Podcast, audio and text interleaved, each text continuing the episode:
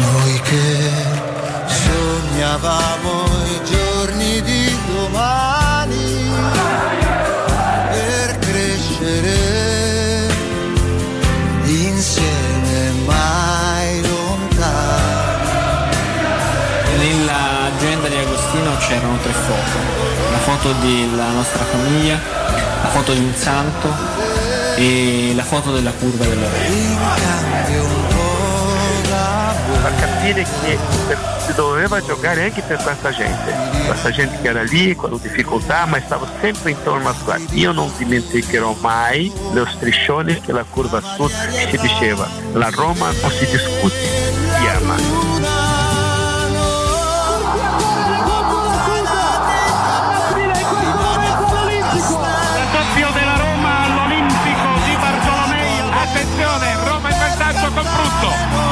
Colpito il pallone di testa, due minuti e cinque secondi, un minuto alla fine, la Roma è campione d'Italia. Sono le diciassette e quarantacinque, conquista il titolo con una settimana di anticipo rispetto alla fine del campionato.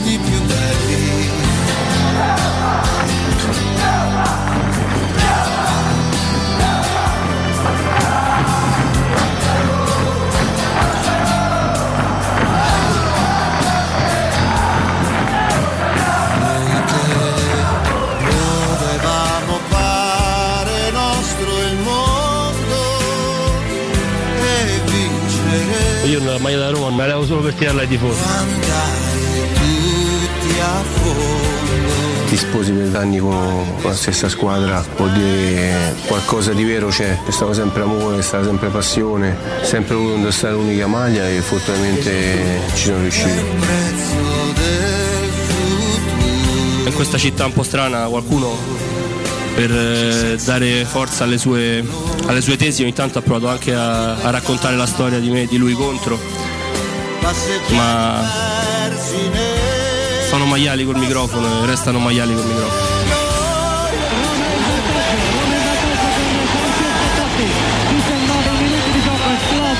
Esplode l'Olimpico, il tiro, rete!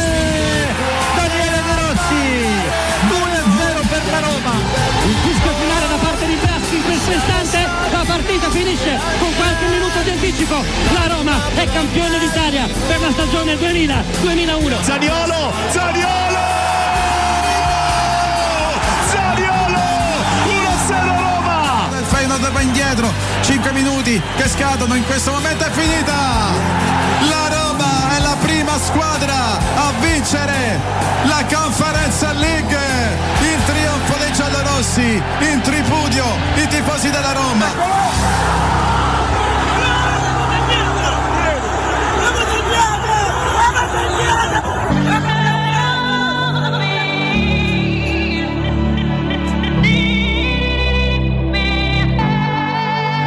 Hold my hand, everything will be okay. I heard from the heavens that clouds have been gray. Pull me close, wrap me in your aching arms. I see that you're hurting, why'd you take so long to tell me you need me? I see that you're bleeding, you don't need to show me again. But if you decide to, I'll ride in this life with you. I won't let go till the end. So cry tonight, but don't you let go of my hand. You can cry every last tear, I won't leave till I understand. Promise me, just hold my hand. Raise your head, look into my wishful eyes. That fear that's inside you will lift, give it time. I can see everything you're blind to now. Your prayers will be answered, let God whisper how to tell me you need me. I see that you're bleeding, you don't need to show me again. But if you decide to, I'll ride in this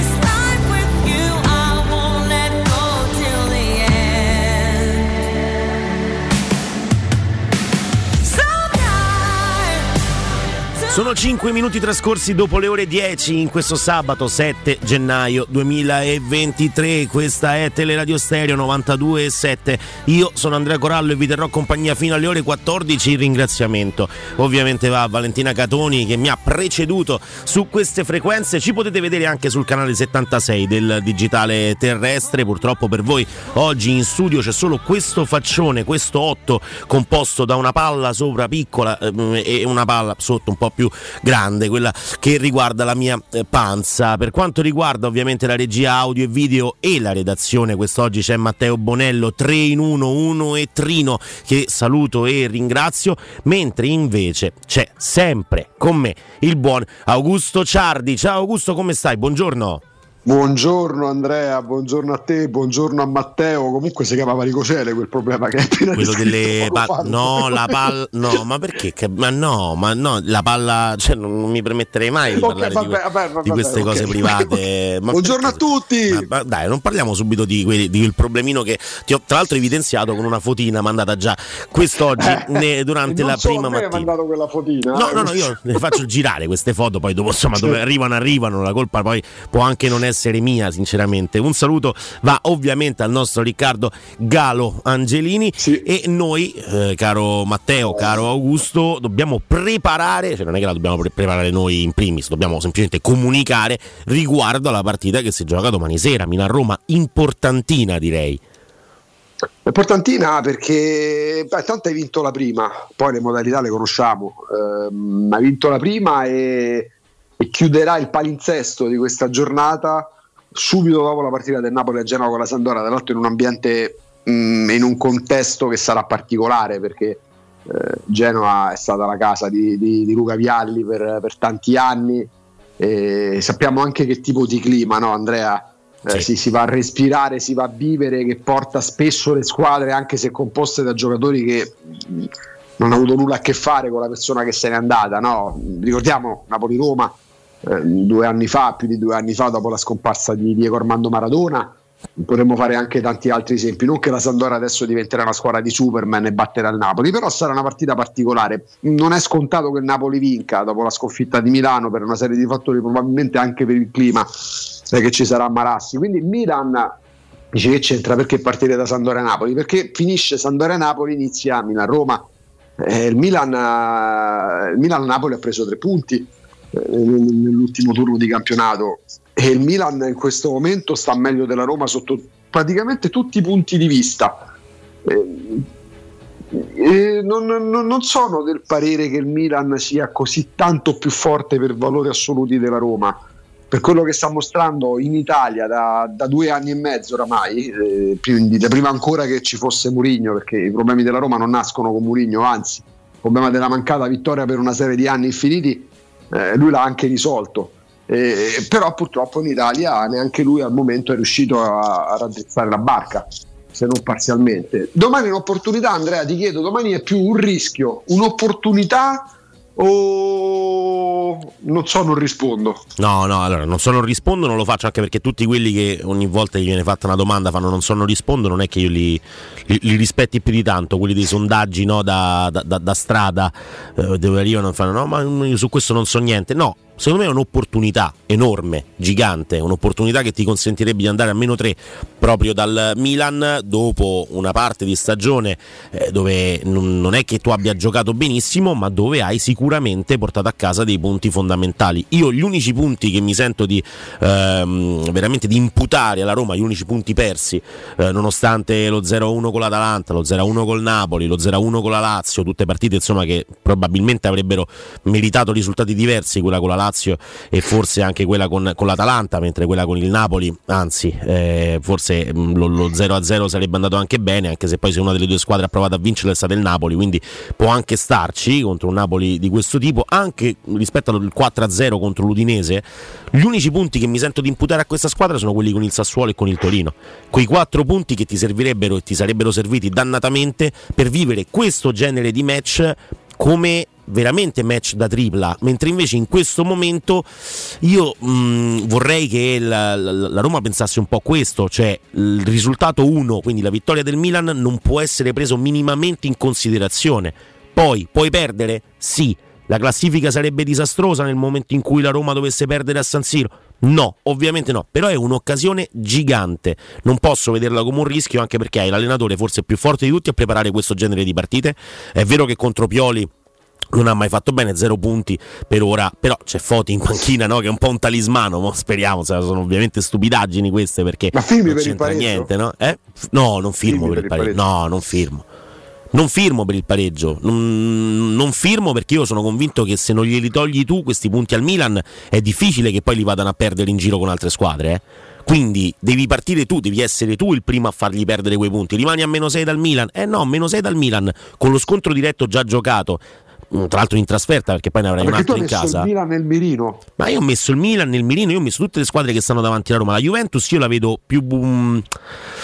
Non so come dire, la Juve c'è quell'asterisco, no? Eh, parleremo con Alessandro Austini alle ore undici ed è lui che, ci, che spesso ci riporta a quell'asterisco ideale della possibilità che la Juventus possa perdere dei punti per via di quello che sta accadendo eh, a livello societario, eh, che è già accaduto a livello societario e poi quindi accadrà nei, nei, nei tribunali, insomma, dove, o nelle sedi competenti. Quindi la Juve eh, bisogna tenerla a un tiro di schioppo. Quattro punti sono eh, già tanti, eh, secondo me, di, di distacco dalla, dalla Juventus, che comunque ha inanellato una serie di, eh, di, di, di, di partite strepitose, perché se vinci sette partite di fila non prendendo gol qualcosa sta andando bene, eh, c'è, poco da, c'è poco da dire. Poi giocherà male, sì, è fortunata, sì, sì tantissimo contro la Cremonese, eh, l'uno a zero è un risultato abbastanza bugiardo, ma la Juve ha creato delle occasioni, ha, voleva vincere quella partita e alla fine ci è riuscita nel modo forse più casuale possibile, con un errore di Carnesecchi, una buona punizione di Milik, ma niente di più.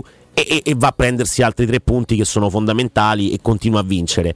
Io metto tutte le squadre che sono da qui a sei punti, quindi il Milan certo che lo metto nel mirino, soprattutto in, in maniera totalmente dipendente dalla partita di domani. Se il Milan dovesse eh, vincere la partita o se dovessimo pareggiarla, comunque non c'è problema, magari la corsa non la fai più sul Milan, la fai sulle altre. Però io sono convinto che Lazio e Juventus in questo momento non abbiano degli organici così mh, superiori alla Roma, nonostante le assenze e tutto, per poter stare così sopra. Anche perché mh, così sopra, nel senso, Lazio sta a pari punti, però c'è uno scontro diretto perso e quello è fastidiosissimo, però eh, così è andata. La Juve è quello che è, l'Inter si sta riprendendo ed ha un organico veramente notevole, lo abbiamo detto tutti, lo abbiamo ripetuto costantemente. Il Milan è una squadra che mi sembra composta da... Mm, normodotati, cioè di, di, di talento, di bravura, sì, per carità. Bennasser è un altro tipo di giocatore da quando è allenato da Pioli, da quando c'ha le chiavi del centrocampo, e Calabria pare il terzino più forte del mondo, e Tomori e Kalulu sono la coppia di centrali di difesa più forte de, de, de, del, del creato. Non è così. Saelemaekers è un giocatore normale, Saelemaekers è un giocatore normale che però in un impianto di gioco di quel tipo sembra Eh, il, non lo so, adesso a me sembra un po' Taddei come caratteristiche Saelemaekers in questo, sì, in questo Milan, volendo, no? Le caratteristiche sono quelle, però parliamo di un giocatore normalissimo. Eh, Brahim Diaz, De Ketelar, sì, giocatori, quelli che giocano dietro la punta di solito, sì, giocatori forti, però insomma più estemporanei che altro. De Ketelar tra l'altro neanche si è visto. Chi giocherebbe della Roma attuale titolare del Milan attuale, Andrea? Per rendimento. Di titolare? Per allora. rendimento no, forse no, per rendimento ris- rischiamo veramente di fermarci, eh non sì. lo so, metti... trovi un po' uno spazietto per Smalling, no, anche se Smalling sempre a quattro, cioè il Milan noi lo dobbiamo impostare con la difesa a quattro, perché loro giocano solo no, così. Infatti, infatti andiamo Quindi. per valori assoluti facendo una mista, è vero, sono d'accordo, no, non è che possiamo rimangiarci quello che dicevamo la scorsa estate, la Roma per valori assoluti e di conseguenza per potenzialità la mettavamo, la mettevamo quasi tutti in prima fascia, nel senso eh, ti ricordi, no? Pure con Riccardo Trevisani la griglia allargata, eh, una prima fila con quattro squadre, una seconda fila con tre, quattro squadre, la Roma l'avevamo messa comunque tra le prime quattro, eh, diciamo tra le cinque che potevano giocarsi quei quattro posti, cosa che poi effettivamente guardando la classifica sta a tre punti dall'Inter, che ha un organico comunque a detta un po' di tutti superiore forse a tutte le altre squadre, al Napoli, al Milan stesso, alla Juventus, Augusto, alla Lazio, perdonami, Pirlo, all'Atalanta. La cosa fastidiosa è che tu con l'Inter a Milano hai già vinto e sei tre punti eh. sotto. Ecco perché sono importanti Sassuolo e Torino, ecco perché no, si ritorna sempre su quelli. Ma quello è il peccato no? mortale che... Ma mortale no, è Vabbè. il peccato più grande che io ammetto, non... e te ne faranno tutti una ragione, non riesco a perdonare alla squadra.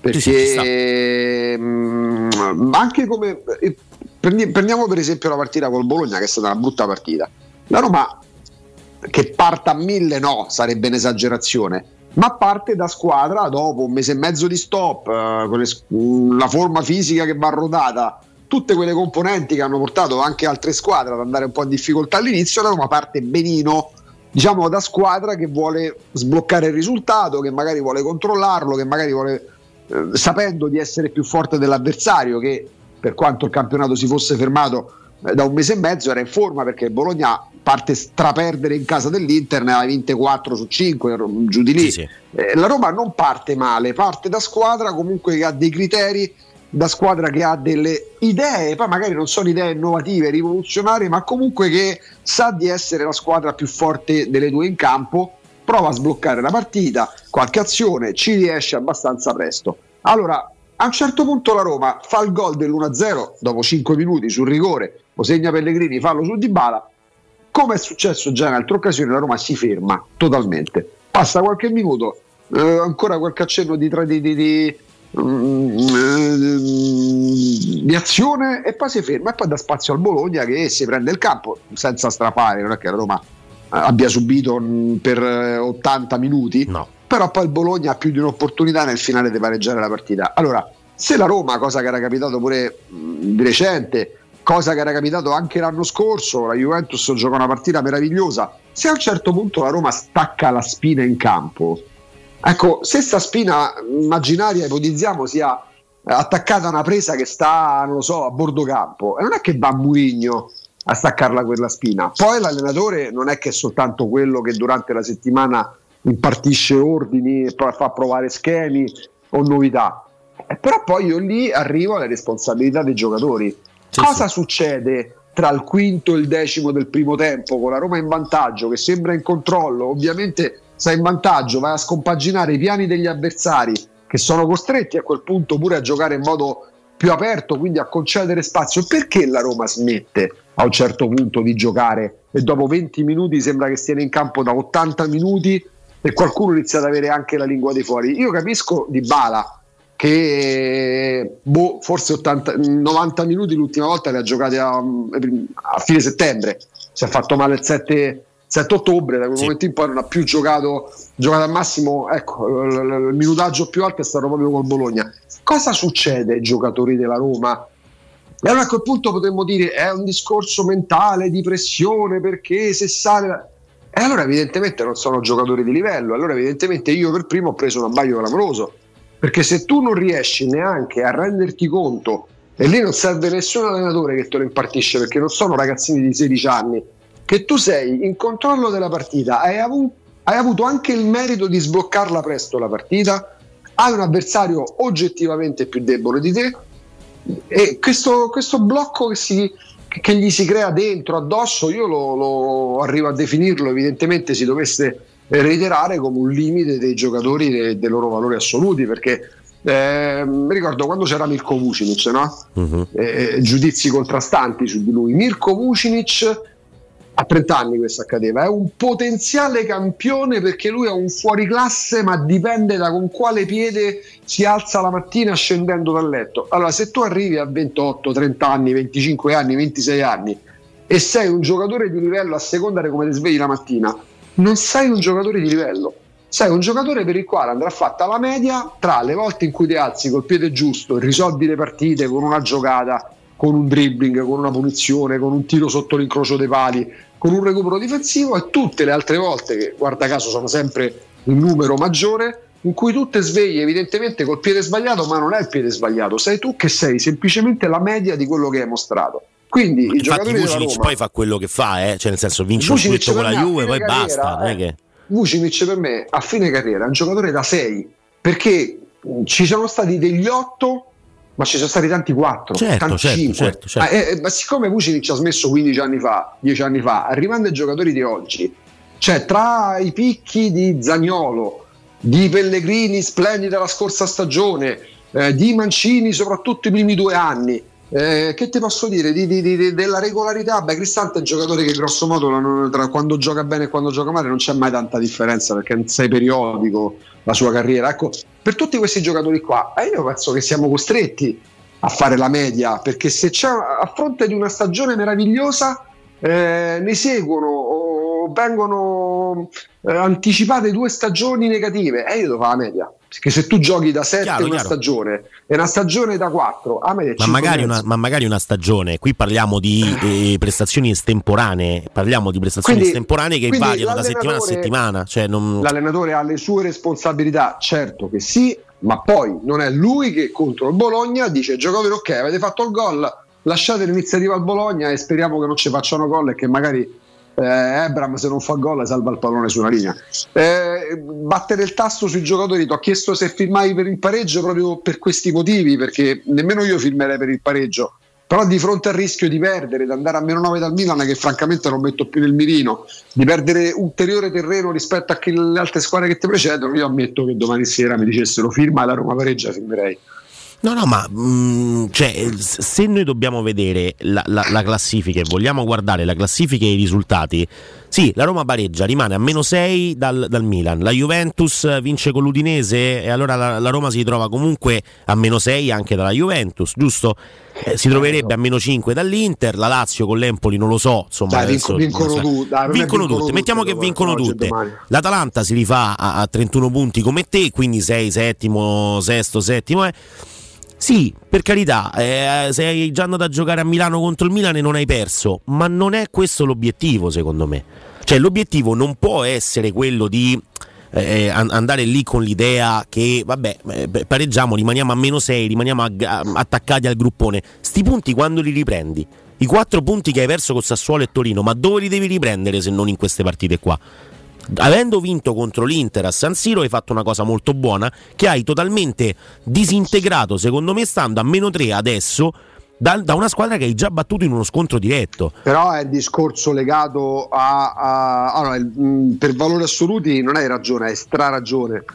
Poi però, guardando l'evoluzione dei fatti, eh, tu hai nominato il derby, hai nominato la partita con la Lazio e quella vinta a Milano. La Roma negli scontri diretti quest'anno E, mh, con l'Atalanta gioca una discreta partita che poi qua a Roma abbiamo esaltato come se fosse il Brasile del settanta. Vabbè, anche perché era con una delle poche dove abbiamo visto tante occasioni da gol quest'anno, la, no? Sì, ma con l'Atalanta fino al trentacinquesimo è il più classico, sì, sì, sì, degli zero a zero noiosi, speciosi, penosi, con due squadre che non riuscivano a trovare la, la, il bandolo della matassa. Poi il gol di Scalvini fa, e poi le fanno gol e eh, che fai? E aspetti, ti te, te, accontenti dello zero a uno, attacchi un potenziale rigore, il secondo tempo in cui la Roma ha tirato in porto ottantasette, quattrocento miliardi, dieci milioni di proiettili, cioè, eh, però poi che succede? Che andando a contare le occasioni, sì, qualcuna anche importante, il settanta per cento dell'occasione arrivano negli ultimi dieci minuti, quando pure, eh, che ti posso dire, la Sampdoria se sta perdendo a dieci minuti alla fine butta dentro il pallone.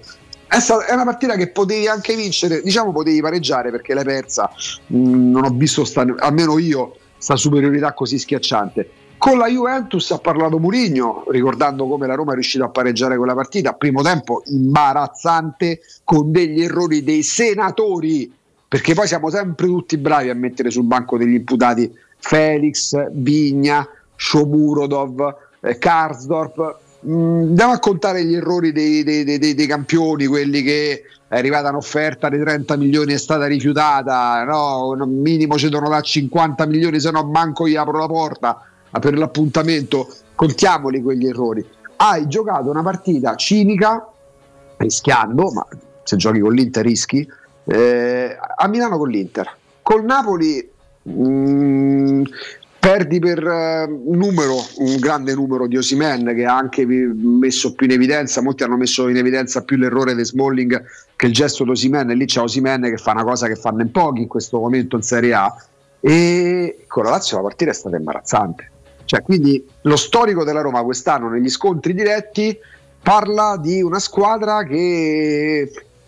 che più che parlare di complesso di inferiorità, pressione, aspettative, io parlo di una squadra limitata, limitata proprio nell'humus, nella, nella, nella, nell'essenza di questi calciatori, molti dei quali sono non solo forti ma anche belli coatti eh, contro, contro squadre di basso livello. E poi ma guarda quando il ditino te lo punta in faccia Arnautovic, come stai buono e come guardi l'arbitro cercando quasi conforto da parte dell'arbitro. Cioè, eh, c'è qualcosa che a me non torna nella squadra. Poi sì, col Milan non è una partita impossibile, è spesso la Roma che ha reso queste partite impossibili, e, ed era un trend che mi sembrava fosse cambiato con Mourinho, perché l'anno scorso poi li perdevi pure gli scontri diretti, ma non c'era quella sensazione che c'era fino all'anno scorso quando c'era ancora Fonseca. Ma tanto passano gli allenatori, l'atteggiamento della Roma è sempre lo stesso, no? Che tu andavi a giocare gli scontri diretti e ti facevi il segno della croce sperando di prenderne soltanto due, perché c'era il rischio che te ne facessero quattro.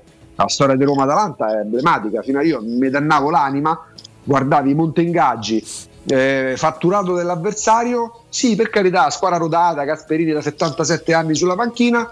Io ricordo quando si avvicinava Roma-Atalanta, Atalanta-Roma, parlavi con la gente, oh, hai visto? No, a Bergamo, porca miseria, speriamo che ce ne fanno solo tre quest'anno. Io dicevo, ma com'è possibile una cosa del genere? L'anno scorso questo è cambiato grazie a quello che riesce a infondere Mourinho, eh, però quest'anno sembra che siamo tornati ai livelli e ai periodi in cui la Roma va a giocare contro una squadra del suo stesso livello, se non superiore, e nella migliore delle ipotesi speri di strappare sto pareggio coi denti, manco fossi la pergolettese. Però è proprio per questo, guarda, Atalanta e Lazio, tu hai perso gli scontri diretti e una ti sta sotto, una sta a pari punti. Ok, tra l'altro quella che sta a pari punti ha praticamente dieci gol, otto gol in più segnati e uno solo in meno subito, quindi non è che ci sia una differenza reti di chissà che genere nei gol subiti, nei gol fatti invece sì, però poi i punti parlano chiaro e sei a pari punti. Eh, con l'Atalanta è così, con l'Inter il fatto di aver vinto lo scontro diretto invece è una cosa che ti deve mettere nella condizione di dire abbiamo fatto una grande cosa, i, i, i punti con le squadre che stanno sotto di noi li dobbiamo andare a prendere tutti, o comunque dobbiamo fare qualcosa di più. Con il Sassuolo la Roma va in vantaggio e nello storico delle partite della Roma, a me adesso non lo so, magari sbaglierò, me ne vengono poche di partite in mente dove la Roma va in vantaggio nell'ultimo anno e mezzo e poi si fa recuperare clamorosamente. Era eh, quello che era successo pure due giorni fa col Bologna. Esattamente, sarebbe successa la stessa cosa ed era una cosa che invece non era nel D N A della squadra lo esatto. scorso anno. Perché? Perché la squadra dello scorso anno si è fermata il venticinque maggio, perché ieri facevamo la conta di quante volte senza Dybala la Roma abbia costruito azioni, non partite da calci di punizione o da pennellate da calcio d'angolo, eh, che poi hanno portato al gol, pochissime volte. Eh, allora Mourinho eh, usa delle esagerazioni dialettiche quando parla di Dybala, eh, che è una Roma diversa, però nei fatti è quello che pensiamo tutti. Paolo dice lui, Eh, beh, uno ris- può rispondere, beh, ma mh, se è l'allenatore di una squadra che non è scarsa, inventatevi qualcosa quando non c'è Dybala. Ma il dato di fatto è esattamente quello, quello è un C I D. Quello è un C I D. Con Dybala la Roma costruisce, segna, ha spunti, senza Dybala sta squadra è ferma il venticinque di maggio ed è, questo sì, un peccato mortale, perché non è possibile che ci si bei o ci si senta arrivati, oppure evidentemente, ripeto, e qua c'è proprio la doppia anima, no? Eh, facciamocene una ragione, perché la squadra che ha ottenuto la vittoria in Conference League, che non è nella Champions, né nell'Europa League, è un signor trofeo europeo, però le- legato a-, a una porzione di classifica di piazzamento dell'anno prima nei campionati nazionali, e la Roma è la regina di quei piazzamenti là, perché la Roma da quattro anni a questa parte ha una in posizione media da sesta, eh, nella Coppa, che è riferita a quella porzione di classifica là, la, la Coppa l'ha vinta. Per il salto di qualità, oltre a comprare, evidentemente, si può, io lo spero, io ammetto, lo spero, che la prossima estate si riesca a vendere, sapendo che è una chimera, perché molti di questi giocatori è difficile piazzarli. Riuscirai a vendere solo se arriveranno i risultati, c'è poco da, eh, da, da fare. Eh, arrivi in Champions League e allora l'attenzione anche per i vari senatori che abbiamo già citato magari può salire un pochettino. Arrivi in Champions, vinci l'Europa League, vinci la Coppa Italia, insomma trovi la, la possibilità di vincere qualcosa o di arrivare a un, a un obiettivo, a un risultato, allora forse l'attenzione generale può andare anche su. Ma a quel punto non servirebbe più venderli, perché avrebbero ottenuto un risultato. Ma vabbè, ma anche, chi, ma anche chi ottiene un risultato alla fine viene ah, venduto. No, eh. no, Quindi, io, insomma, se guarda, c'è da fare cassa. Dico, te lo dico candidamente, dei de, de, de, de big, dei de presunti big di questa roba. Allora, io su Abraham mh, metto sempre un asterisco, perché a me piace e dopo un anno non lo scarico.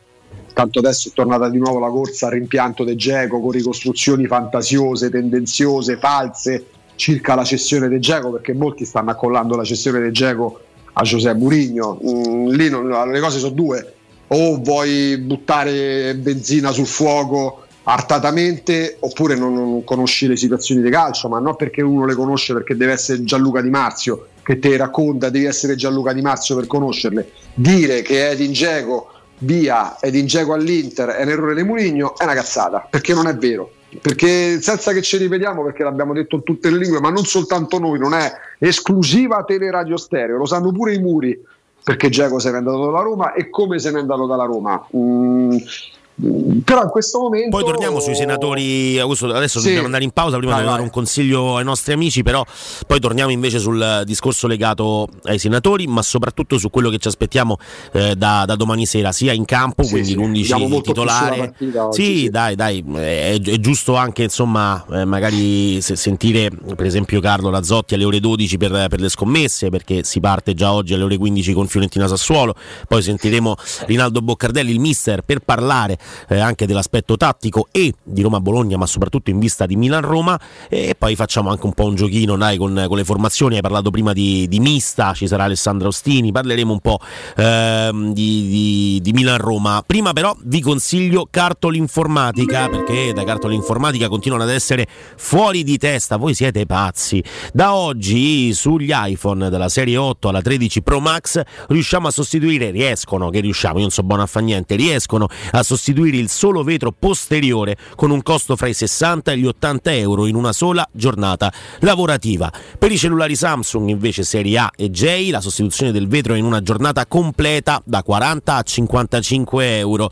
Offerte incredibili anche sulla scuola, un esempio, zaini in vendita al cinquanta per cento. Inoltre troverete tutto il materiale scolastico di Chiara Ferragni e di me contro te. Cartolinformatica si trova a Dragoncello, a Ciglia, in via Ottone Fattiboni centosessantadue, il telefono è lo zero sei cinquantadue sedici duecentoventinove, vado a ripetere zero sei cinquantadue sedici duecentoventinove. Pausa e torniamo tra pochissimo.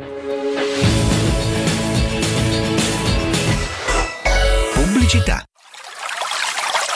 È la mia nuova acqua di casa. Approfitta anche tu della sensazionale offerta promozionale firmata Brispal. A soli diciannove euro al mese avrai acqua pura e con tante bollicine direttamente a casa tua. Hai capito bene? A soli diciannove euro al mese, incluso manutenzione e cambio filtri. Cambia acqua anche tu e passa ad un erogatore Brispal e avrai purezza, freschezza e il massimo del risparmio. Brispal, la tua nuova acqua di casa. Informazioni allo zero sei sessantuno quarantacinque zero ottantotto o Brispal Italia.it.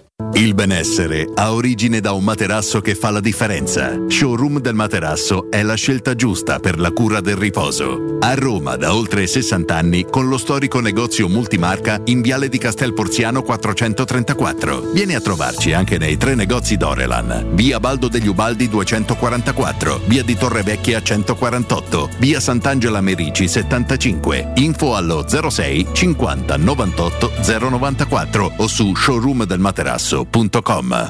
In zona Ponte di Nona, la Società Edilizia del Golfo dispone di diversi negozi di varie metrature posizionati su strade ad alta percorrenza che collegano la via Prenestina e la via Collatina con la rete autostradale. I negozi offrono la possibilità di installare canne fumarie e vi sono ampi parcheggi nei pressi. Per qualsiasi informazione rivolgetevi al tre quattro cinque sette uno tre cinque quattro zero sette e visitate il sito w w w punto keycult punto com. Edilizia del Golfo S R L è una società del gruppo Edoardo Caltagirone. Le chiavi della tua nuova casa senza costi di intermediazione. Occhio, anzi orecchio. Cartolinformatica e vendita, assistenza in tempi brevi e grandi offerte su cellulari, notebook e tablet nuovi e ricondizionati. Acquisto telefoni con rate a partire da un euro al mese. Per attivazioni Vodafone, Wind o Fastweb con ricarica automatica, la SIM è in omaggio. E acquistando un nuovo dispositivo, il salvataggio dati è gratuito. Cartolinformatica, in via Ottone Fattiboni centosessantadue, info allo zero sei cinquantadue sedici duecentoventinove e su Facebook Cartolinformatica Roma. Studio Graffiti, il tuo prossimo partner digitale. Oltre seicento siti web e siti e-commerce realizzati, trecento campagne Google AdWords, centoventi profili social gestiti. Studio grafico per duecentottanta aziende. Trova l'esperienza di Studio Graffiti, la tua prossima web agency di fiducia. Vieni a trovarci nei nuovi uffici di via Appia Nuova milleduecentoquaranta o richiedi la tua consulenza gratuita su w w w punto studio graffiti punto e u. Studio Graffiti, il tuo business nel palmo di una mano. Securmetra. Da oltre trenta anni studiamo infissi per proteggere ciò che ami. Design Minimal, per un vetro più esteso con la massima trasmissione luminosa esistente in commercio. Con noi amplifichi ogni performance energetica. Le nostre finestre sono un connubio armonico di estetica, prestazione e sicurezza. Un equilibrio perfetto tra isolamento termico ed acustico. Contatta ora il numero verde ottocento zero zero uno sei due cinque e scopri i vantaggi dell'ecobonus con lo sconto in fattura del cinquanta per cento. Securmetra, una finestra su Roma.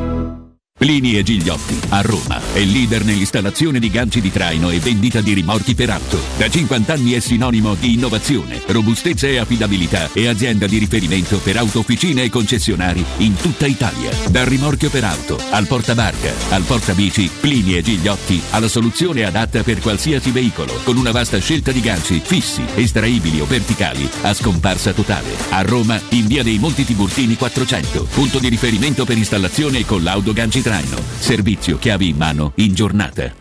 Se ami la carne quanto noi, adorerai Ara Bracis. Steakhouse e American Barbecue. Golosi hamburger di scottuna o Black Angus. Barbecue con New York pastrami, ribs e altre specialità con cottura low and slow. Un'accuratissima selezione di carni di altissima qualità da tutto il mondo e primi romani fatti in casa. Ara Bracis, in via Cassia milleottocentotrentasette. Info allo zero sei ottanta zero sette undici quarantadue. Ara Bracis, il tempio della carne a Roma.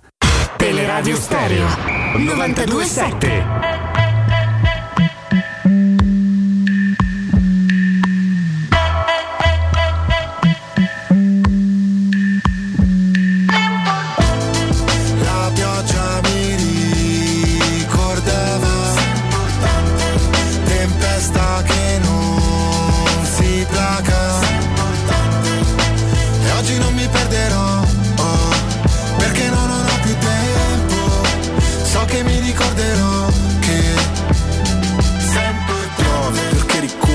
Traboccato, perché tu prendi la forma di ogni vaso. Piove, non c'è riparo, dolce richiamo, gocce di tavolo, forse divago. Ma ora che diluvia, penso che sei un'illusa, che non sa restare da sola perché ha paura. Ciò che ci accomuna è il fuoco in cui sto affogando, mentre tutti lottano per un posto nel fango. E siamo dopo la fine, la scena post crediti. Conosco i tuoi metodi, credi che me lo meriti. Per me essere forti, potessi mostrare deboli. Reciti, io ho imparato a scrivere leggere. Piove su attivisti che imbrattano i monumenti, sugli sbirri che manganellano gli studenti. Piove sopra gli incendi, è come se li alimenti. Penso alle cose brutte che dirò mentre spero di rivederti. La pioggia mi ricordava tempesta che non si placa.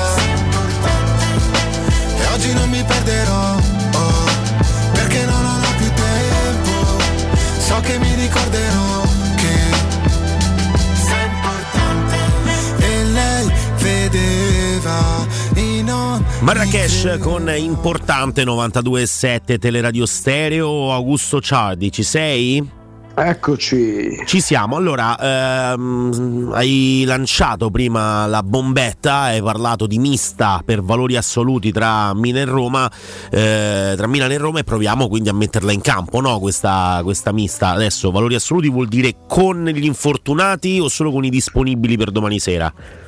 Beh, forse vista la partita sarebbe opportuno farlo per, con, con i disponibili, perché Maignan non c'è stato mai quest'anno per il Milan, come Wijnaldum. Eh, eh, forse eh. facciamolo, forse è meglio farla con gli attuali a disposizione, che poi per carità, senza sì, ma non è che siano due squadre in questo momento falcidiate dagli infortuni. Beh, il Milan qualcuno, Milan più, qualcuno sì, ce l'ha, sì. Però ecco, insomma, la Roma forse in, in ruoli o in uomini eh, più importanti, non lo so, eh, Maignan è fondamentale per il Milan, eh, però anche Wijnaldum, che dai, possono facciamo, giocare domani, dai. Sì, sì, sì, la facciamo direttamente con quelli disponibili domani, andiamo a, a memoria, non c'è neanche bisogno, diciamo, del, eh, delle probabili formazioni eh, che mette in campo per esempio la Gazzetta dello Sport. Eh, lo facciamo partendo dalla porta e tra Rusanu e, e Rui Patricio. Io mi prendo Rui Patricio, dai, cioè, nel no, senso, sì, no, non c'è, andiamo, andiamo oltre, dai, lì non c'è discussione. Eh, la mettiamo in campo con la difesa a quattro, andiamo quattro tre tre, sì, quattro due tre uno, sì, sì. quattro due tre uno, quello. E quindi a difesa, in difesa probabilmente tra Celik e Calabria andiamo su Calabria eh, per rendimento eh, e per, no, forse anche forte, per valore assoluto, dai. Per sì. me è pure abbastanza sottovalutato, nel senso che siccome in Italia non nascono tutti Claudio Gentile, Beppe Bergomi o Cafù, per me Calabria è un buon, buonissimo esterno destro e uno dei migliori del campionato. Sì, sì, sì, sì, sì, quello che ha, che ha dimostrato e che sta dimostrando. Andiamo eh, oltre difensori centrali, forse la coppia che viene più in mente è quella legata ai due squal- diciamo non qualificati dell'Inghilterra per il non convocati dell'Inghilterra per, per il mondiale, quindi Tomori, Smalling o Kalulu. Senza dubbio. No, Kalulu no, però è uno che come rendimento è strano, eh, è molto particolare perché ma, ma bravo, ha dimostrato di essere bravo, eh, però mm-hmm. anche per rendimento mi prendo dopo Tomori e Smalling. Tomori e Smalling la coppia di centrali, quindi due inglesi che sono rimasti a casa. A sinistra invece dobbiamo scegliere tra Zalewski, Spinazzola eh, per quanto riguarda la Roma, e invece per il Milan direi Teo Hernandez tutta la vita. Allora, con tutto, tutto con quanto nonostante mi piaccia tanto Zalewski, ma quest'anno sta rendendo molto poco pure lui, anche se ha giocato a Tozzi e Bocconi, non c'è match pure là. Vale un po' qua, non, non è come il discorso per la porta, ma stavolta a favore di Teo Hernandez c'è, ci sono parecchie differenze in questo momento di categoria, di differenze in campo, di rendimento, per tutto. Mm, mm, mm, mm. Poi andiamo a centrocampo, dove purtroppo credo che tra Cristante, Tahirovic o oh, possiamo metterci un po' chi vogliamo. Eh, forse ecco Pellegrini è uno che può trovare spazio in un centrocampo con Bennasser, Tonali, Pellegrini, se fosse quattro tre tre. Ma per rendimento no, per me no, per rendimento e eh, purtroppo ecco qua, ecco il centrocampo è la, è la, per me è la, la sintesi dei discorsi che stiamo facendo, che Bennasser viene dall'Empoli e Tonali è un giocatore molto forte, piace da morire, predestinato all'inizio, poi ci ha messo un po', eh, che però è migliorato tanto, è migliorato tanto e c'ha una fame che i giocatori della Roma sembra se la sognino, quindi Bennasser, Tonali senza dubbio. E oggi Brahim Diaz del Milan supera, supera Pellegrini per me. Cioè, per un, in questo momento per me, purtroppo, se per valore assoluto mi prendo Pellegrini, forse eh, per rendimento da, da inizio stagione Brahim Diaz non solo ha messo in panchina De Ketelare, ma metterebbe in panchina, se non fosse la Roma, se non ci fosse il discorso dell'appartenenza al capitano. Io credo che in questo momento molti allenatori sceglierebbero Diaz, che a me non fa nemmeno impazzire oltretutto. Sì, tra l'altro qui ovviamente stiamo ragionando su quattro tre tre, dove Pellegrini forse è più mezzala di Brahim Diaz, sì, vabbè. È uguale, ma sì. Alla fine insomma poi lo, cioè, lo diciamo sempre, scegliere tre tra quel pacchetto dei centrocampisti, sì, offensivi, dai, o difensivi che siano. Il modulo però, alla fine, da che mondo è mondo, eh, serve per i campetti e per l'inizio della partita, sì, poi vabbè. Dopo si sviluppa all'interno del match stesso in cento modi diversi, quindi. Però il discorso è proprio quello, che in questo momento io non prendo un centrocampista della Roma, e il problema è questo, in questo momento per rendimento, perché per valori assoluti Mm, cioè Bennasser è un buonissimo gio- un buon giocatore che al Milan diventare un buonissimo giocatore, non è un campione, ma da due anni, due anni e mezzo ha un rendimento che i centrocampisti, a parte Pellegrini l'anno scorso, che i centrocampisti della Roma se lo sognano, cioè sì. Oggi Bennasser nella Roma sarebbe capitano per come gioca, per, per intensità, per, per concentrazione. Dai, di, per to- di Tonali neanche parliamo, perché se Bennasser fa il capitano, insomma Tonali, Tonali fa è, il sindaco Tonali, Mod- Tonali nella Roma di oggi è Modric, il centrocampo della Roma di oggi è Modric, e non è Modric Tonali, no.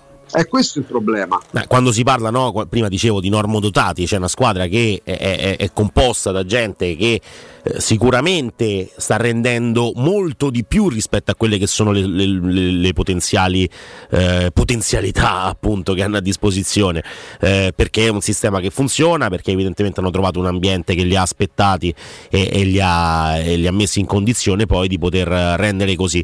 Ehm, centrocampo dove alla fine il dubbio è tra Pellegrini e Brahim Diaz, mentre invece davanti i tre sono Leao a sinistra, e neanche ne stiamo a parlare, perché il confronto che viene fatto anche sui giornali tra Leao e Zaniolo ad oggi è impietoso, anche se poi Zaniolo è uno che dimostra che nella singola partita magari può fare la, la, la differenza. Io mh, immagino che domani possa partire per esempio dalla, da, da, dalla panchina, eh, un po' per il problema che ha avuto al ginocchio con il Bologna, che è solo una botta sicuramente, ma può essere anche una giustificazione per metterlo in panchina senza troppi problemi. Fargli spaccare la partita magari a trenta minuti dalla fine può essere una, un'idea, ma su questo poi ci, ci torneremo anche con Alessandro quando parleremo da, di Leao, formazione. Leao, Giroud e Dybala, mm. Cioè, nel senso che Dybala sarebbe titolare in tante squadre anche più forti in questo momento della Roma. Zaniolo e Abraham purtroppo no. No, no, no, no. Abraham come rendimento non ne parliamo, come prospettiva dici, tra Giroud e Abraham. Anche per questione no. anagrafica tra, tra, tra, tra Abraham e Giroud, che ha trentasei anni, mi prendo Abraham in prospettiva. Mm, l'anno scorso ha fatto tanto. Eh, Abraham non lo, non, non, non, per me non fa quando, quando facciamo certi discorsi, per me Abraham non fa parte di quel pacchetto di giocatori che evidentemente nella Roma hanno dimostrato che più di tanto non possono fare, perché il reduce da tre mesi brutti, ma brutti brutti brutti, ma ricordo pure quello che ha fatto Abraham l'anno scorso di bello bello bello. In questo momento tra Abraham e Giroud non c'è match a favore di Giroud. Sì, sì, anche se comunque viene da una partita complicata contro la Salernitana, e questo può essere anche un, una rottura di scatole in più per la Roma, perché è un giocatore che si, si alimenta, no? Con una determinata fame. È vero anche che ha finito la, la sua carriera in nazionale praticamente Olivier Giroud, perché è difficile che poi possa eh, to- tornare a vestire la maglia dei, dei bleu eh, in chissà che modo, eh, ha un'età che, non, che, che, che glielo impedisce. Uh, Giroud, che ha trovato la, la maglia da titolare soprattutto per i comportamenti e per la, le discrepanze tra Benzema e, e, e Deschamps, e, e Giroud che poi alla fine porta a casa un mondiale e una, e una finale.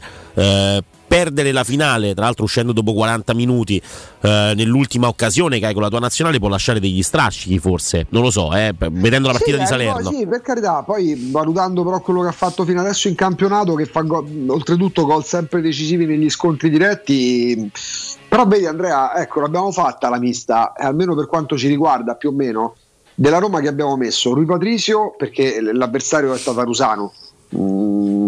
Però Rui Patricio è un portiere comunque affidabile, non è un fuoriclasse, vabbè. Abbiamo preso Smalling, sì, Pellegrini, Pellegrini, Brahim Dybala, però, per, per, però se parliamo di questi tre mesi di rendimento, purtroppo non c'è match tra Pellegrini e Brahim Diaz. Sì, sì. Eh, però torniamo sempre allo stesso discorso. Il portiere, perché il Milan ha un problema in porta e perché il titolare è assente da tempo. Smalling perché Smalling, Dybala perché Dybala. E gli altri? Cioè la Roma c'ha il quarto monte ingaggi e noi facciamo fatica ad arrivare quattro gio- a quattro giocatori della Roma che, mh, per, per metterli in una mista con il Milan, che non è il Real Madrid, che ha dei buonissimi giocatori che sono diventati molto bravi nel Milan.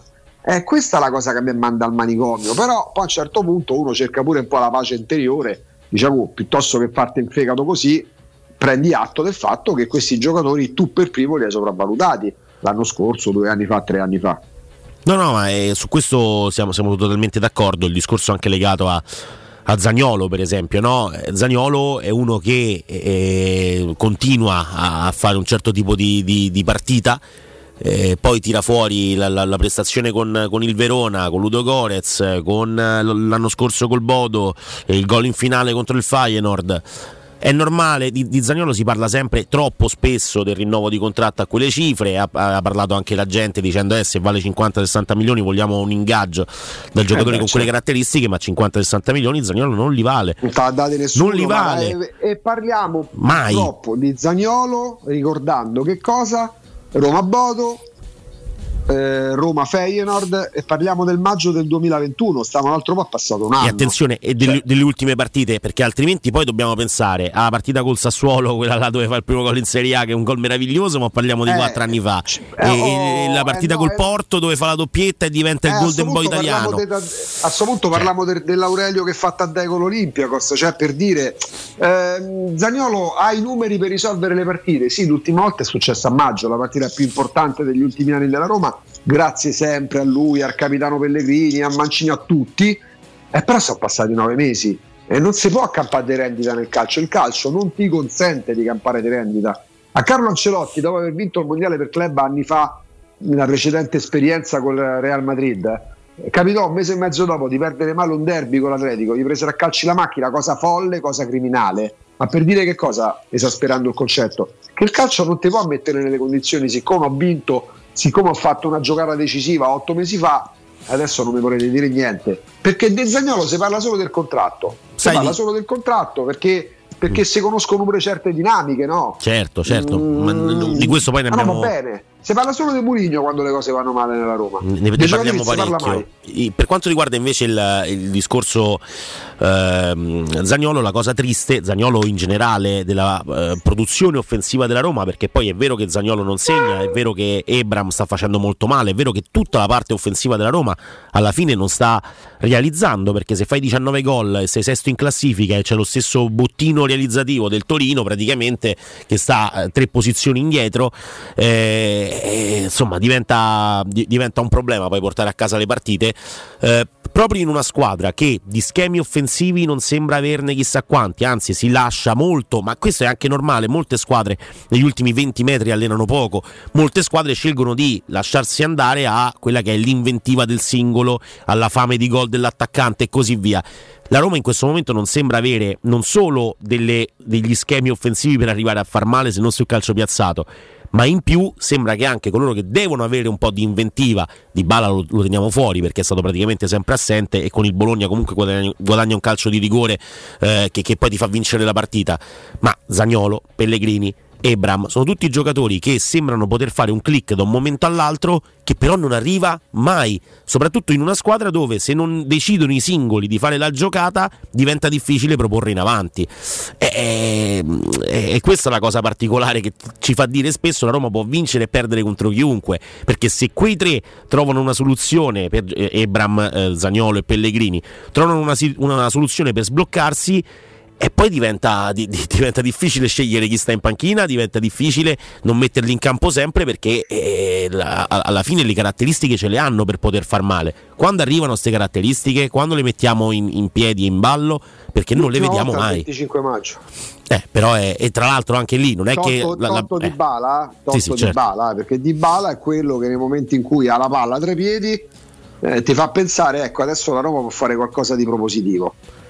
Per gli altri, tu hai detto una frase che mi ha colpito, perché poi rivedendo pure la partita De Pellegrini era allo stadio, ho visto tra i cinque e i dieci minuti di grande calcio che era inizio secondo tempo, proprio nel primo tempo. Quando c'è Zaniolo, ragazzi, che ha l'occasione, il grande calcio che, che citavo è la palla per Celik, eh? cinque... c'è la palla per Celik sull'esterno. No, eh. E noi siamo aggrappati cioè. ai cinque minuti dei giocatori quest'anno. Io parlo di quest'anno perché poi non è che faccio l'ingrato che mi sono dimenticato quello che ha fatto l'anno scorso Pellegrini, quello che ha fatto l'anno scorso Abraham, ma poi la vita va avanti, altrimenti ci fermiamo, ci fermiamo al duemilaventuno duemilaventidue, eh, non, non esistono più di V H S ma anche di D V D, andiamo su YouTube, ci facciamo mandare i gol, ecco, De Pardo a Tirana, eh, dei, dei, dei radiocronisti della Rai, mettiamo i gol dei Nisi urlati e rimaniamo nel nostro, in un microcosmo fatto di duemilaventuno duemilaventidue nelle coppe, il campionato lasciamo perdere, non può andare bene, bisogna creare pressione sana, positiva, legale sui giocatori della Roma, se ne parla e se ne scrive soltanto quando ci sono in ballo rinnovi contrattuali. La Roma sembra na na na na, che ne so, un ufficio di collocamento, eh, atteso l'appuntamento, arriva Giuseppe, sto Giuseppe Riso che è tipo il guido de, dell'amore eterno finché dura, c'è sempre chi c'era? Riso, e c'è sempre Riso, e c'è sempre Smalling perché adesso vuole tornare in Inghilterra, e c'è Zaniolo perché il procuratore dice che se vale sessanta deve guadagnare da sessanta, e il contratto a Pellegrini è stata un'altra tiritera per la quale parlò tanto pure Mourinho.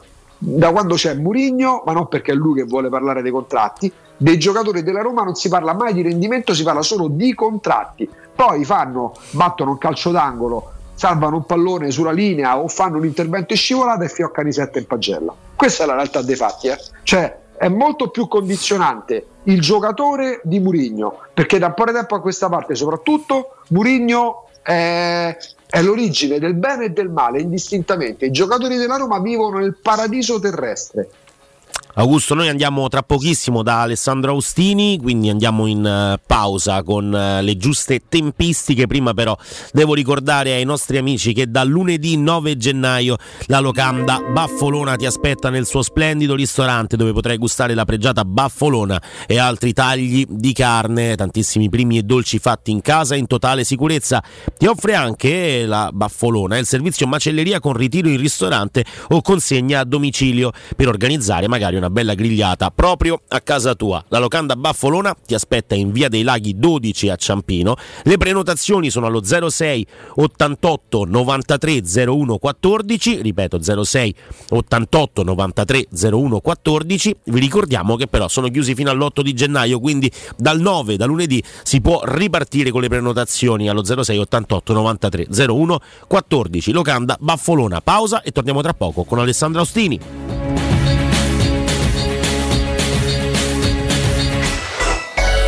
Città. Per il tuo ufficio, per la tua azienda, scegli Enjoy Matic, installazione di distributori automatici di ultima generazione di caffè, bevande calde, fredde e snack, dispenser di acqua naturale e frizzante per ridurre l'utilizzo di plastica. Il tutto in comodato d'uso gratuito. Enjoy Matic, Enjoy Life. Info al tre nove due cinque zero quattro nove due uno tre o su w w w punto enjoymatic punto it. Vuoi un materasso di altissima qualità ai prezzi più bassi del mercato? Se lo vuoi in memory di ultima generazione o con molle indipendenti, comodo e rilassante, o ancora ortopedico dal sostegno deciso, vieni direttamente in fabbrica da Artigiana Materassi, la vera qualità made in Roma, con oltre cinquanta modelli da provare. I nostri grandi showroom ti aspettano in via Casilina quattrocentotrentuno A con garage convenzionato a soli dieci metri e in viale Palmiro Togliatti novecentouno, dove c'è una grande insegna gialla. Info allo zero sei ventiquattro trenta diciotto cinquantatré o su Artigiana Materassi. Tesoro, andiamo a fare shopping questo sabato? No, devo prendere appuntamento dal dentista, non ho mai un minuto libero. Allora andiamo da Blue Dental Valmontone Outlet, il nuovo centro Blue Dental all'interno del centro commerciale. Tu fai la visita e io vado a comprare quel vestito che volevo da tanto. Perfetto, voglio fare shopping anche io. Ovvio, infatti me lo regali tu. Blue Dental Valmontone Outlet, per un appuntamento chiamalo zero sei ottantatré sessantacinque zero tre zero quattro. Direttore sanitario dottor Massimo Monaldi, Albo di Roma, numero trecentoquarantatré.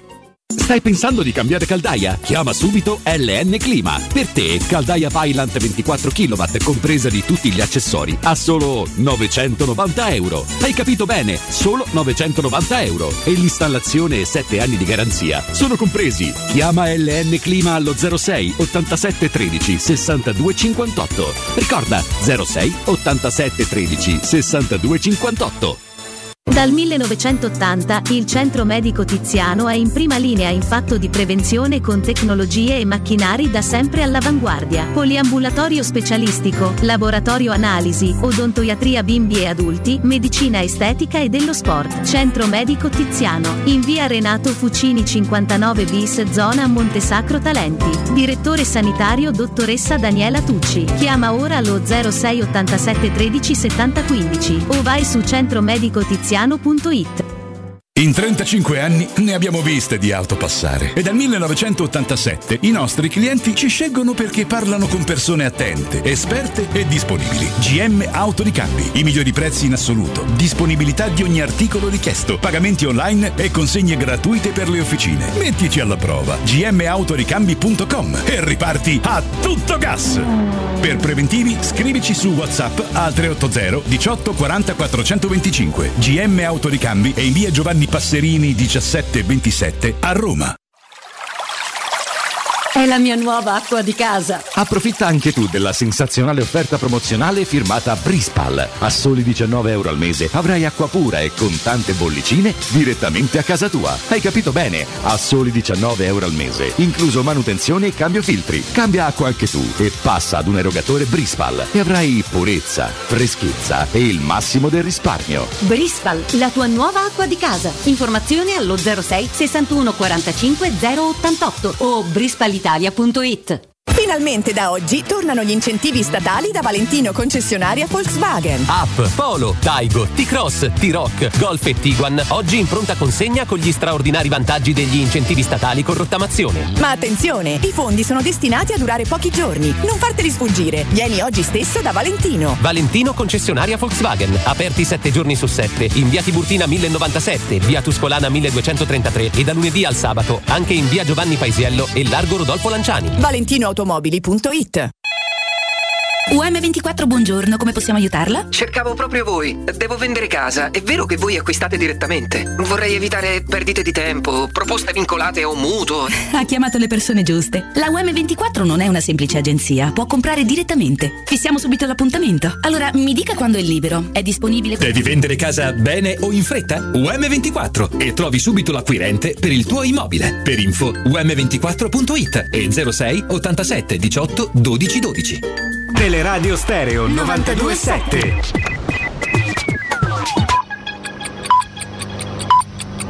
Sono le undici in punto. Roma Infomobilità, a cura di Luce Verde A C I e Roma Servizi per la Mobilità.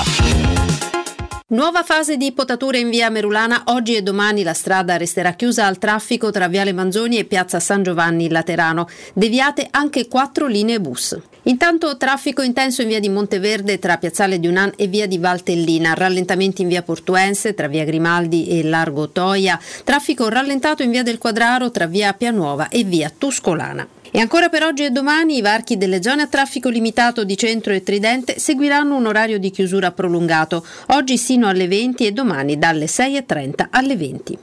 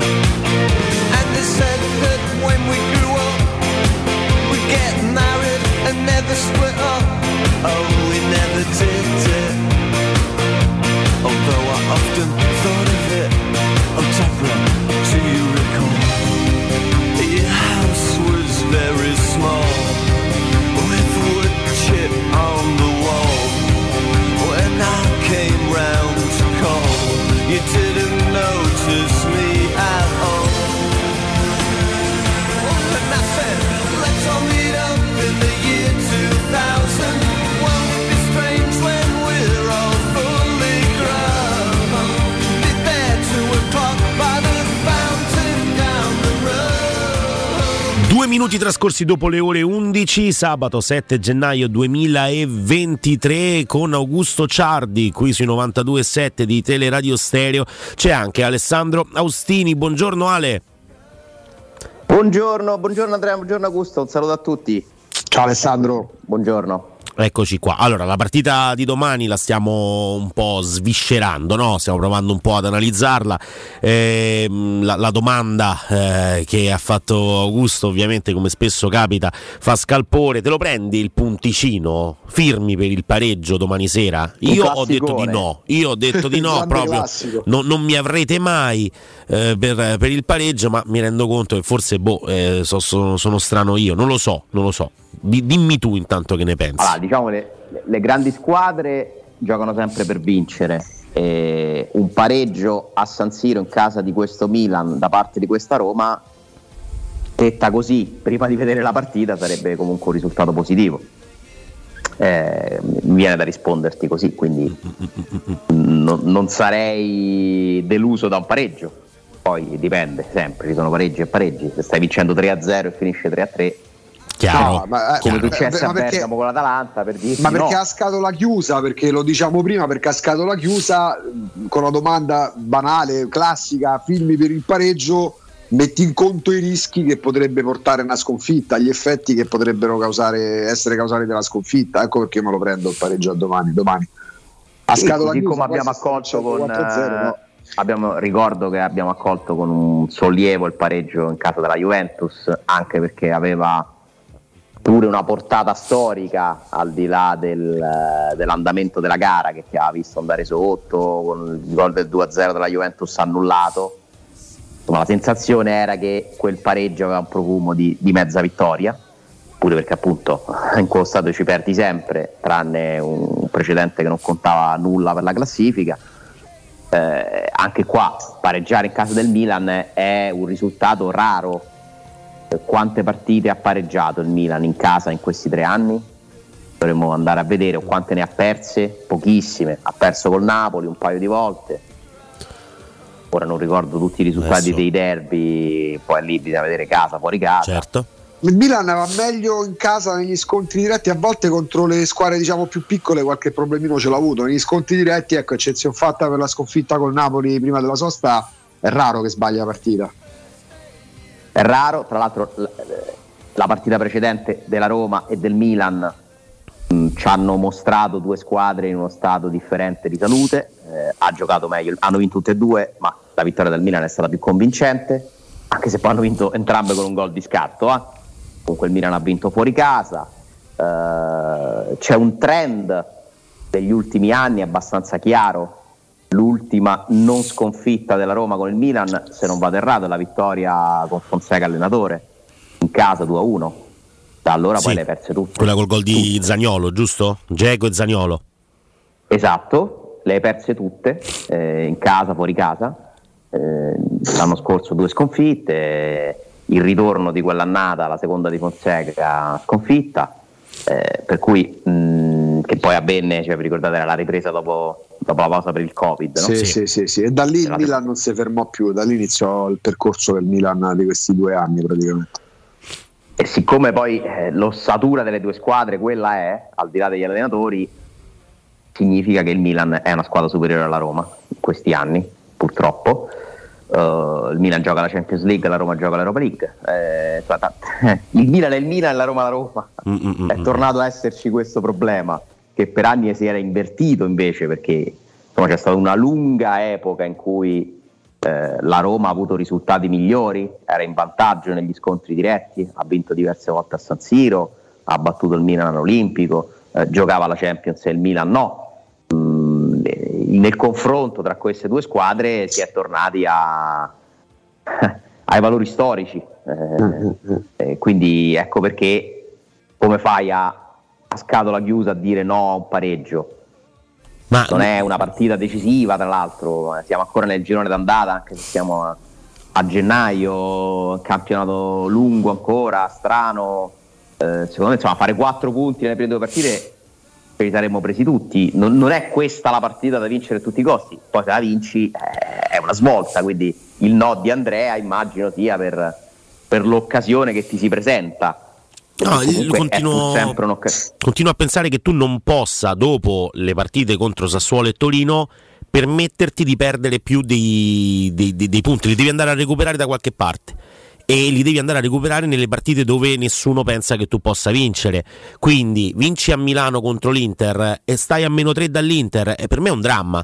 È un dramma perché tu hai fatto più del tuo nello scontro diretto contro l'Inter, fuori casa, e comunque ti trovi sotto di tre punti rispetto a una squadra che comunque ha avuto un periodo di grande sofferenza, eh, che, che, che ricordiamo tutti, Sassuolo, eh, che poi è finito proprio con quella, con quella vittoria della Roma a, a San Siro, eh, Sassuolo e Torino sono due partite dove perdi dei punti che devi, che devi andare a prendere per forza di cose da qualche altra parte.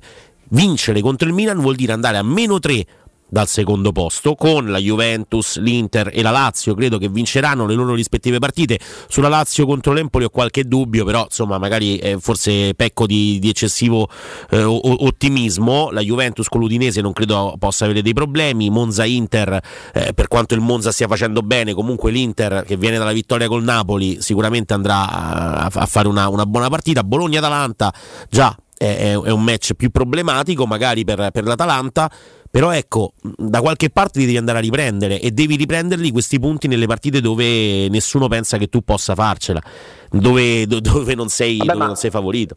Per te, eh, insomma, hai usato la parola dramma. Per te è un dramma perché ti aspettavi che la Roma fosse superiore a queste squadre? Perché pensi che debba a tutti i costi andare in Champions League? Cioè, sì, sì. È molto legato anche all'aspettativa. No, no, deve andare in Champions squadra. League questa squadra, soprattutto se batte l'Inter in casa, eh, a, a domicilio, con la Juventus più in difficoltà eh, degli, ultimi, degli ultimi anni dal punto di vista societario, dal punto di vista eh, poi del, del gioco non gioco, ma dei risultati, insomma, no. Però eh, la, la Roma non può avere gli stessi punti della Lazio, secondo me, non ne può avere soltanto due in più dell'Atalanta. Eh, il Napoli sta facendo un campionato a parte, il Milan ha perso dei punti quest'anno in, in giro nel, nel campionato, sta facendo comunque il suo perché è in una posizione di classifica buona, ma è un dramma perché la Roma con la squadra che ha non può trovarsi, secondo me, agli stessi punti eh, di, di, di, di, di, di Lazio, Atalanta, almeno tre dall'Inter dopo aver vinto lo scontro diretto, e tutto è, è, si rifà a quelle due partite lì, a quella col Sassuolo e quella col Torino, perché oggi una Roma ha trentaquattro punti, ma anche guarda, ma anche trentadue, so, di due sopra la Lazio, e se vinci contro il Milan gli vai a meno uno, insomma mh, anche solo una vittoria su due, sì, tra però tu due partite, due partite eh, eh, ne ometti altre due, però la Roma ha perso in casa con l'Atalanta e con la Lazio, esattamente, eh, però se la inverti alla dovrebbe star sotto, nel senso che poi anch'io sono d'accordo che questa Roma, per i giocatori che ha, l'allenatore che ha, il monte ingaggi che ha, i soldi che spende, è assurdo che no, non stia sopra anche quest'anno a Lazio-Atalanta. Eh, sarebbe comunque un fallimento, mh, perché poi a un certo punto uno deve pure tirarle le somme, no? Si può dare tempo per iniziare le cose, nuovo ciclo, basta, cioè quel, quel periodo è finito. Eh, lì, siamo al terzo anno di questa proprietà e al secondo di questo allenatore. Eh, quindi adesso è giusto, secondo me, iniziare a pretendere dei risultati, anche perché lo dice Tiago Pinto, quindi lo dice la società, che l'obiettivo è la sì, Champions, sì, certo. Però poi bisogna fare i conti con la realtà del campo, perché quella è la teoria. La realtà del campo non ci ha mostrato una Roma superiore alla Lazio e all'Atalanta, purtroppo. Eh. No, no, però questi poi sono problemi di Lazio e Atalanta, cioè Lazio e Atalanta sono due squadre che se vincono lo scontro diretto con la Roma a, a domicilio eh, e, e, mh, e, e stanno a una meno due e una agli stessi punti eh, de, de, della Roma, è un problema loro, preoccupandomi. Però, però, però, però Andrea, Alessandro, cioè, noi, facciamo, noi siamo campioni del mondo quando c'è da parlare delle partite che rappresentano l'impianto, eppure io mi danno l'anima per Sassuolo e, e Torino. Eh, allora però la Lazio che dovrebbe pensare? Che, dovrebbe, che dovrebbero fare? Dovrebbero ammazzarsi, perché hanno perso con Lecce, una partita che avevano in controllo totale, hanno perso in casa con la Salernitana. Ma se la Roma perde con Lecce, se la Roma perde con Lecce, guarda che succede qua. Cioè, nel senso, eh, però, certo però, che però, certo, però Lecce, Lecce, non la puoi perdere la partita con Lecce. Andrea, Lecce Lazio vale Sassuolo Roma, vale Roma Torino, cioè rimpie- se facciamo il gioco dei rimpianti, se la Juventus non avesse buttato un mese di campionato sarebbe prima punteggio meno altro che il Napoli. Ma è proprio per questo che dico, in un campionato dove tutte quante alla fine hanno le loro difficoltà, eh, non tanto negli scontri diretti quanto proprio nelle, nelle partite che lasciano delle, de, che, che hanno delle insidie forse anche nascoste, come quella della, della Lazio contro il Lecce. Eh, ehm, la, la Roma le partite contro le squadre che invece stanno di, al di sotto le deve vincere tutte. Eh, se con Sassuolo e Torino non vinci, poi devi andare a prendere i punti contro le squadre che stanno sopra di te, e in questo caso le squadre che stanno sopra di te sono quattro, la Lazio a pari punti, quindi vabbè, so, fatto, differenza... eh, l'hai eh, fatto eh. contro l'Inter a San Siro, poi col Napoli basta, puoi perdere, ma sono per... passati tre mesi però, eh, quello però aspetta, nel senso... ah, Augusto, scusami, Inter e Juventus, la Roma ci fa quattro punti, tutte e due fuori casa, e sono due squadre che stanno davanti contro Inter e Juventus. Poi con la partita col Milan la vediamo, col Napoli puoi perdere perché hanno perso tutti. Il problema della partita col Napoli è che non hai giocato, quello è, è un discorso pesantissimo che poi abbiamo analizzato, affrontato e che continueremo a fare. Lazio-Atalanta, se, pe- se vincono contro la Roma e poi stanno agli stessi punti della Roma, il problema è loro se questi vanno a perdere contro Lecce. Questo è, è un po' quello che, che voglio dire. Poi ovviamente magari pecco di, di, di, di eccessivo eh, ottimismo, sperando che la Roma tiri fuori delle energie che non abbiamo mai visto, quindi anche questo è, lo capisco, il fatto di voler prendere il punto ci sta, è giustissimo, e, e anche il vostro discorso è, è perfetto secondo me, cioè eh, alla fine eh, la, la Roma eh, secondo me ha fatto molto di meno rispetto a quello che ci aspettavamo, però sta lì, se la gioca, vinci con il Milan, sei a meno tre da, da, dal Milan, contro il quale forse non puoi fare una vera e propria gara. Il Milan non li perde più i punti se non glieli togli tu. Anche questo fa, fa la differenza se vuoi arrivare in Champions League. No, ma è indubbiamente un anno in cui poi bisognerà tracciare una linea, no? Nel senso che è un anno che, se non si dovesse concludere con la qualificazione in Champions League, ti direbbe che stai sbagliando, che stai sbagliando direzione.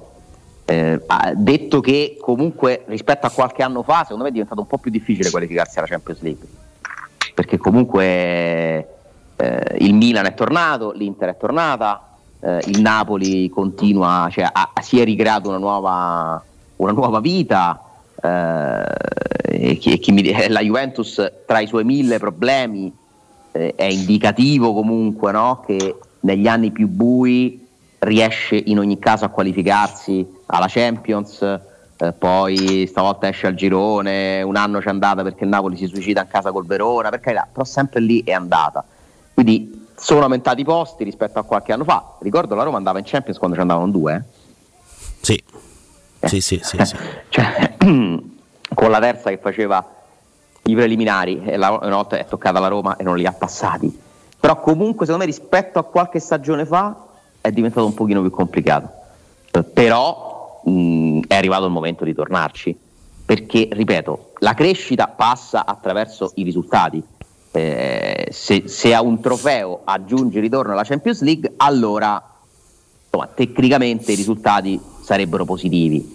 In caso contrario mh, significa che qualcosa stai sbagliando, che, che, perché poi alla fine è, è sempre, cioè, la parola progetto, chiamiamolo come ci pare, non credo che questa società stia qua per, far, per eh, allestire una squadra che arriva quinta e sesta e deve essere contenta perché, perché siamo tutti felici, perché non è così.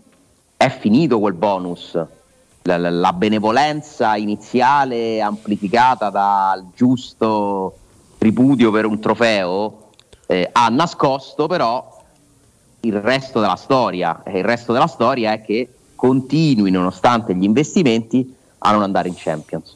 Però questo è un campionato ancora tutto da giocare, sì. Quindi per carità Andrea, cioè, tu, tu fai un ragionamento che spero sia quello dei giocatori, eh? Cioè, la mentalità giusta è quella.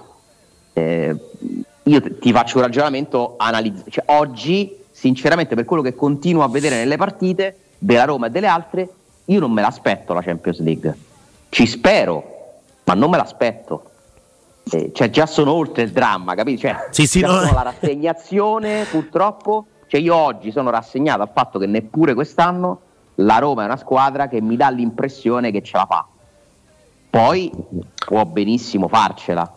La, la cosa, eh, lo spero fortemente, è lunga, sì, sì. I valori ci sono, quindi magari cambia tutto in giro di due o tre partite, iniziando proprio da domani potrebbe, potrebbe svoltare, certo, questa è, è la speranza che dobbiamo avere.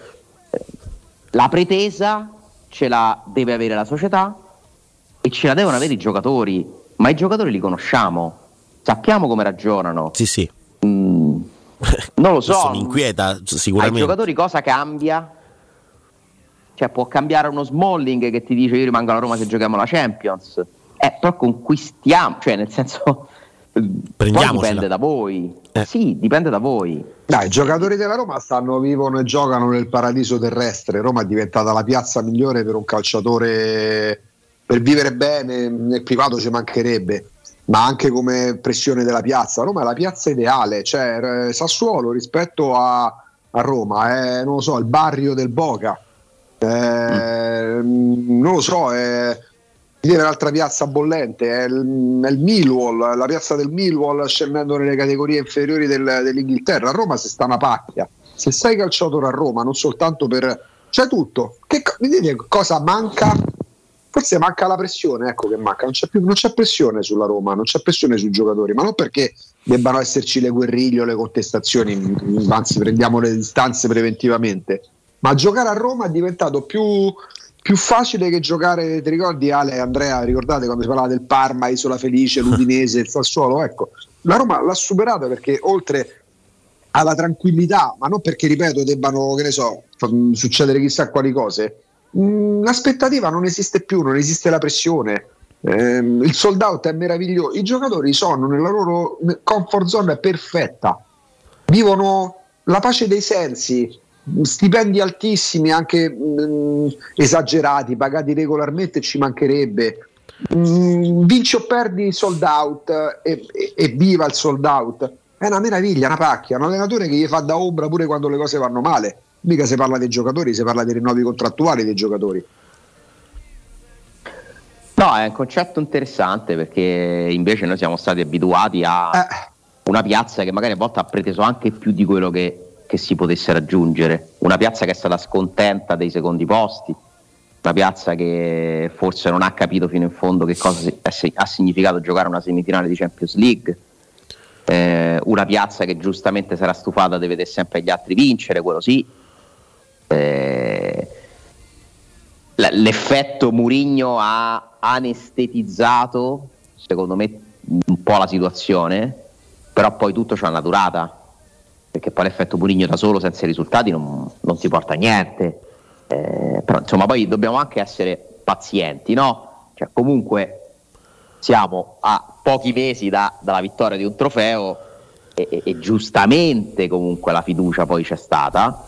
Eh, il problema è che da dopo quel trofeo non stiamo più vedendo la squadra in, esprimersi in un certo modo, e abbiamo capito tutti che l'allenatore ha qualche dubbio, no? Su, più di qualche dubbio su, su quello che si può fare, sul potenziale che c'è qui effettivamente eh, per crescere. Però io condivido, cioè, la sensazione d'Augusto è che giocare a Roma in questo momento forse sia paradossalmente troppo facile.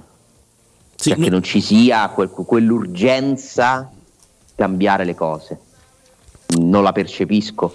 Eh, la pressione negativa è negativa comunque, eh? Nel senso che poi l'eccesso opposto è sbagliato, certo, comunque. Però qui si è passati forse a, a una posizione dall'altra parte estrema. Ma io... sono stati, oh, io ho sentito pareri scandalizzati dopo due, fi, due fischi a Abraham quando è stato sostituito col Torino. Due fischi. No, no, però vabbè, tu, tu parli con, eh, con i tifosi della Roma, parli ai tifosi della Roma. No, no, no, no, no, vabbè, no, no, c'è, cioè io comunque fa... non è che sento quello che vuole, entusiasmo, eh. Cioè io vedo che, che comunque in questo momento c'è una riflessione, mh, cioè in tanti, anche quelli ultra ottimisti, si, si iniziano a fare delle domande, perché poi vedono le partite e insomma è talmente chiaro che questa squadra non si esprime per quello che potrebbe fare leggendo i nomi, e al di là de- delle responsabilità che poi ognuno di noi può andare ad attribuire a questo o quest'altro, eh, ci si dividerà sempre, no? Tra allenatore, giocatori, società, è colpa di quella, però comunque mi pare chiaro che sia una fase in cui comunque almeno si, si è tornati a mettere in discussione qualcosa, eh, non c'è più il... Eh, Eh, il riflesso condizionato, vabbè, la piade, piade de Zerbi, no? Che è stata una cosa secondo me allucinante, cioè con, quando uno ha provato a, a dire che forse si poteva giocare un pochino meglio, ci scattava l'automatico, vabbè, la, la, riprendiamoci di Francesco, cioè non è così. Comunque la critica esiste, pure quella costruttiva, cioè se uno fa notare che questa squadra può giocare meglio, e, e qui sto parlando magari delle responsabilità dell'allenatore, tu ci chiami spesso in causa i giocatori e hai ragione, perché hanno assolutamente delle responsabilità, eh, perché gli stipendi poi te li devi guadagnare, cioè una volta che hai firmato il contratto devi continuare a meritarteli quei contratti e quelle valutazioni, e, e diversi giocatori non lo stanno più facendo, non sono giocatori in linea con quello che si dice di loro, e, e quindi è arrivato il momento pure di, di darsi una bella scossa un po' tutti. E qua però po- faccio riferimento più che mai all'informazione, Ale, perché...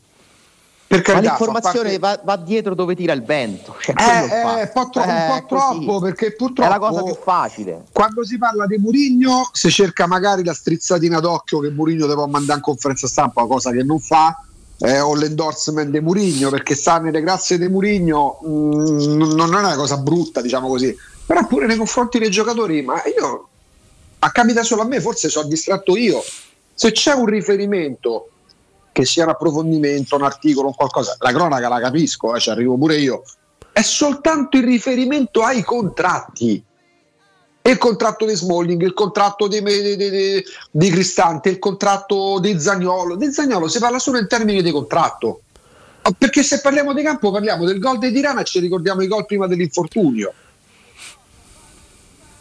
No, è, è vero, ma eh, ripeto, le informazioni poi uno dipende con che obiettivo la fa. Io ho sempre cercato personalmente, non per autocelebrarmi, però non, non riesco a fare altro che cercare di raccontare fatti e, e, e quindi andare a ricercarli eh, e, e insomma diffonderli, o cercare di commentare quello che vedo secondo il mio pensiero. Ma secondo me in tanti invece vanno alla ricerca del consenso. Se tu narri cercando consenso, scegli una linea che capisci essere quella che va per la maggiore e la segui guardando la realtà da un'angolazione e trascurando tutto il resto. Ma questo vale per argomenti anche molto più seri, no? Eh, purtroppo è così, nell'era dei like e degli insulti, se io voglio vivere tranquillo so benissimo cosa devo dire e scrivere per prendermi il like e non gli insulti. È perché è molto più faticoso provare a raccontare anche verità quando sono scomode, provare a dirvi un po' prima che c'era qualche problemino nella Roma tra Mourinho e la società, eh, provare a dire che sì, è fantastico spendere tutti questi soldi, ma li stiamo spendendo bene? Siamo sicuri? Houston abbiamo un problema? Oppure provare, a, di- provare a dire che lo stadio nuovo non si fa in tre anni, forse prima bisogna capire che cosa fai de- per gli espropri.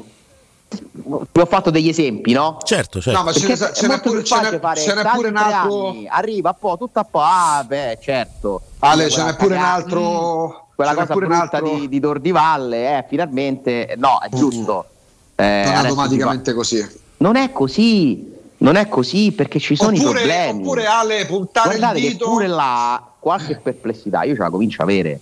Perché poi le cose uno se le deve pure dire, poi magari un giorno ne approfondiremo, non è il momento, però anche lì, cioè non è che tutto è automatico, cioè purtroppo è stata raccontata questa società perché gli si è giustamente riconoscenti, senza mai interrogarsi se tra dieci cose giuste magari ogni tanto ce n'è pure una sbagliata, ma dirlo non vuol dire mettere in discussione le altre dieci che sono oggettive. C'è il terrore, c'è stato per mesi di non poter dire ah, ma per quale? Perché comunque l'aria, il consenso era quello, e chiunque ha provato a su certe singole cose mettere in discussione è stato additato vedova di quello, di quell'altro. Ma vedova di che? Ma vedova, cioè io sono vedovo da Roma che, che arriva in Champions. Eh, quello dovremmo esserlo tutti, però. Io sono da Roma che, che compra Nainggolan, Strootman, Marquinhos, Lamela. Sì, poi si vende, ma poi compra Benatia, Manolas, eh, Pjanic, eh, tu, Salah. È eh, il discorso, eh, sì, discorso eh. che si fa pure per i calciatori, no? Eh, se eh. c'è da puntare in dito, se c'è da sparare a zero, è facile dire che c'ha due ferri da stiro al posto dei piedi Felix o qualcuno di quel livello là. Molto più complicato, perché anche, che ne so, se parte sempre dal sei e mezzo periodico, per non dire sette in pagella fisso, parlare del rendimento scadente di quelli che sono considerati big. Noi lo facciamo da un po' di tempo, l'area è cambiata, mi sembra, da qualche settimana a questa parte. Infatti io contesto il dover dire e sentire, perché ci sono dei giornali di riferimento che adesso stanno tirando fuori le cose come stanno. Sono tre mesi, cazzo, però è troppo facile farlo, eh, troppo eh, sono tre mesi però che lo facciamo, perché sembra che le notizie ce l'hanno solo certe testate. Cioè sento in giro mh, hai visto che ha tirato fuori, se lo dice quello è perché gli parla, non c'ha le notizie. Sono tre mesi, basta ascoltare anche dentro casa propria come stanno le cose, ma non perché in verità in verità vi diciamo, ma perché magari in certi momenti ad altri faceva meno comodo farlo, e noi se c'avevamo qualcosina magari la tiravamo fuori, ma non dobbiamo prendere dalle labbra di altre testate per sapere quello che sta succedendo o che è successo di recente. Ale Eh, direi proprio di no, eh. Ecco. Dai, ripartiamo, di ripartiamo no. dal fatto che non ci teniamo tra pochissimo, perché c'è la pausa, e prima però ho un consiglio eh, da darvi e da dare ai nostri amici che sono a casa.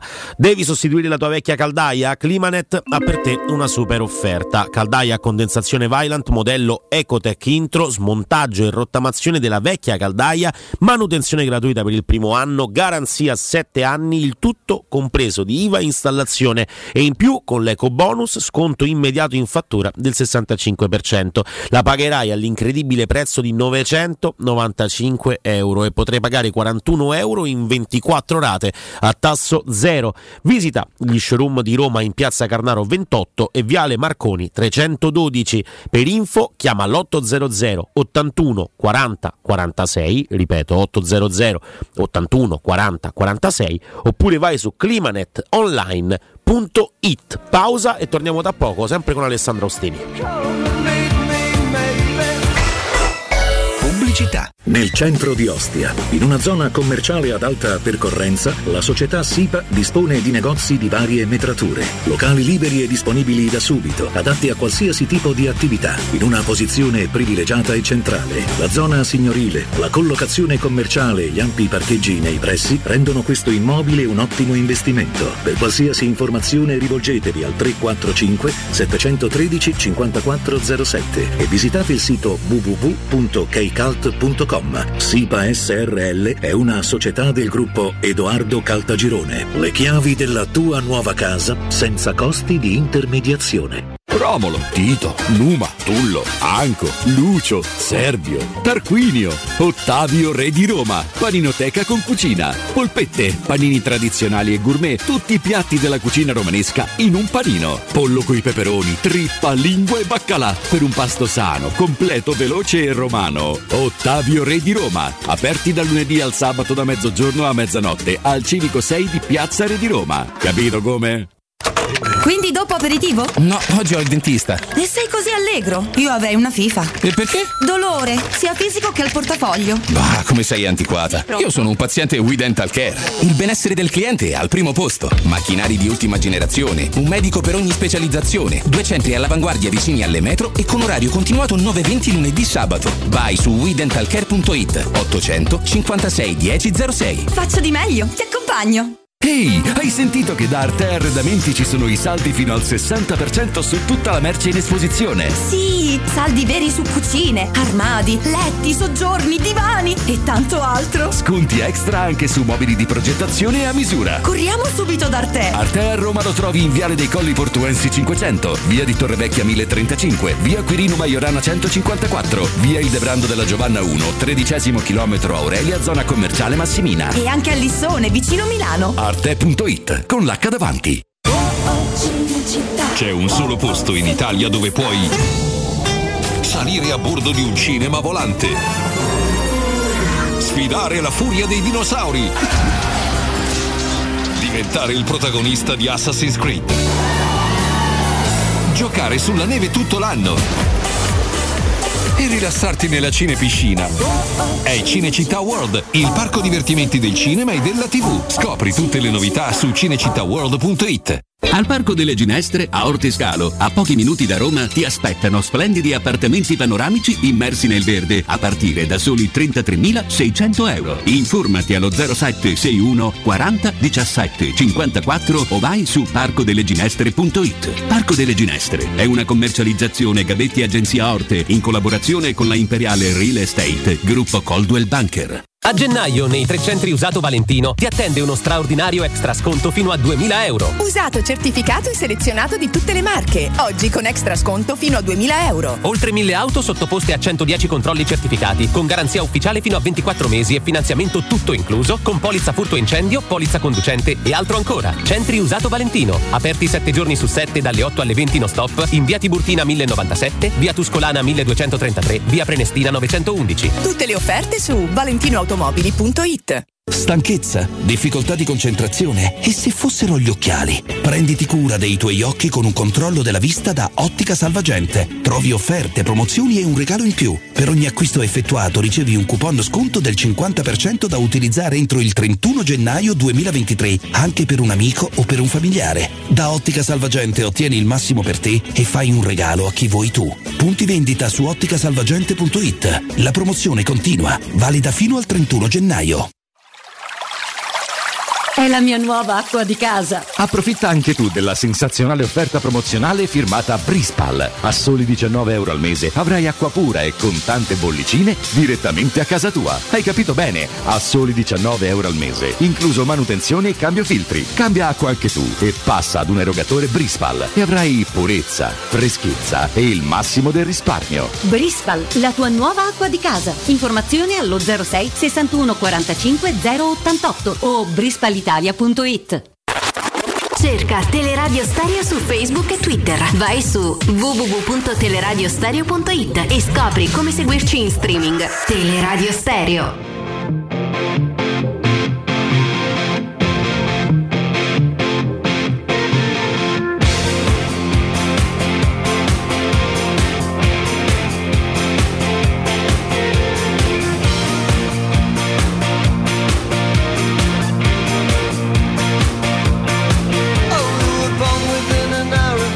undici e trentaquattro, torniamo in diretta. Augusto Ciardi, Alessandro Austini, ci siete?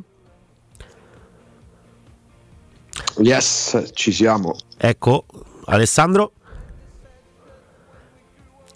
Sì.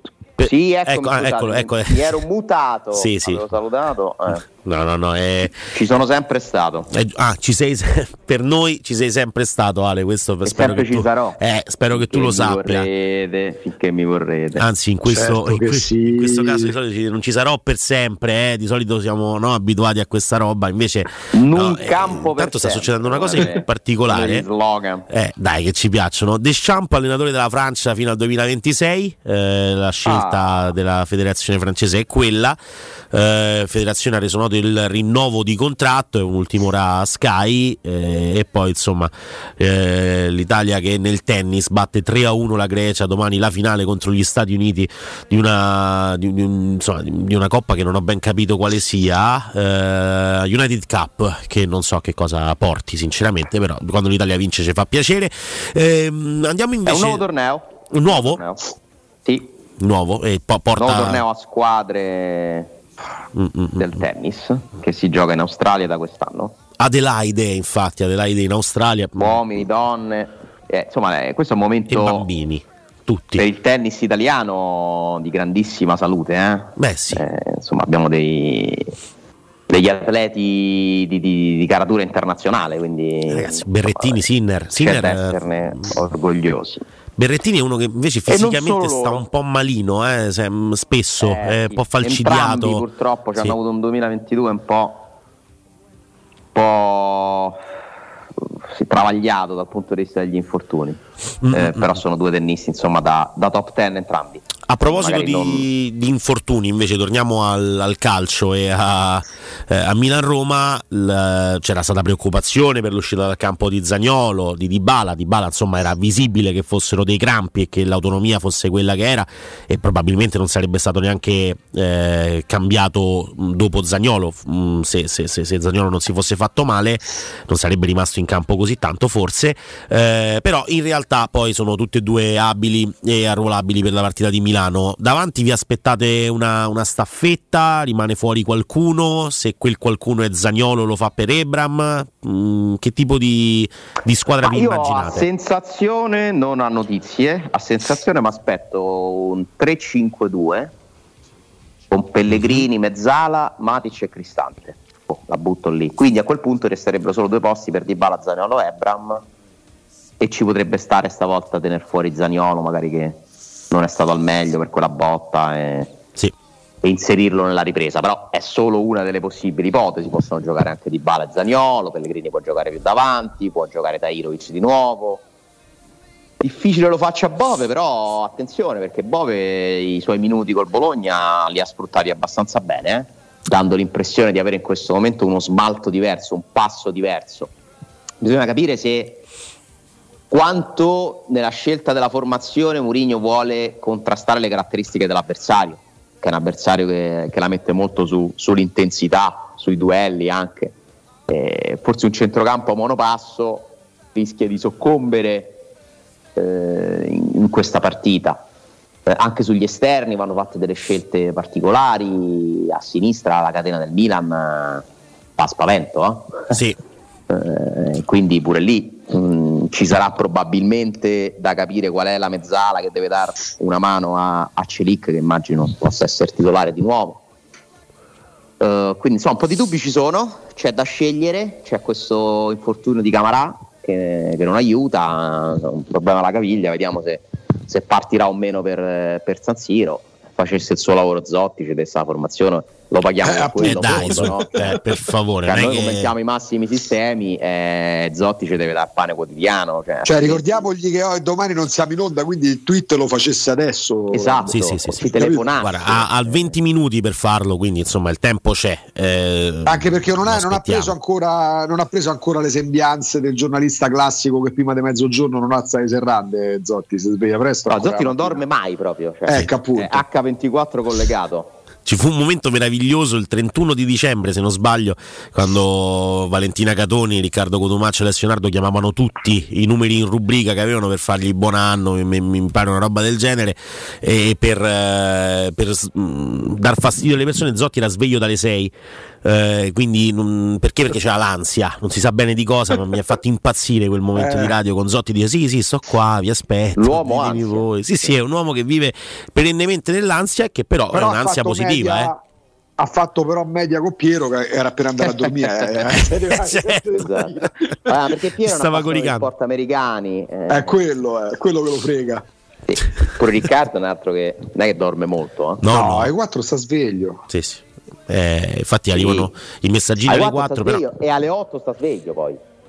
Sì, sì, sì, sì. Cioè, sì, non, sì, non sì. dorme, no, non, sono vampiri probabilmente, questo poi lo, lo, lo, lo scopriremo. In realtà abbiamo detto quindi che la, la formazione è un po' un, un, un enigma eh, da, da risolvere. Cercheremo di capire anche se poi la prestazione per esempio di Zaniolo, che è arrivata a Genova contro la Samp in una partita molto simile nel suo svolgimento a, a Roma-Bologna, con la Samp che però aveva avuto meno occasioni da gol, anche perché la caratura in quel momento tra, era diversa dell'avversario. La Samp veramente ha delle difficoltà, aveva delle difficoltà perché poi ha battuto il Sassuolo nell'ultima, però insomma la partita, lo svolgimento è stato simile. Nei primi dieci minuti calcio di rigore per la Roma, gol di Pellegrini, e poi una partita attendista fino proprio all'ingresso in campo di Zaniolo, che era quello che nell'ultima mezz'ora aveva un po' scompaginato, no? la, la, la, la difesa doriana, aveva dato una nuova, una nuova verve, nuovo dinamismo all'attacco.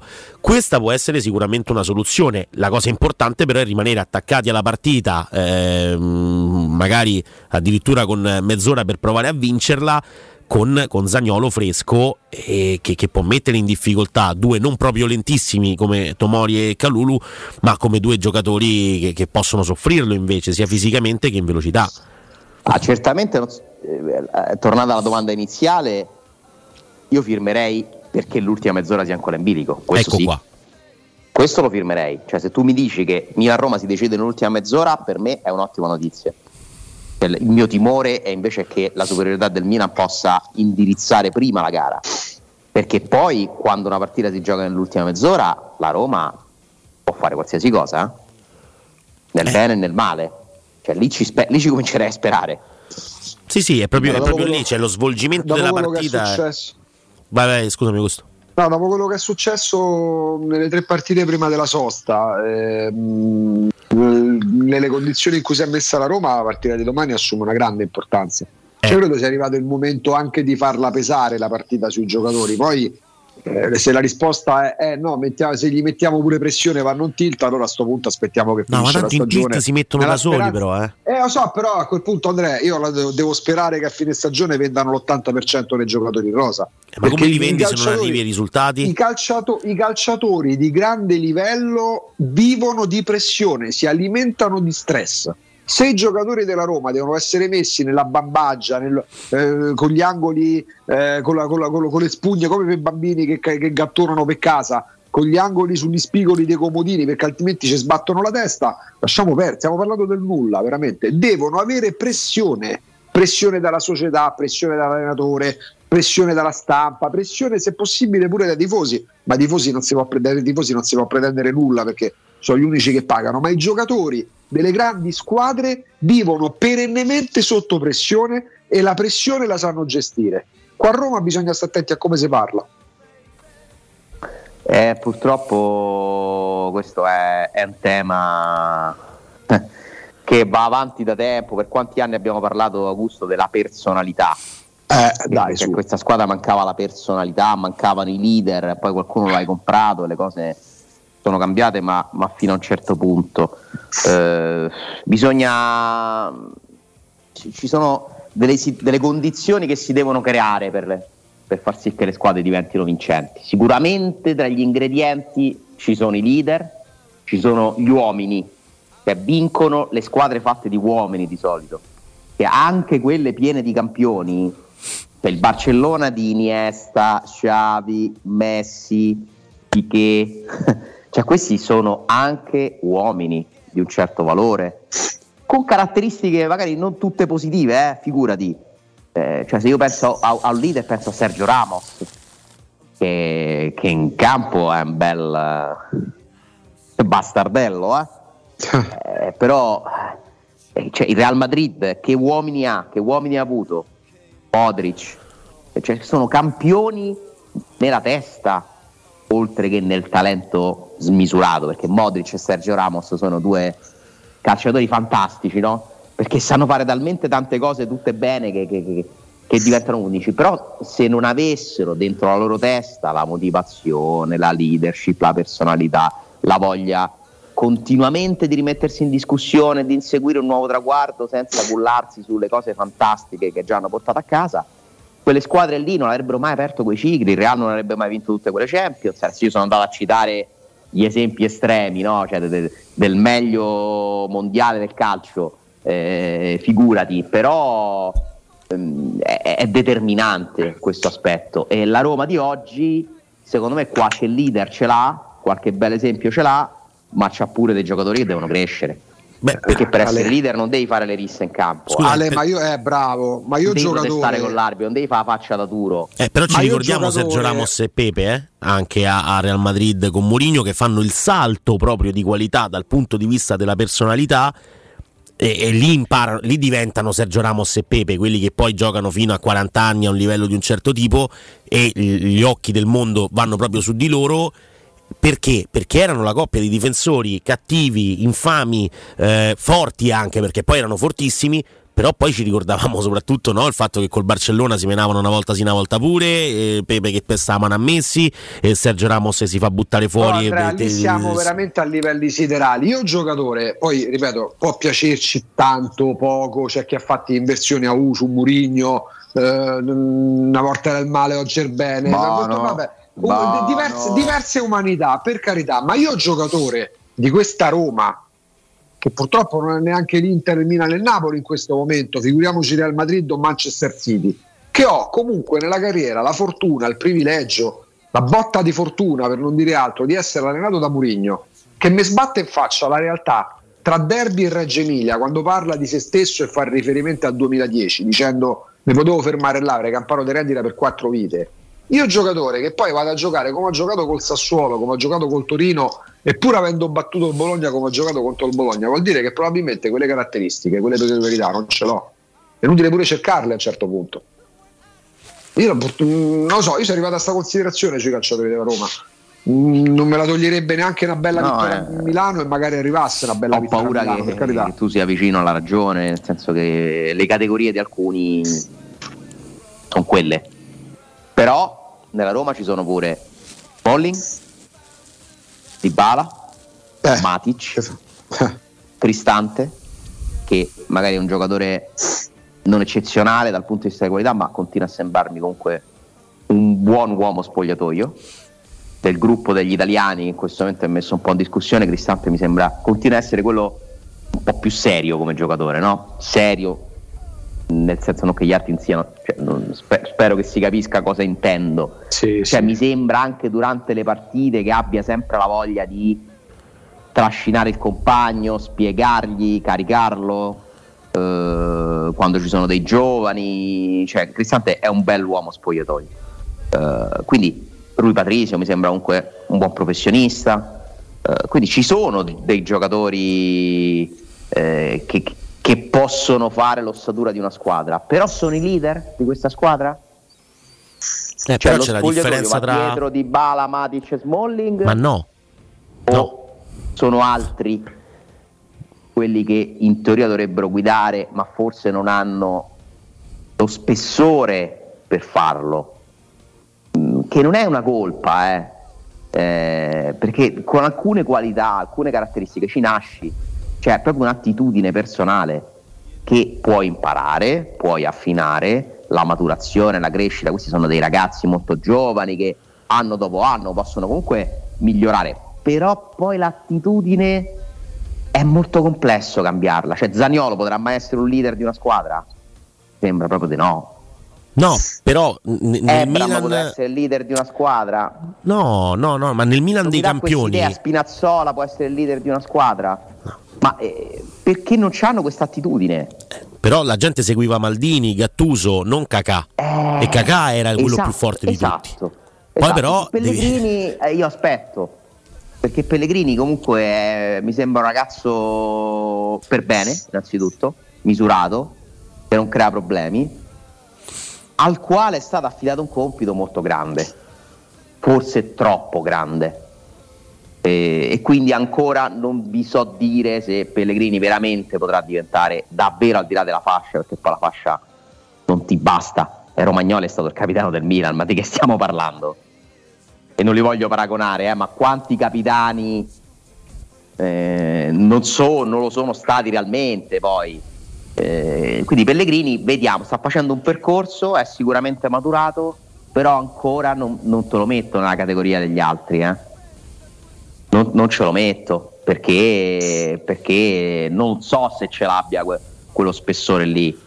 Beh, ma sta a lui farcelo vedere, però eh? Cioè, non lo sappiamo, certo, perché è lui che ha tante occasioni per farlo vedere e magari Pellegrini non ha mai creato no. problemi. No, no, questa certo. è, è, è una cosa che gli va riconosciuta. Mai, non gli ho mai sentito dire una cosa fuori posto, non l'ho mai visto fare cose contro i compagni eh, o che siano uscite cose, però non lo vedo ancora sinceramente prontissimo, no, per essere un leader paragonabile ad altri leader.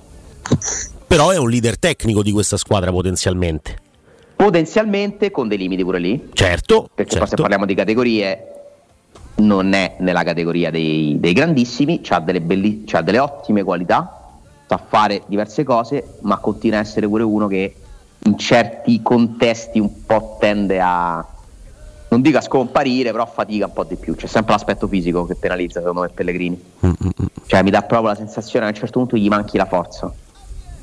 E su quello si può lavorare, si può migliorare, la struttura quella è. Eh, e quindi bene che ci sia Pellegrini nella Roma. Non so però quanto lui poi abbia ancora margini per, per diventare ancora più forte. Speriamo, speriamo di sì. Stiamo parlando di tutti i giocatori, eccezione fatta per Zaniolo, che ci si inizia a avvicinare, che sono più vicini a trenta che venti. Eh. Eh, Pellegrini è novantasei, sì. Pellegrini, Cristante, Spinazzola, Mancini. Spinazzola ha superati. Mancini, Mancini non l'ho eh. nominato, ecco Mancini a me non sembra un leader. Non mi sembra un leader, mi sembra un giocatore comunque determinato, che non c'ha paura. Di mestiere sì, ma sarà sempre un passo indietro quelli che veramente possono fare i leader, perché essere leader, ripeto, non vuol dire parlare e urlare di più, di più e fare le facce cattive, non ti basta, devi essere convincente, cioè gli altri devono essere convinti di seguirti, e io non credo che lui ce l'abbia sto carisma, eh.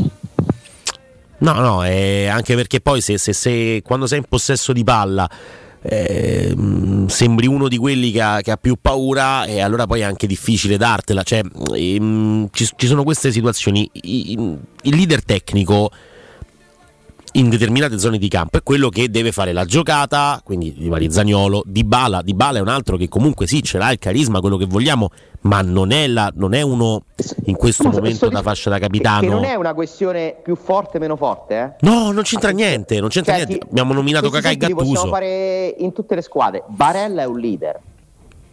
Per me Çalhanoğlu e Brozovic non sono leader. Esattamente. Brozovic proprio è l'esempio lampante. Tonali mi sembra un leader. Certo. Leao non è un leader. assolutamente, assolutamente. Però ecco, la cosa inquietante è che prima nominavi Sergio Ramos eh, dell'ottantasei. La Juve non ha più un leader. No, la Juve non no, anche perché se poi bo- c'ha Bonucci che però Però Bonucci è, è simile stato... a Mancini da quel punto di vista, forse, eh? Forse più forte. Come? Bonucci è più simile a Mancini come immagine eh, che vuole sì, dare di è, sé. È Mancini più, più evoluto, più esperto, più, ancora più di mestiere. Bonucci è uno che c'ha alle spalle centinaia di partite, finali. È un abituato a altri contesti rispetto a Mancini. Però nel trio io è il terzo che mi prendo, nel famoso trio con Barzagli e Chiellini, che non vuol dire che è scarso, eh. No, no, certo.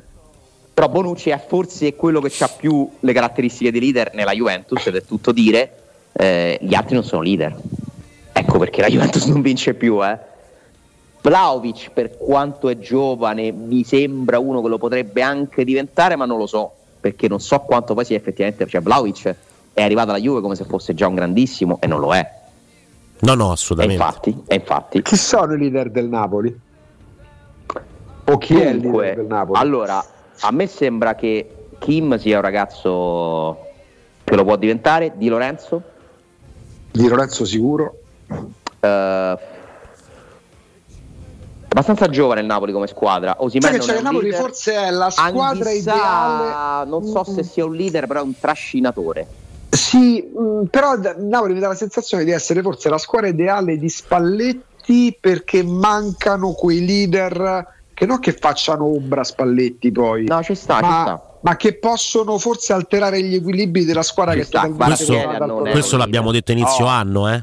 Da quando sì. se ne sono andati vari Insigne e compagnia. La chimica giusta. Eh, sì. Questo l'abbiamo detto dall'inizio. Perché è una squadra totalmente votata al proprio allenatore. Forse Spalletti ha bisogno di questo per rendere è vero, è vero, è vero, un po' come Sarri. Sì. Ha sempre avuto questa, questa caratteristica di... Ci sono gli allenatori che hanno bisogno che le squadre li seguano proprio alla lettera. Un po' discorso pure di Pioli, però poi Pioli ha avuto la bravura di accettare lo spazio di cui necessitano leader come Ibrahimovic su tutti. Pioli ha, Pioli ha fatto il passo in avanti quando, quando è sceso tra virgolette a compromessi, che è quello che fece poi a un certo punto Ancelotti, non che Pioli sia Ancelotti, ci mancherebbe, eh. ma mh, ci sono allenatori che quando sono entrati proprio nel gota dei, dei, dei, dei grandissimi hanno magari rinunciato a qualcosa dei loro dogmi e si sono votati al compromesso quando poi... capiscono che è utile alla squadra e lo fanno, è un grande. Ma certo, non puoi allenare il Real Madrid come alleni la Reggiana o il Liverpool come alleni il Sassuolo. Però Ibrahimovic mi dà l'impressione che a sua volta accetta la leadership di Pioli. Sì, sì, sì, eh beh, anche perché eh, anche perché Ibrahimovic, per quanto ami il calcio, non voglia ancora arrendersi.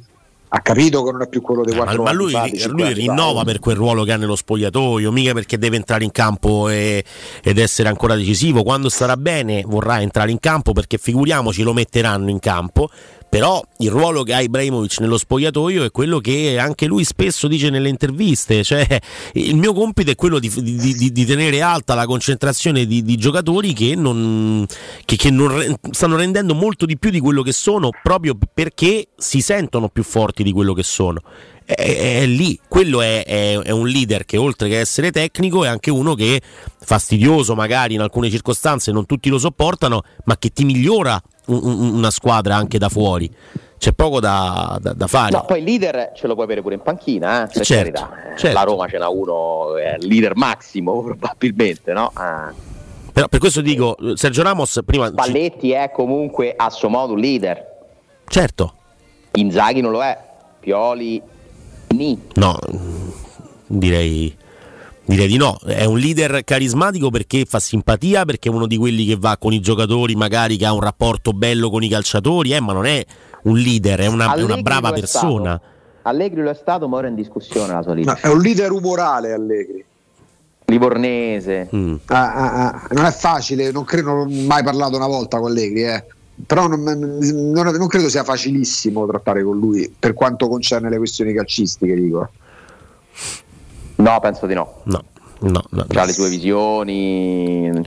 Vabbè, un altro comunque super esperto. Ah, certo. Lo... Però ha un po' perso l'autorevolezza. Sì, probabilmente. Per tutta una sì. serie di motivi. Non c'ha più l'immagine forte che ci aveva nella prima ma, esperienza. Ma, ma anche perché quella è una piazza in cui tu puoi vincere pure come ha fatto lui cinque scudetti, quattro Coppa Italia, a fare due finali di Champions. Se poi torni, sbagli una stagione, e dei cinque scudetti non se ne ricorda più nessuno. Ma guarda, anche solo forse il tornare alla Juventus gli ha fatto perdere un po' di quel tipo di carisma, cioè quel tipo di scelta, ah, tanti soldi, quello che vogliamo, eh.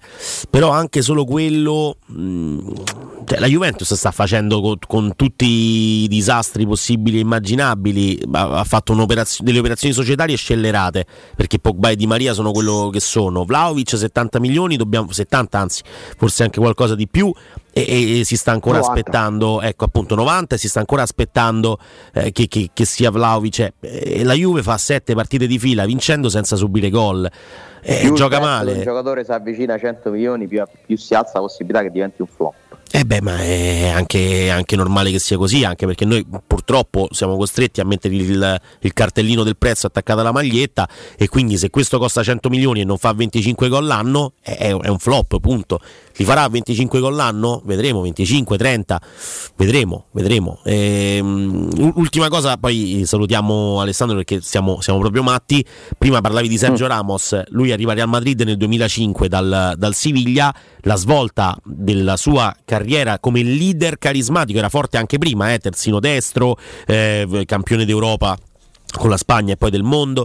Quando arriva però Mourinho diventa quel leader che porterà forse poi il Real Madrid a fare quel filotto di, di, di, di, di Champions League, e, e da quel momento in là, dal duemiladieci duemilatredici, tre anni diciamo di Mourinho Real Madrid non esaltanti forse dal punto di vista del gioco e, e quello che vogliamo, lì però cambia qualcosa in determinati senatori del Real Madrid. Gli ha sicuramente dato una mano, ma se non ce l'hai dentro comunque non ci certo. riesci. Mourinho o non Mourinho, eh? Perché sì, poi lui sì. ha continuato a farlo pure dopo, e forse lo è diventato ancora di più. Eh, però, però qualcuno ah, gli ha detto all'inizio, mh, guarda che tu questo spogliatoio te lo puoi prendere, ed è lo spogliatoio del Real Madrid, non di, di, di, del pizzichettone. C'ha avuto problemi in quello spogliatoio, eh? E enormi, enormi, enormi. Con lui non credo sinceramente, però no, eh, non è un caso.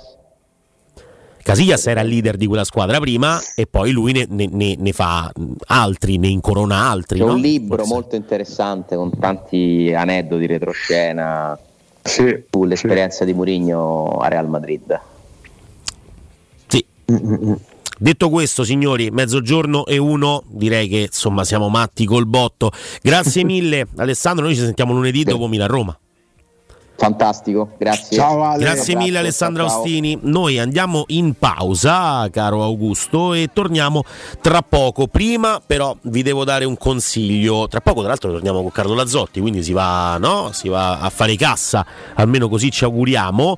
Ehm, prima vi parlo però del centro medico Tiziano. Tiziano è il vostro centro medico in zona Montesacro. Talenti, passione, professionalità, accoglienza e attenzione verso il paziente. Dal millenovecentottanta siamo in prima linea, sono in prima linea in fatto di prevenzione. Tecnologia all'avanguardia per interventi e trattamenti indolori e non invasivi, poliambulatorio specialistico, odontoiatria adulti e bimbi, medicina estetica, analisi cliniche, senologia, radiologia, fisioterapia, medicina dello sport, oculistica e nuovo polo specializzato in medicina del sonno per coprire l'importanza e scoprire soprattutto l'importanza del giusto riposo. Con l'inizio del nuovo anno scopri le proposte dedicate alla prevenzione w w w punto centromedicotiziano punto i t oppure chiamalo zero sei otto sette uno tre sette zero uno cinque. Vado a ripetere zero sei otto sette uno tre sette zero uno cinque. Sconti per tutti gli ascoltatori di Teleradio Stereo. Pausa e torniamo tra poco con Carlo Lazzotti. pubblicità. In zona Ponte di Nona, la Società Edilizia del Golfo dispone di diversi negozi di varie metrature posizionati su strade ad alta percorrenza che collegano la via Prenestina e la via Collatina con la rete autostradale. I negozi offrono la possibilità di installare canne fumarie e vi sono ampi parcheggi nei pressi. Per qualsiasi informazione rivolgetevi al tre quattro cinque sette uno tre cinque quattro zero sette e visitate il sito w w w punto keycult punto com. Edilizia del Golfo S R L è una società del gruppo Edoardo Caltagirone. Le chiavi della tua nuova casa senza costi di intermediazione. Se ami la carne quanto noi, adorerai Ara Bracis. Steakhouse e American Barbecue. Golosi hamburger di scottuna o Black Angus. Barbecue con New York pastrami, ribs e altre specialità con cottura low and slow. Un'accuratissima selezione di carni di altissima qualità da tutto il mondo e primi romani fatti in casa. Ara Bracis, in via Cassia milleottocentotrentasette. Info allo zero sei ottanta zero sette undici quarantadue. Ara Bracis, il tempio della carne a Roma. Avviso importante per progettisti, tecnici, imprese, artigiani e per tutti coloro che lavorano nel mondo dell'edilizia. Prefedil presenta i sistemi costruttivi a secco per realizzare pareti e divisori con caratteristiche di isolamento termoacustico e di resistenza al fuoco, ed elementi costruttivi per muri e per realizzare strutture portanti antisismiche con isolamento in classe A. Numerose soluzioni tecniche e corsi di formazione. Prefedil, sala espositiva in via Prenestina novecentocinquantasei, uscita sedici del G R A, direzione Roma Centro. Info su su prefedil punto it. È la mia nuova acqua di casa. Approfitta anche tu della sensazionale offerta promozionale firmata Brispal. A soli diciannove euro al mese avrai acqua pura e con tante bollicine direttamente a casa tua. Hai capito bene? A soli diciannove euro al mese, incluso manutenzione e cambio filtri. Cambia acqua anche tu e passa ad un erogatore Brispal e avrai purezza, freschezza e il massimo del risparmio. Brispal, la tua nuova acqua di casa. Informazioni allo zero sei sessantuno quarantacinque zero ottantotto o brispal punto it. Italia punto it. Stanchezza, difficoltà di concentrazione? E se fossero gli occhiali? Prenditi cura dei tuoi occhi con un controllo della vista da Ottica Salvagente. Trovi offerte, promozioni e un regalo in più. Per ogni acquisto effettuato ricevi un coupon sconto del cinquanta per cento da utilizzare entro il trentuno gennaio duemilaventitré, anche per un amico o per un familiare. Da Ottica Salvagente ottieni il massimo per te e fai un regalo a chi vuoi tu. Punti vendita su otticasalvagente punto it. La promozione continua, valida fino al trentuno gennaio. Approfitta dell'eco bonus sconto immediato in fattura del sessantacinque per cento. Climanet ti offre caldaia Vaillant ventiquattro chilowatt a condensazione con crono termostato e kit protezione compreso I V A e installazione al prezzo di novecentonovantacinque euro in ventiquattro rate a tasso zero e sette anni di garanzia. Showroom a Roma in piazza Carnaro ventotto e viale Marconi trecentododici. Climanetonline punto it. Il tuo clima ideale in un mondo più pulito con Climanet. Edgar Trasporti, trasporti internazionali, spedizioni via mare, via aerea, via terra, pratiche doganali, import-export, magazzino doganale, deposito I V A. Edgar Trasporti è il tuo partner strategico perché ti accompagna e ti supporta in tutto il processo di spedizione. Edgar Trasporti si trova a Commerce City, dietro la nuova Fiera di Roma. Telefono zero sei sessantacinque zero zero quarantadue venticinque. edgar trasporti punto com. Devo vendere casa, ma sono stanco dei tempi biblici delle agenzie. Affidati a Compro Appartamenti. Ho venduto con loro la mia casa in meno di un mese. Compro Appartamenti è un'azienda leader nel settore immobiliare. Acquista direttamente qualsiasi tipo di immobile, anche se pignorato, ipotecato, locato o in nuda proprietà, garantendoti una liquidità immediata in tempi brevissimi. Compro Appartamenti. Vendere la tua casa non è mai stato così veloce e conveniente. Chiama tre tre otto undici quarantacinque zero trentadue o info chiocciola comproappartamenti punto eu. Teleradio Stereo novantadue sette.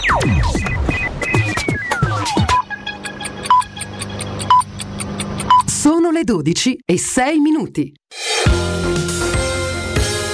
Roma Infomobilità, a cura di Luce Verde A C I e Roma Servizi per la Mobilità.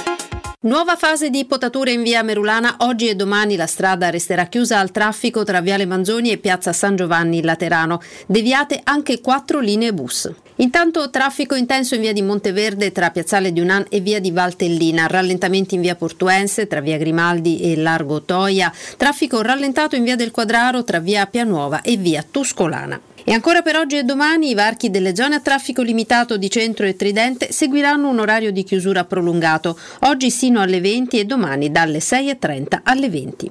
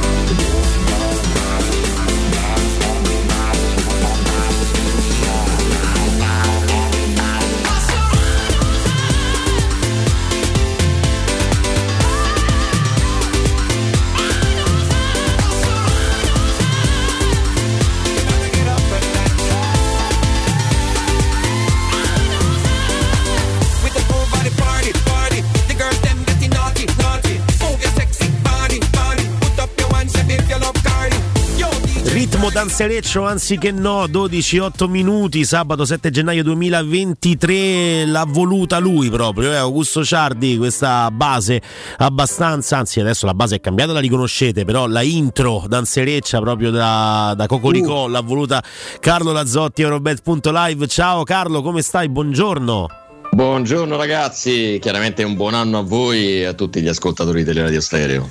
Grande Carlo, buon anno. Ci fa tanto tanto piacere sentirti, soprattutto per quanto riguarda la giornata di Serie A, le scommesse e straccalone varie, cioè dobbiamo fare cassa qui, eh, perché con le tombolate già abbiamo perso troppo e quindi da qualche parte bisogna recuperare, eh, inventati qualcosa.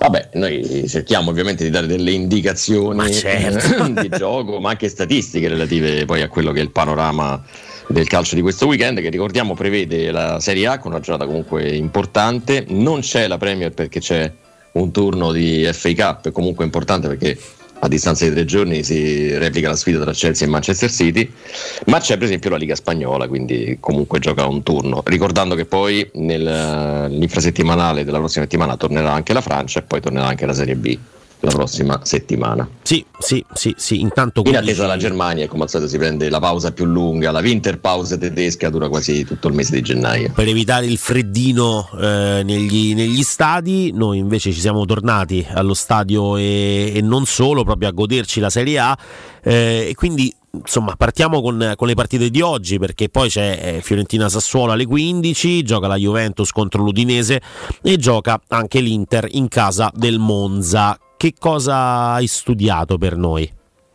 Ma intanto l'Inter sulle ali dell'entusiasmo, perché è evidente che abbia eh, da questo punto di vista il morale alle stelle dopo la vittoria contro il Napoli, quindi il due dell'Inter mi sembra quanto mai obbligato ed è una quota anche abbastanza altina, perché era partita da uno virgola cinquantacinque ad inizio Uh, metà settimana dopo il turno infrasettimanale, adesso sta salendo fino a uno virgola sessanta, perché comunque anche il Monza è una formazione che insomma in questo momento non è che sia così facile da affrontare, eh, c'è una sola sconfitta nelle ultime quattro partite, viene da un, da un pareggio tra l'altro bellissimo con un giocatore che a me fa impazzire, che è Carlos Augusto.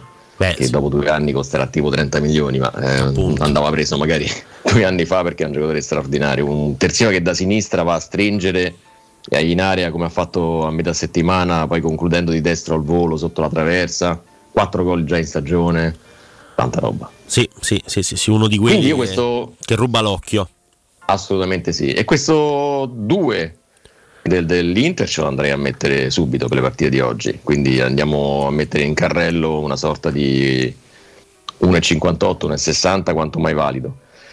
Stesso discorso per la Juventus, perché la Juve alla fine è riuscita a conquistare una vittoria insperata con quella punizione di Milik eh, al novantunesimo, e anche qui è una squadra comunque in salute.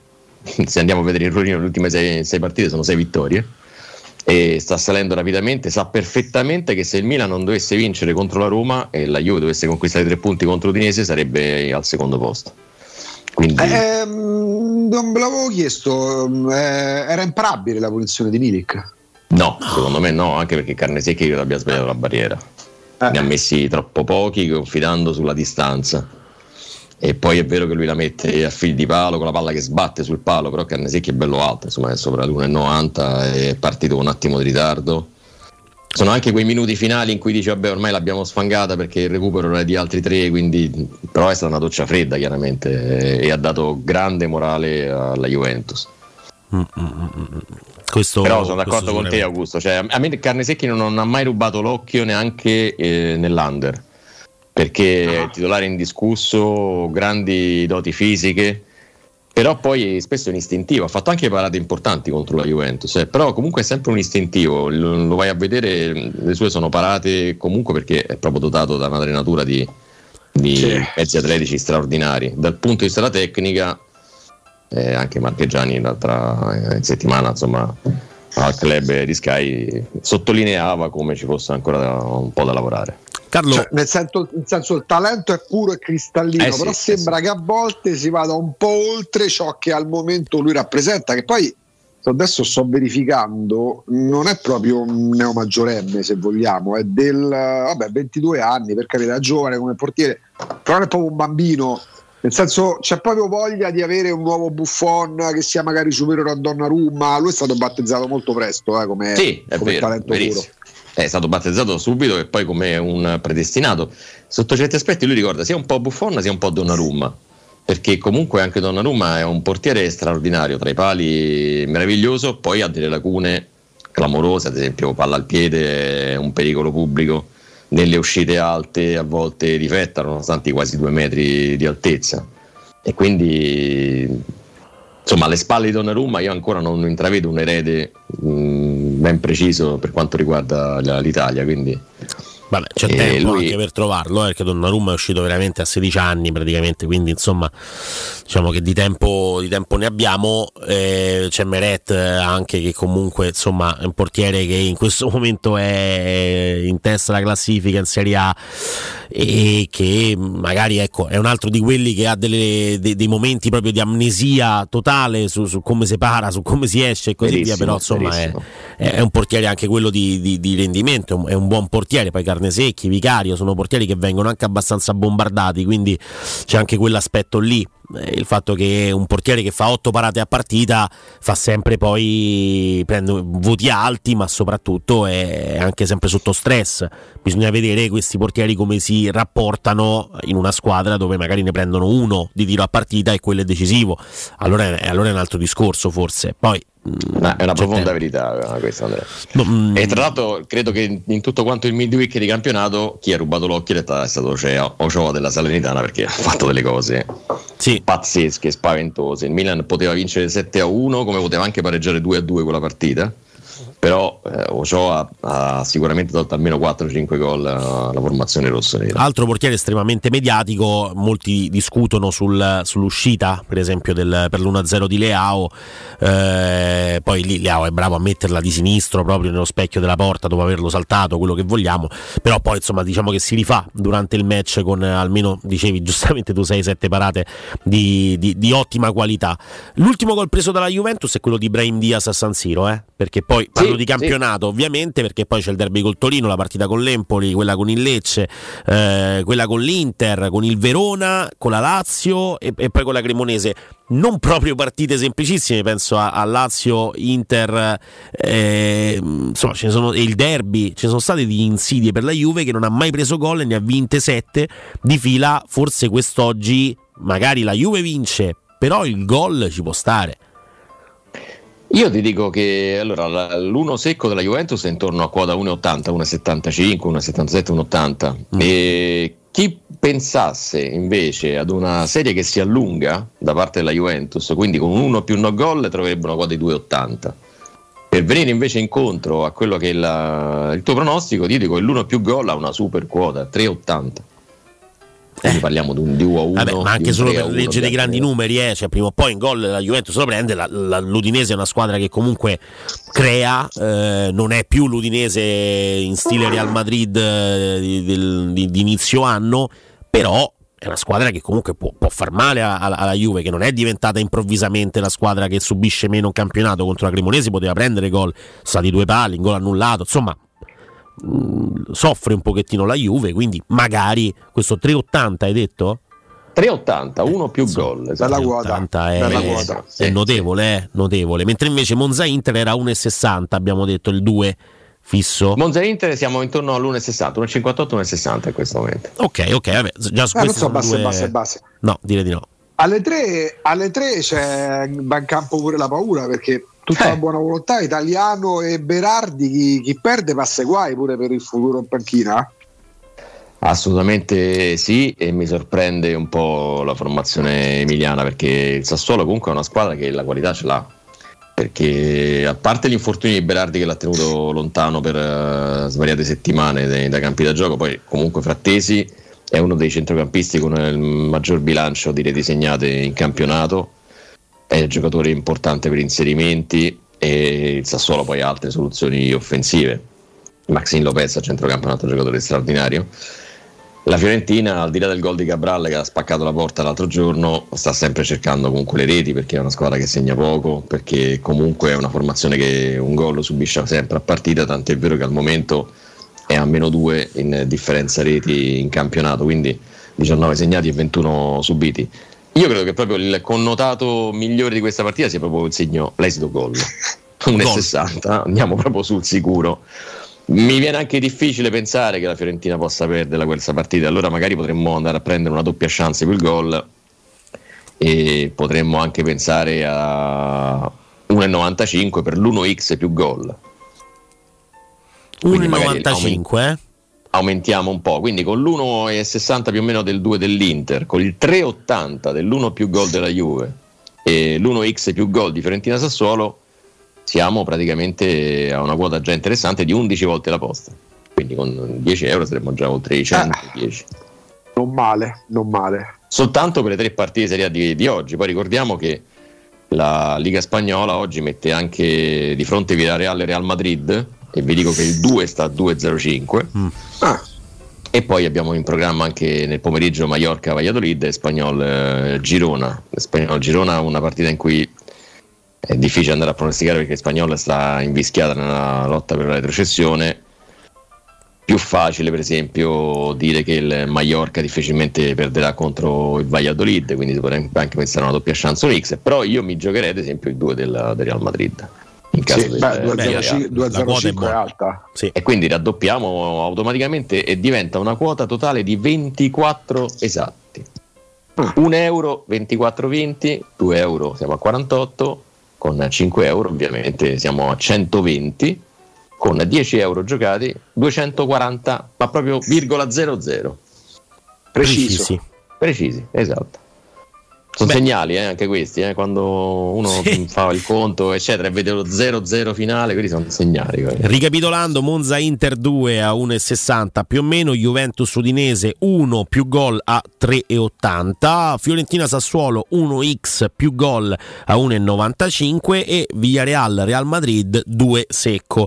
Questo insomma eh, con dieci euro ci consentirebbe di portare a casa duecentoquaranta euro, che comunque fanno sempre bene, rimpinguano le casse sicuramente. Beh, la cena di pesce qui Beh. è abbastanza assicurata. Beh, sì, sì, sì, questa è una cenetta di pesce davvero da tenere in, in considerazione. Questo ovviamente per quanto riguarda le, eh, le, le tre partite di Serie A più una della Liga. Mh, io ti chiedo, sulle tre partite di Serie A di oggi, marcatori, risultati esatti, abbiamo qualcosa per Proviamo alzare? Proviamo a fare un dribbetto sui risultati esatti. Ma facciamolo, dai. Proprio da quello che siamo detti, magari mettendo un po' una correzione su, su Juve Udinese.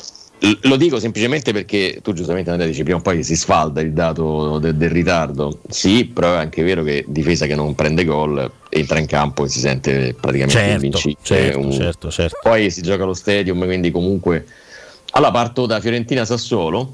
Sì. E il tre a due risultato esatto vale ventidue volte la posta, che per carità è un risultato difficilmente raggiungibile, ma non si sa mai, perché comunque la Fiorentina un gol lo prende sempre, il Sassuolo abbiamo visto che viaggia praticamente a due gol a partita, ricordiamo che fino adesso il Sassuolo ha incassato ventiquattro reti in sedici partite, mamma mia, quindi parliamo di una media di uno virgola cinque a partita, e, e quindi il tre a due finale di Fiorentina-Sassuolo vale ventidue volte la posta.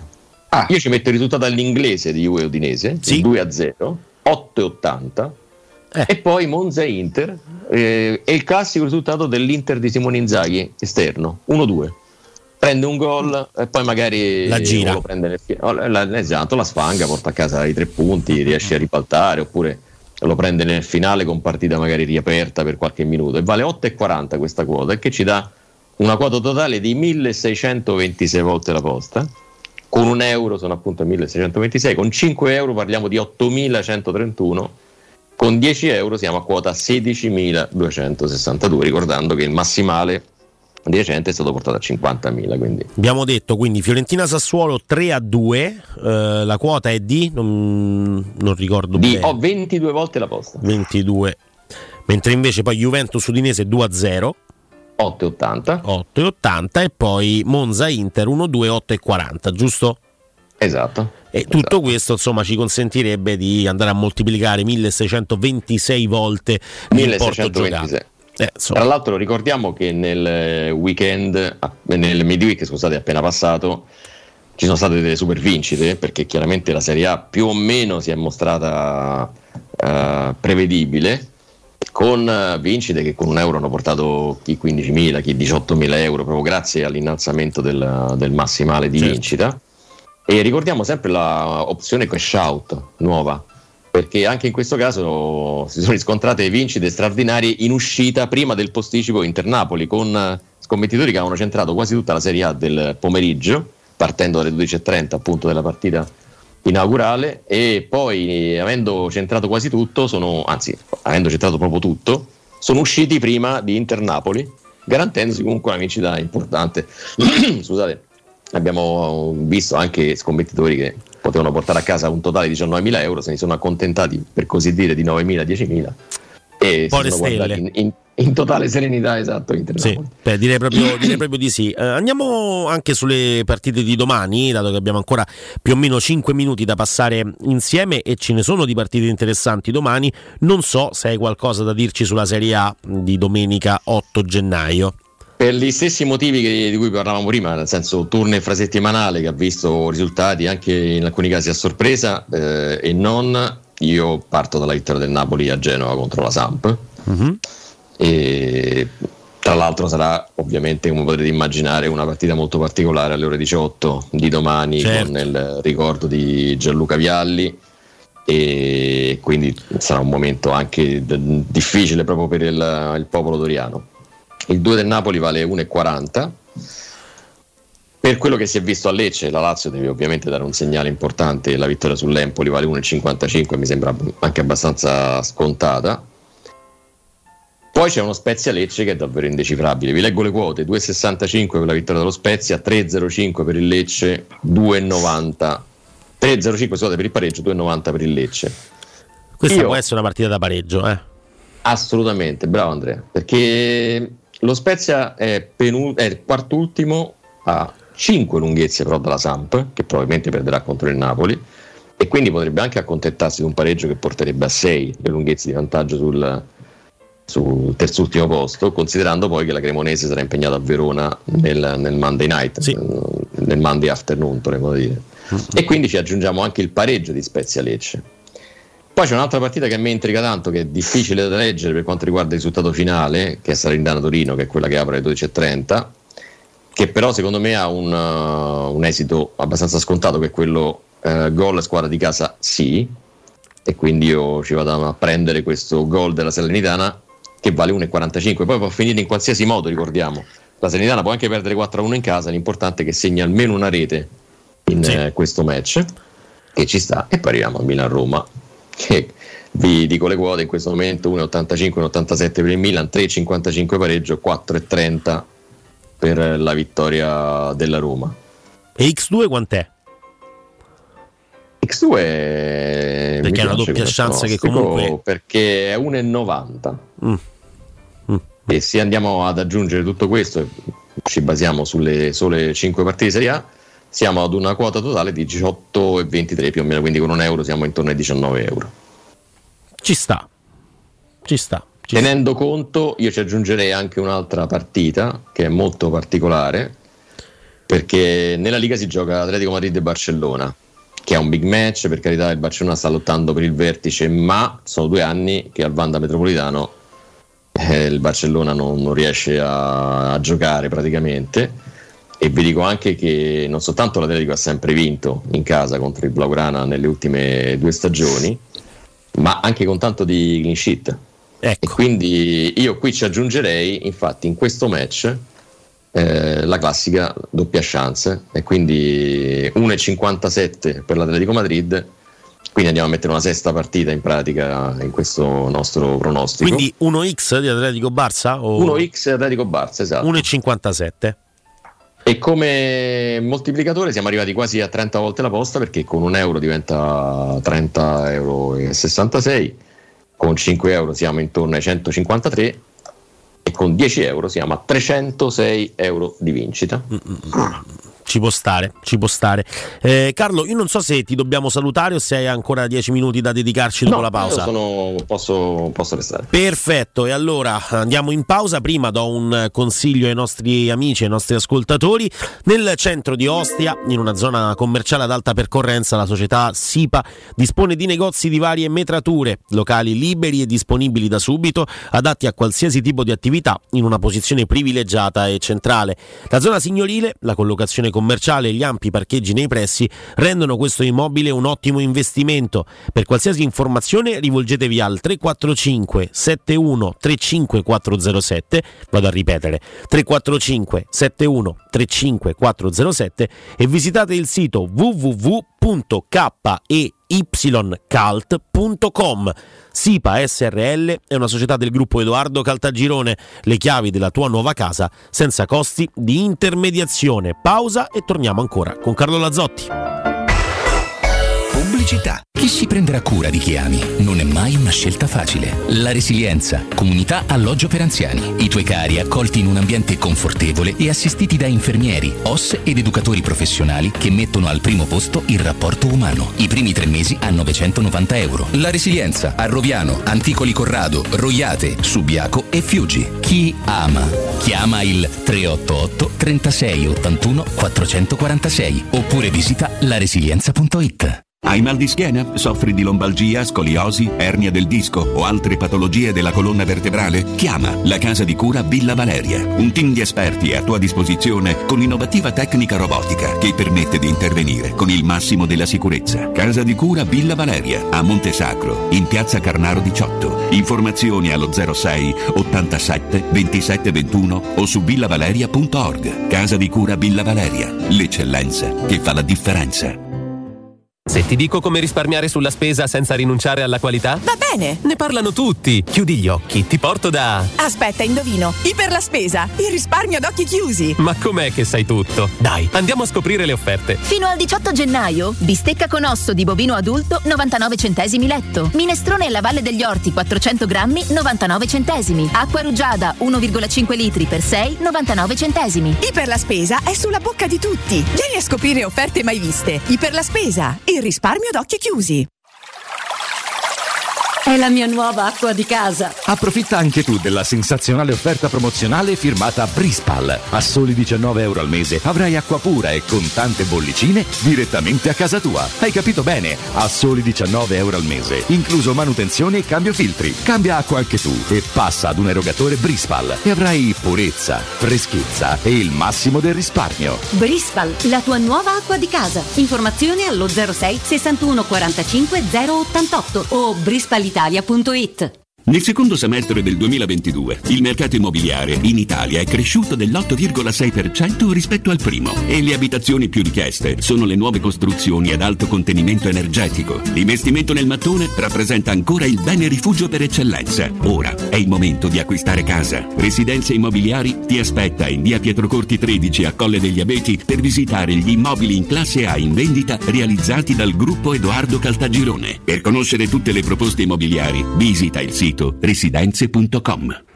La Baffolona è la regina delle carni. Vieni a gustarla alla Locanda Baffolona. Ti aspetta una gustosa Baffolona e altri tagli di carne, primi e dolci fatti in casa e un servizio macelleria con le carni per le tue grigliate. Puoi gustare tutto nel grande spazio all'aperto e vedere tutte le partite nel nostro giardino. Locanda Baffolona a Ciampino in via dei Laghi dodici. Info allo zero sei ottantotto novantatré zero uno quattordici o su locandabaffolona punto it. Chiusi dall'primo all'otto gennaio.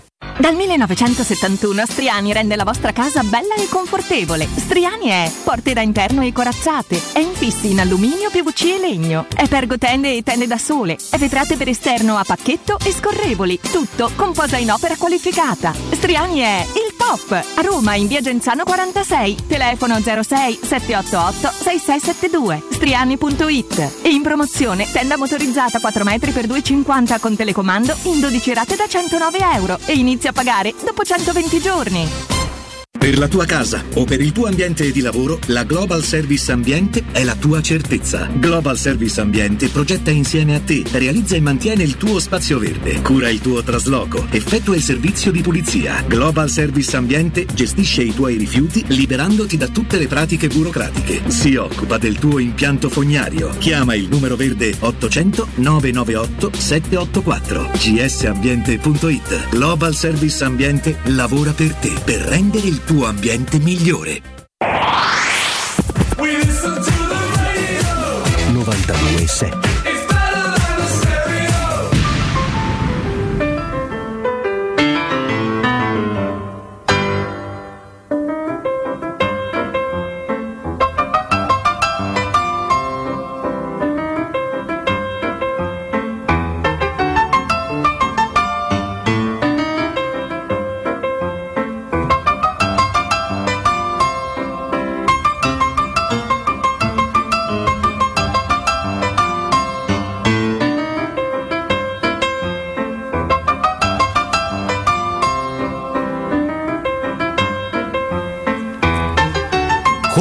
Soundtrack ovviamente della stangata, torniamo in diretta. Dodici e trentaquattro minuti, sabato sette gennaio duemilaventitré. Augusto Ciardi e Carlo Lazzotti, Eurobet.live per le scommesse del fine settimana. Ci siete?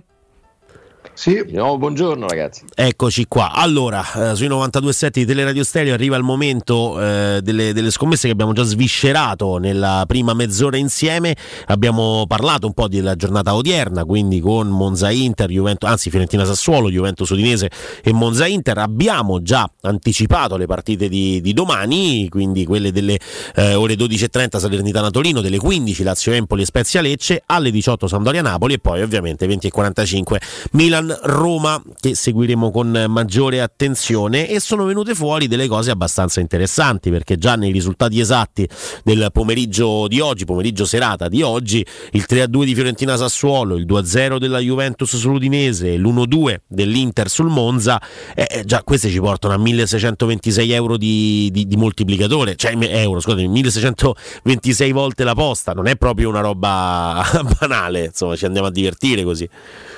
Assolutamente sì, e possiamo fare lo stesso ovviamente per le partite di, di domani, tenendo conto anche del fatto che ci sono degli incroci che poi, come diciamo sempre nel calcio, le statistiche contano e regalano delle grandi tradizioni, tipo quella della Lazio che è imbattuta in casa contro l'Empoli non ha mai perso mm. eh, a Roma contro i toscani, e quindi ad esempio il tre a zero come risultato esatto della partita delle ore quindici all'Olimpico vale una quota di due e cinquanta. Poi se vogliamo dare un'alternativa a quella X che abbiamo messo per Spezia Lecce, semplicemente per un motivo, Andrea Augusto, perché il Lecce viene a tre vittorie consecutive, è una squadra in grande salute, poi chiaramente parliamo di vittorie consecutive ovviamente prima e dopo il mondiale, quindi a cavallo di, di tutto quanto un autunno in pratica, però è una squadra che poi si è dimostrata in grande salute anche contro la stessa Lazio nel turno infrasettimanale. Allora l'uno a due in casa dello Spezia vale una quota di undici e cinquanta.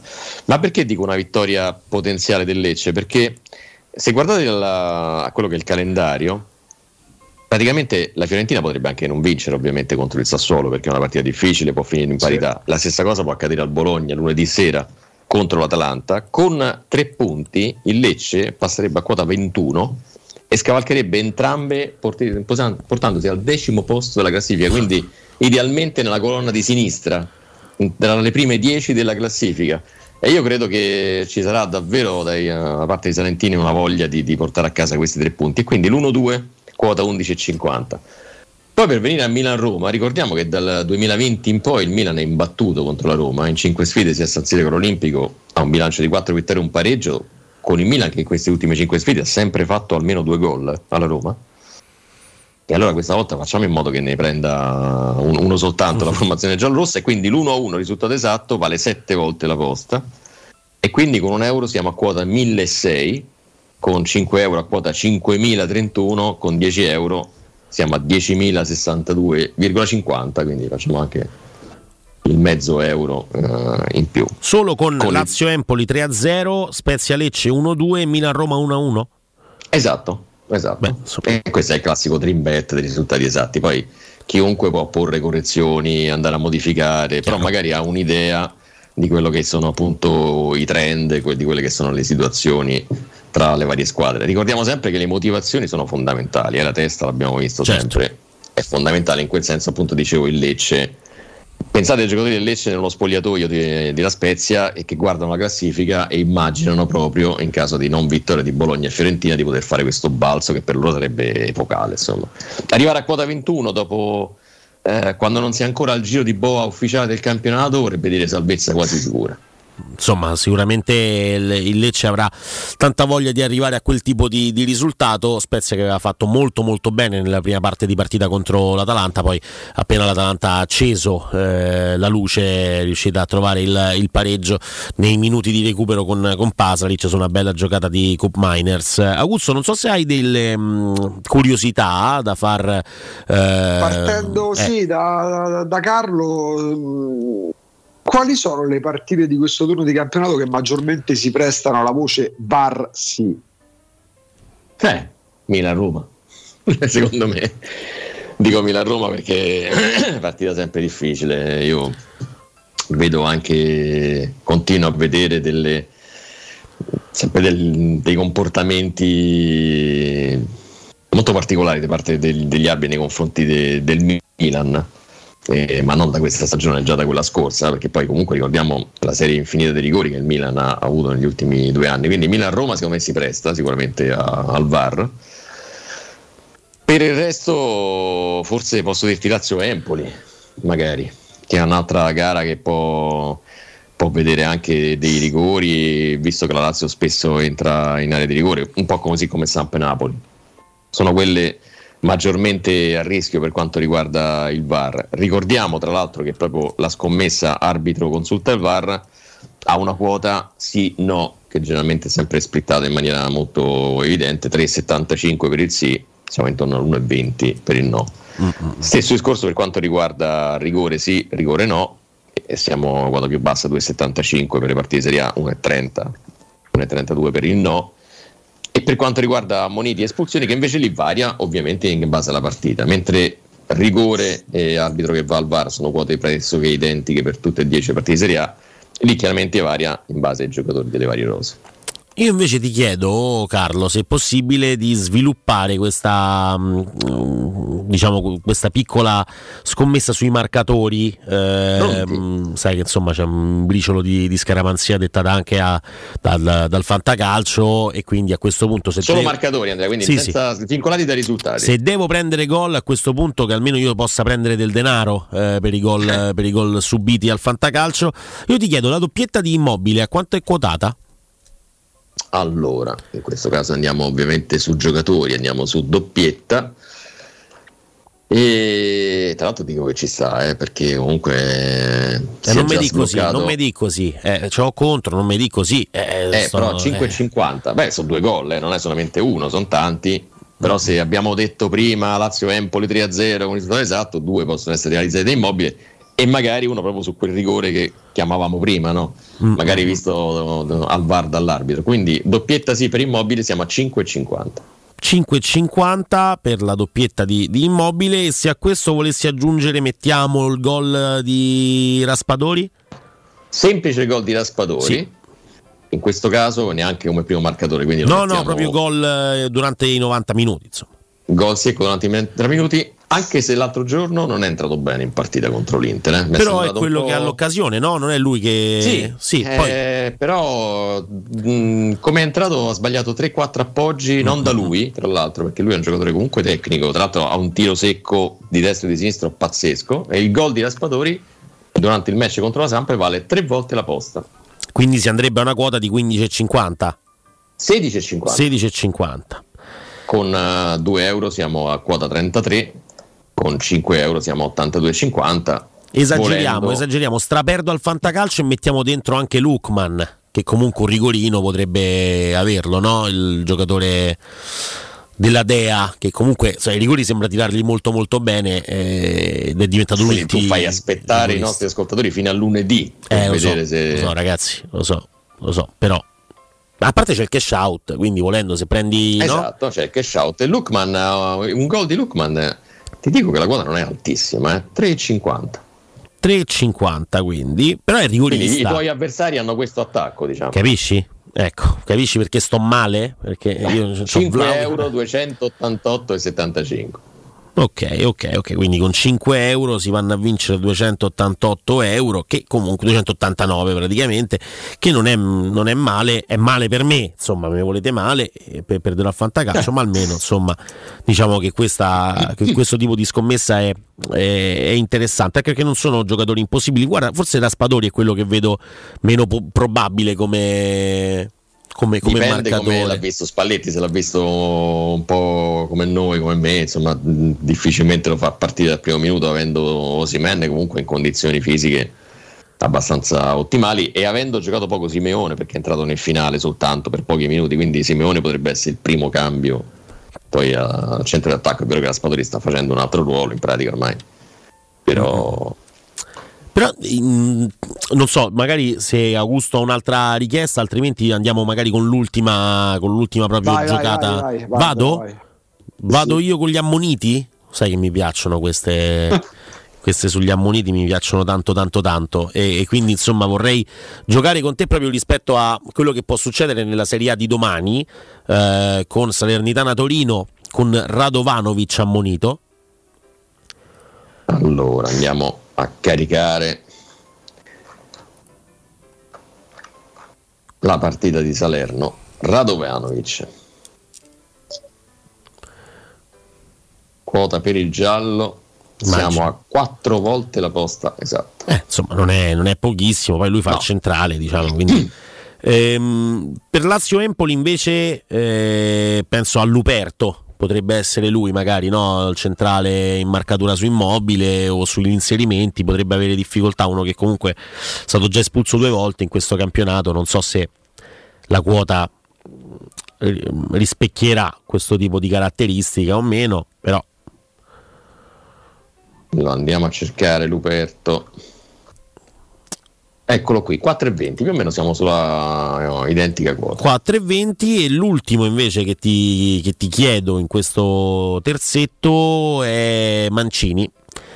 Ah, io avrei detto i Bagnez, pensa, visto eh, il però... di Bagnez la partita sì, di sì, mercoledì però... scorso. Guarda, se non avessi preso il giallo già col Bologna avrei detto i Bagnez anch'io, mentre invece dato che da, insomma che, che, che Mancini sarà dalla parte di Theo Hernandez e Leao sì. su Celik anche sì. insomma il ragionamento è quello che l'ha preso già contro il eh, contro il Bologna, il giallo due di fila, non lo so, mentre invece ecco Mancini potrebbe soffrire un pochino un pochino di più da quella parte. Mi auguro di no, sinceramente, che non siano in giornata né te o nelle A O, però mh, dato che il vizietto lo scorso anno almeno ce l'aveva, vediamo se Mancini. Ti dico che purtroppo ha una quota di due e cinquanta, molto bassa, perché Bagnez ha tre e Celik a quattro e venti, quindi mm. anche i quotisti la pensano come te, che insomma è il più probabile proprio, è a rischio ammonizione nelle file giallorosse, è in assoluto quello con la quota più bassa. Davvero. Come andiamo quindi qua con uh, attenzione a Tonali, è eh, una quota di uno e novanta Tonali.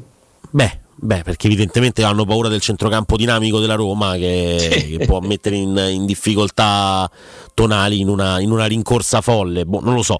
Però comunque eh, abbiamo detto Radovanovic quattro, Luperto quattro e venti, Mancini due e cinquanta. Qui quindi andiamo con un euro, quarantadue euro di vincita, quindi quota quarantadue. Vabbè. Con due euro siamo a ottantaquattro, con tre euro centoventisei, certo. Chi vuole giocare di più, con cinque euro sono duecentodieci esatti. E comunque insomma eh, sono solo tre giocatori ammoniti alla fine nella giornata di, di domenica, pos- possono starci tra l'altro tutti i difensori centrali.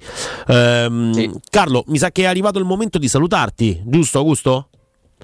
Eh sì, possiamo sì. salutarlo ringraziando enormemente Carlo, è ben trovato. Grazie a voi ragazzi, è sempre un piacere, di nuovo buon anno a tutti e ovviamente ci risentiamo con, ormai è una cavalcata fino a marzo, per cui mamma mia che bello, non ci sono più pause fino a marzo, e anche quella di marzo dà un po' fastidio, insomma, perché arriva sì. poi a interrompere pure le coppe europee per parlare di nazionali, che abbiamo fatto una, una scorpacciata, però diciamo che fino a marzo finalmente la Serie A non si ferma più. Meno male, meno male, grazie mille Carlo Lazzotti, ovviamente grazie Roberto. A voi ragazzi, un grande abbraccio. Grazie, grazie, grazie.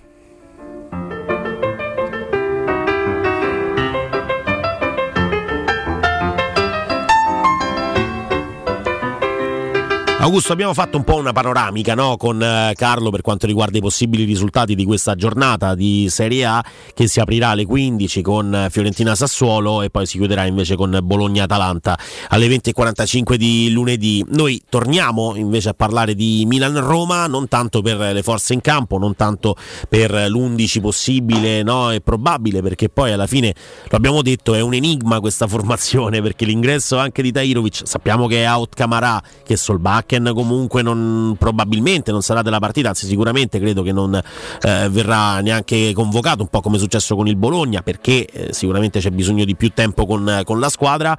eh, Wijnaldum rientrerà più in là, insomma be- mh, c'è da capire Belotti, ma anche Belotti non credo che possa essere arruolabile per il match. eh, Karsdorp lo sappiamo, quindi si va più sui convocati che non poi sulla probabile formazione. A centrocampo Cristante, Matic, Tahirovic, Bove, tutti quanti per due maglie, Pellegrini che potrebbe giocare arretrato con Dybala, Zaniolo e Abraham davanti, anche se ci sembra un po' forse mh, no, spregiudicata come, come soluzione, e forse non sarà questa la, la scelta di José Mourinho. Quello che dicevamo prima però è che non è che la Roma Eh, ha una situazione di classifica drammatica perché è a meno tre dall'Inter. Io prima ho usato la parola dramma, magari sbagliando, ma eh, in realtà la mia percezione è quella che se vinci lo scontro diretto contro l'Inter a San Siro e ti trovi tre punti sotto, vuol dire che hai perso i punti contro delle altre squadre contro i quali non dovevi perderle. Non è che se le altre giocano a ribasso, Lazio, Atalanta, Inter, Juventus, allora devi giocare a ribasso per forza anche tu. Questo mi viene da, da pensare.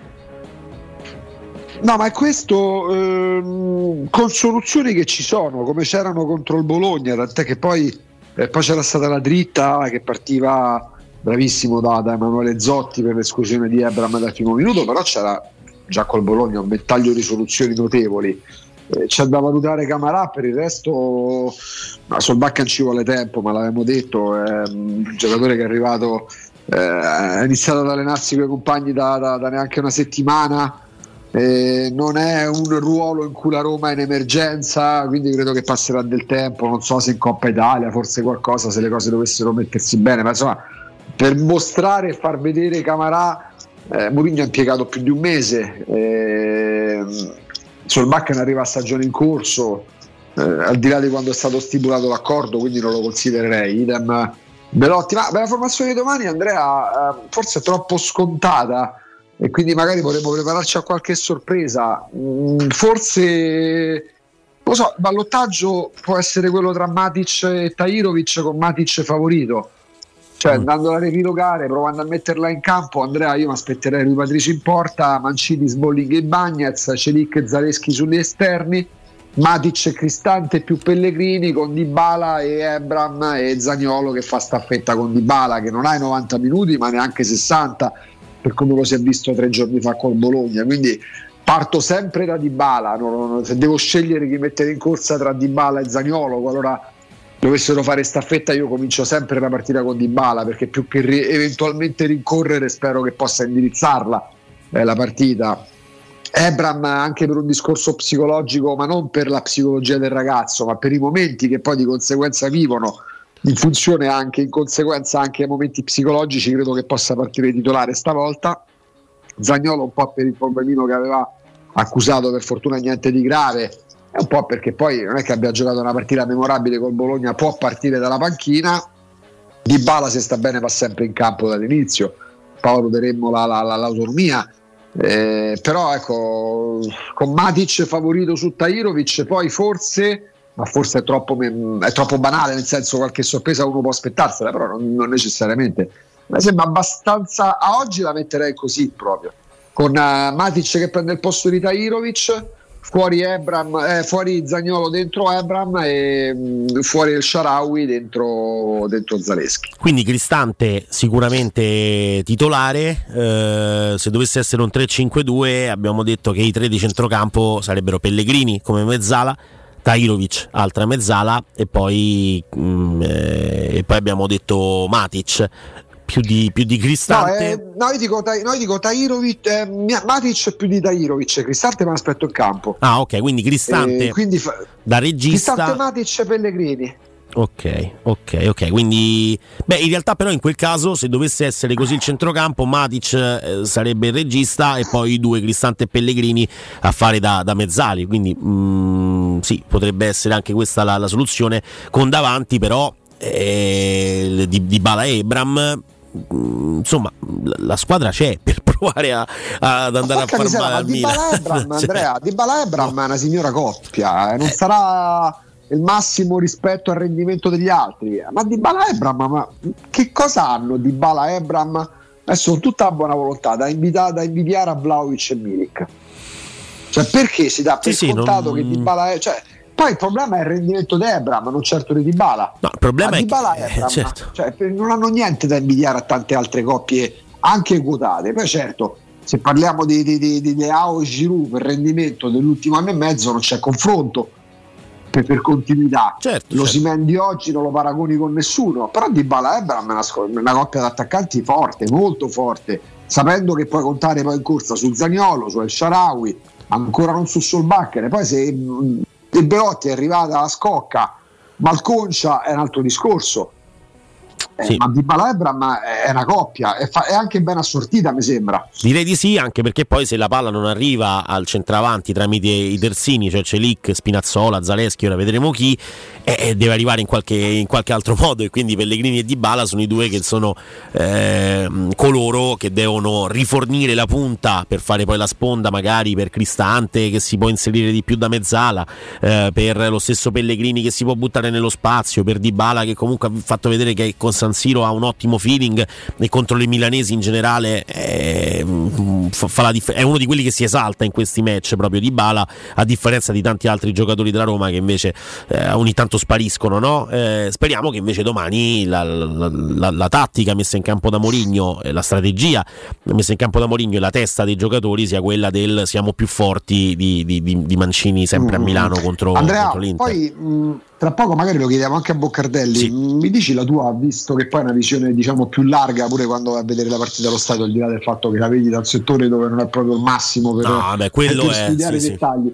Eh, mi parli della de, se, se, mi dici se, se, se, se noti anche dallo stadio se è completato il rodaggio, anche se hanno giocato poco insieme per ovvi motivi, per infortunio di Dybala.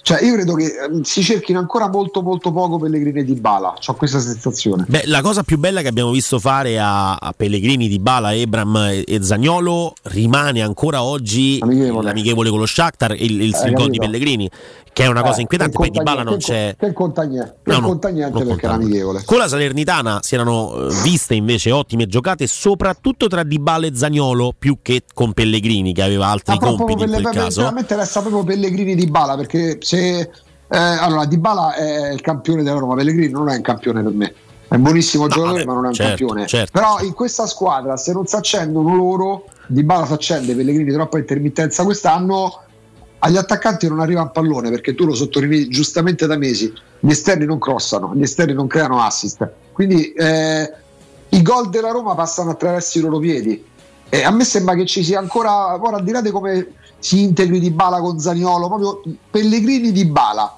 è quella la, la, la, la coppia che deve creare. A che punto siamo secondo te? Al di là di quello che fecero l'amichevole, l'amichevole non conta niente. Il rischio è quello, il rischio è quello che non si, non, loro non creino tra di loro, ma che creino attraverso il, il, il terzo. Cioè Pellegrini va in verticale a cercare la punta, quindi Ebram o Zaniolo, col Bologna abbiamo visto Zaniolo, comunque insomma eh, il giocatore più offensivo sembrava, sembrava quello, e dalla punta poi magari si va a Dybala, Dybala cerca la punta e dalla punta poi si va sull'inserimento di, di, di, di Pellegrini, cioè non si va quasi mai a, a, a cercarsi l'uno con l'altro, perché la voglia mh, diciamo ipotetica eh, di, di, di verticalità, che poi non vediamo quasi mai in campo, però porta la Roma invece a voler andare subito sulla punta per poi scaricare sul, eh, quando, quando c'è la fase di transizione, eh, perché altrimenti si, par- si parte col giro palla lento dietro, palla sull'esterno, lancio lungo, sponda, d- bisogna essere bravi ad arrivare sul primo pallone, sul, eh, sul secondo pallone, e allora è un altro discorso. Però quando c'è la palla tra i piedi di Pellegrini o Dybala è più difficile che si, si cerchino tra di loro senza passare dalla, dalla punta prima. Questo è quello che sembra. Poi io spero, che, io spero che aumenti la, la, la cooperazione tra loro, spero che aumenti proprio la, il fraseggio, perché mh, parliamo di due categorie di giocatori differenti, però indiscutibile che anche al netto di tanti difetti quest'anno di Pellegrini, un rendimento per me scadente rispetto al potenziale, è uno dei migliori mh, sotto il profilo qualitativo, e E se non cresce come coppia, al di là dell'interazione con gli altri compagni, la Roma, che non passa la storia per creare venti palle gol a partita, rischia di, di, di segnare sempre troppo poco rispetto al potenziale. Le occasioni... Deve crescere come coppia, sì, sì. La coppia Pellegrini-Dybala per, per, per la crescita della Roma. Poi fine estate se faranno i conti, chi resta, chi va, chi se ne frega. Abbiamo superato lutti sportivi nettamente superiori, sia uno sia l'altro eventuale. Ma la crescita della Roma passa attraverso proprio l'interazione tra i due, eh, perché altre squadre hanno dei giocatori eh, di, di, di quel calibro più o meno, e insieme fanno mira, mirabiglie e mandano in tilt gli avversari. No, ma... nulla, da impu- nulla da imputare a Dybala, perché sta, è, mezza, è più di mezza Roma in questo momento, eh, ma Pellegrini qualcosa eventualmente da rimproverare sì per questi primi quattro mesi di stagione, certo. Però è fondamentale che loro, che loro facciano, crescano, crescano maggiormente come coppia.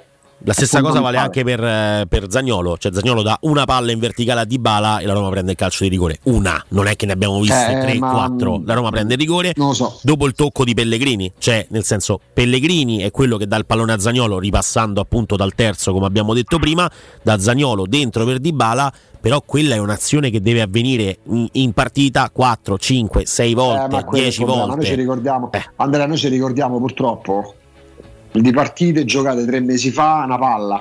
Sì, sì, vale sì, non sì. Solo per Zaniolo sto discorso, non va bene. No, no, no, no sono, bene, sono totalmente d'accordo. Io me l'aspetto, me l'aspetto da Dessers della Cremonese, che ti ricordi un assist fatto a ottobre, che ne so, contro, contro il Torino. Noi dovremmo dimenticarceli per quanti sono, dovremmo fare fatica a ricordarcele le giocate, e noi ci ricordiamo la palla che dà Spinazzola a Milano a Dybala, ci ricordiamo la, il fraseggio stretto inamichevole a Ferragosto. Non va bene, non no, va no. bene. Speriamo, eh, speriamo di ricordare. Al discorso delle aspettative, pressione, bisogna vivere per mettere pressione ai giocatori della Roma. Sì, sì, e speriamo ovviamente che mh, negli highlights e nelle nostre memorie ci siano anche le giocate di domani sera, quelle della Roma però, non, non quelle del Milan, ce l'auguriamo fortemente, e, e quindi l'approccio alla partita di domani è questo, insomma, poi magari ce li ricorderemo per dieci anni la, la giocata meravigliosa di Dybala che ci ha permesso di, di prendere questi tre punti a Milano domani. Andiamo intanto eh, da, un, da un amico, nel senso parliamo di un consiglio che ho da darvi e poi andiamo da, da Rinaldo Boccardelli che sarà con noi per parlare di tattica. Prima però vi devo parlare di Securmetra, azienda leader nella sicurezza ed esclusiva fisce per il centro Italia. Consiglia fisce F tre D, il cilindro con il sistema anti-efferrazione di altissima sicurezza, anti-efferrazione, no efferrazione, di altissima sicurezza, garantendo l'assoluta invol- involab- inviolabilità della tua porta. Buongiorno, benvenuti, è proprio una cosa da Luca Giurato. Ripartiamo. Azienda leader nella sicurezza esclusiva fisce per il centro Italia, Consiglia fisce F tre D, il cilindro cilindro con il sistema anti-effrazione di altissima sicurezza, garantendo l'assoluta inviolabilità della tua porta. Meglio, Securmetra offre agli ascoltatori di Teleradio Stereo che scelgono Fichet F tre D la garanzia scudo, che consiste nel rimborso dello speso in caso di effrazione della serratura installata. Tagliato il traguardo, pensate, di undicimila installazioni con zero furti subiti. Securmetra propone la tua nuova porta corazzata Fichet con il venticinque per cento di sconto, sopralluoghi sempre gratuito, approfitta della detrazione fiscale del cinquanta per cento. Per pronti interventi e assistenza, servizio ventiquattro ore su ventiquattro. Securmetra in via Tripoli centoventi, per info vu vu vu punto securmetra punto it o al numero verde ottocento zero zero uno sei due cinque. Securmetra, il nostro lavoro è proteggere il vostro spazio. Pausa e torniamo tra pochissimo con Rinaldo Boccardelli.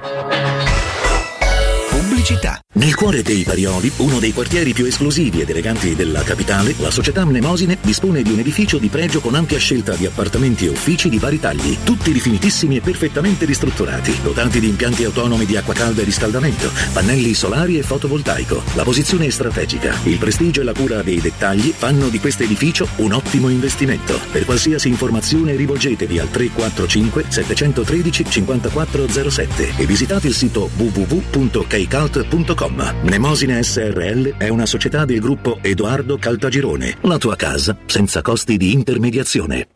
Puoi assaporare la migliore cucina di pesce a Roma? E allora vieni da Crudo and Co. Ti aspettano le nostre specialità del mare, come le migliori ostriche, gamberi, aragoste, cicale di mare, piatto di crudi su tre piani e come non parlare degli spaghetti con i ricci, i paccheri all'astice e altri ottimi primi e secondi. Crudo and Co. in via Tuscolana quattrocentocinquantadue. Prenotazioni allo zero sei ottantanove trecentoquarantaquattro novecentoseintadue. Ristorante crudoeco punto com.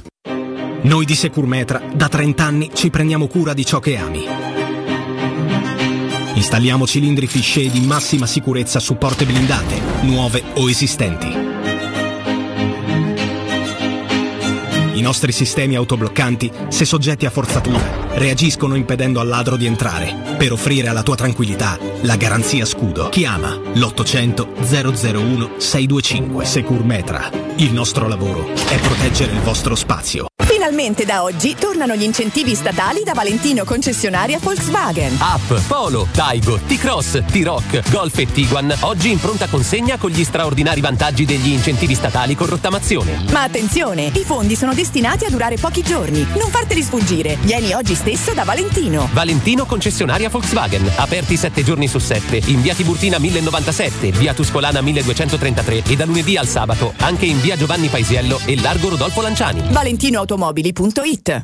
Riparti con un prestito facile e veloce grazie a Professione Quinto Finance Solutions, la cessione del quinto riservata a tutti i dipendenti anche in presenza di disguidi finanziari, e per pensionati fino a ottantanove anni, tassi in convenzione I N P S e senza documentazione medica. Puoi richiederlo anche da casa tramite S P I D o firma digitale. Numero verde ottocento zero trentuno cinquecentocinquantuno o professionequinto punto com. Fogli informativi su professionequinto punto com.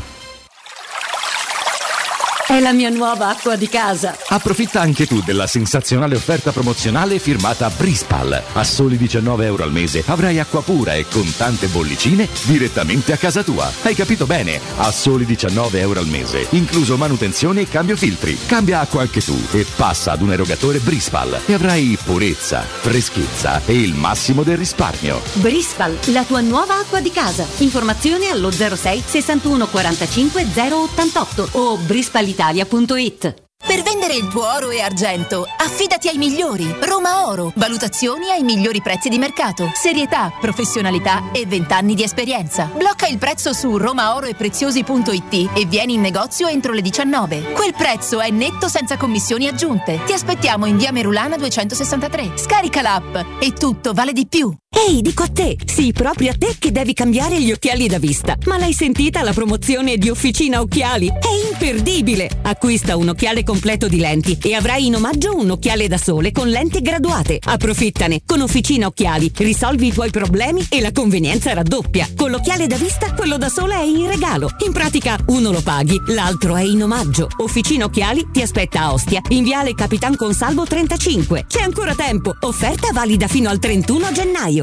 Nei ristoranti Pizzeria Rigatoni troverai fritti fantasiosi tutti fatti in casa, carciofi alla giudia, carne selezione Sakura, ampia carta dei vini e della buonissima birra belga alla spina con cui accompagnare la loro ormai famosissima pinza romana, lievitata fino a novantasei ore. Rigatoni, sempre aperti in via Publio Valerio diciassette e in viale Valpadana trentaquattro. Prenota su ristoranterigatoni punto it. Teleradio Stereo novantadue e sette. Teleradio Stereo. novantadue sette.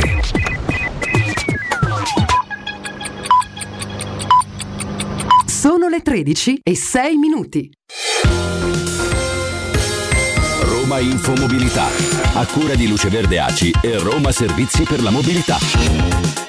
Nuova fase di potature in via Merulana. Oggi e domani la strada resterà chiusa al traffico tra Viale Manzoni e Piazza San Giovanni Laterano. Deviate anche quattro linee bus. Intanto traffico intenso in via di Monteverde tra Piazzale di Unan e via di Valtellina. Rallentamenti in via Portuense tra via Grimaldi e Largo Toia. Traffico rallentato in via del Quadraro tra via Pianuova e via Tuscolana. E ancora per oggi e domani i varchi delle zone a traffico limitato di Centro e Tridente seguiranno un orario di chiusura prolungato, oggi sino alle venti e domani dalle sei e trenta alle venti.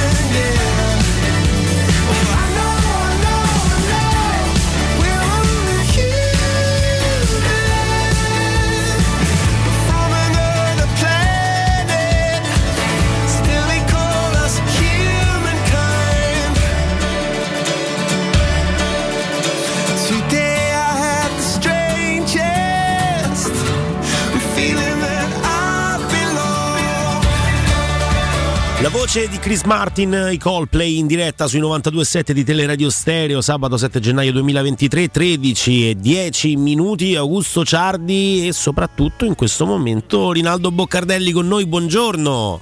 Ciao ragazzi, ben trovati, buon anno, anche se ormai siamo, Vabbè, ormai siamo, siamo già ben, ben oltre, trovato Rinaldo, sen- buon anno. Non ci sentivamo da, da dicembre, dai. Beh dai, è un po' eh, avviato sì. Questo duemilaventitré, già una partita, quella sì. contro il Bologna, vinta uno a zero dalla Roma, poi la partita di domani sera Milan-Roma, ripartiamo proprio da, da Roma-Bologna e sembra la stessa squadra di fine, fine duemilaventidue, no? Di metà novembre duemilaventidue.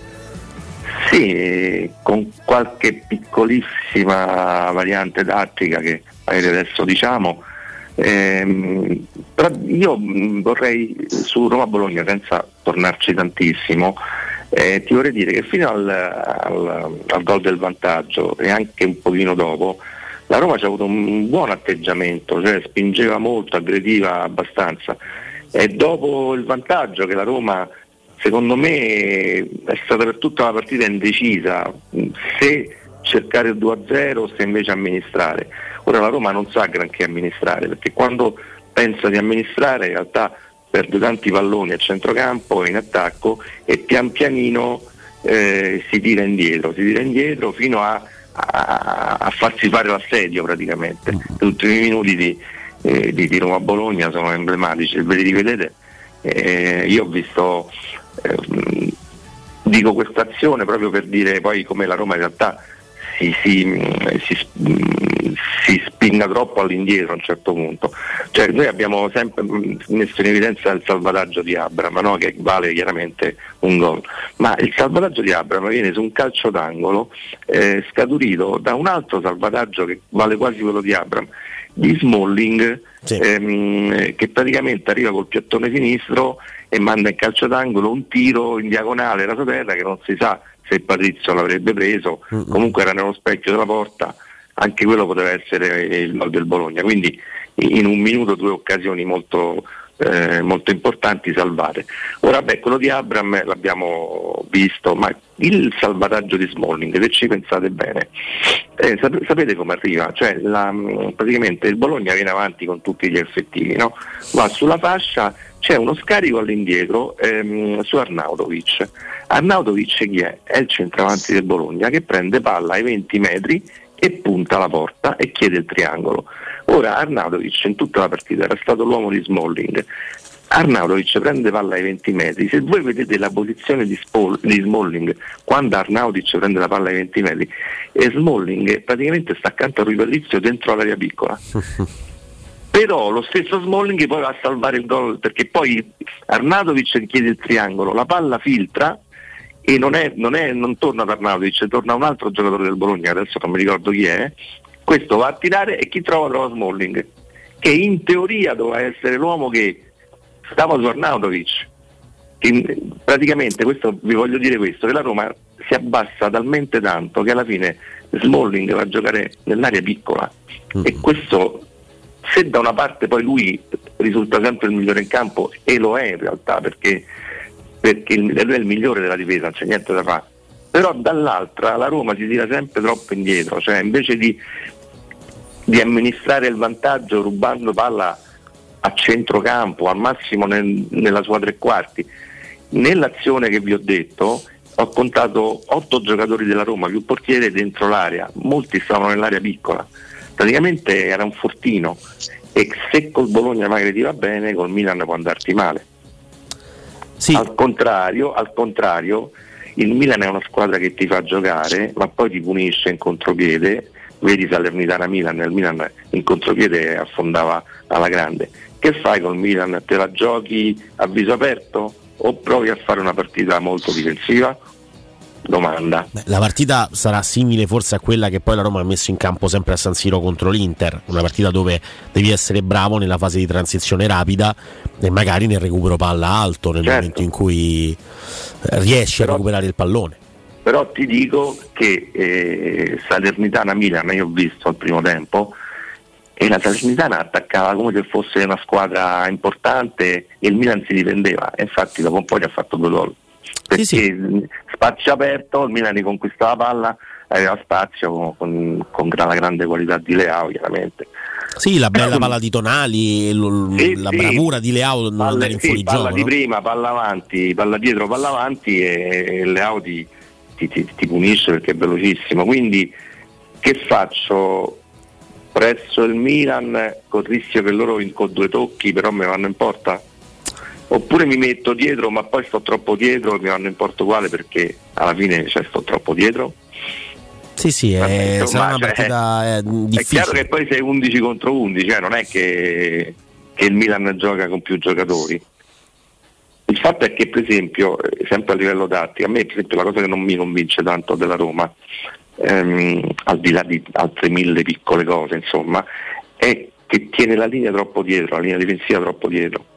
In, questo, in questa situazione tutta la squadra viene risucchiata indietro e quando riconquisti palla non solo mh, non la tieni bene la palla, ma c'è comunque troppo campo da fare per, per, per andare dall'altra parte, e allora se la palla va a Zaniolo parte lui eh, testa a terra e, e pedalare.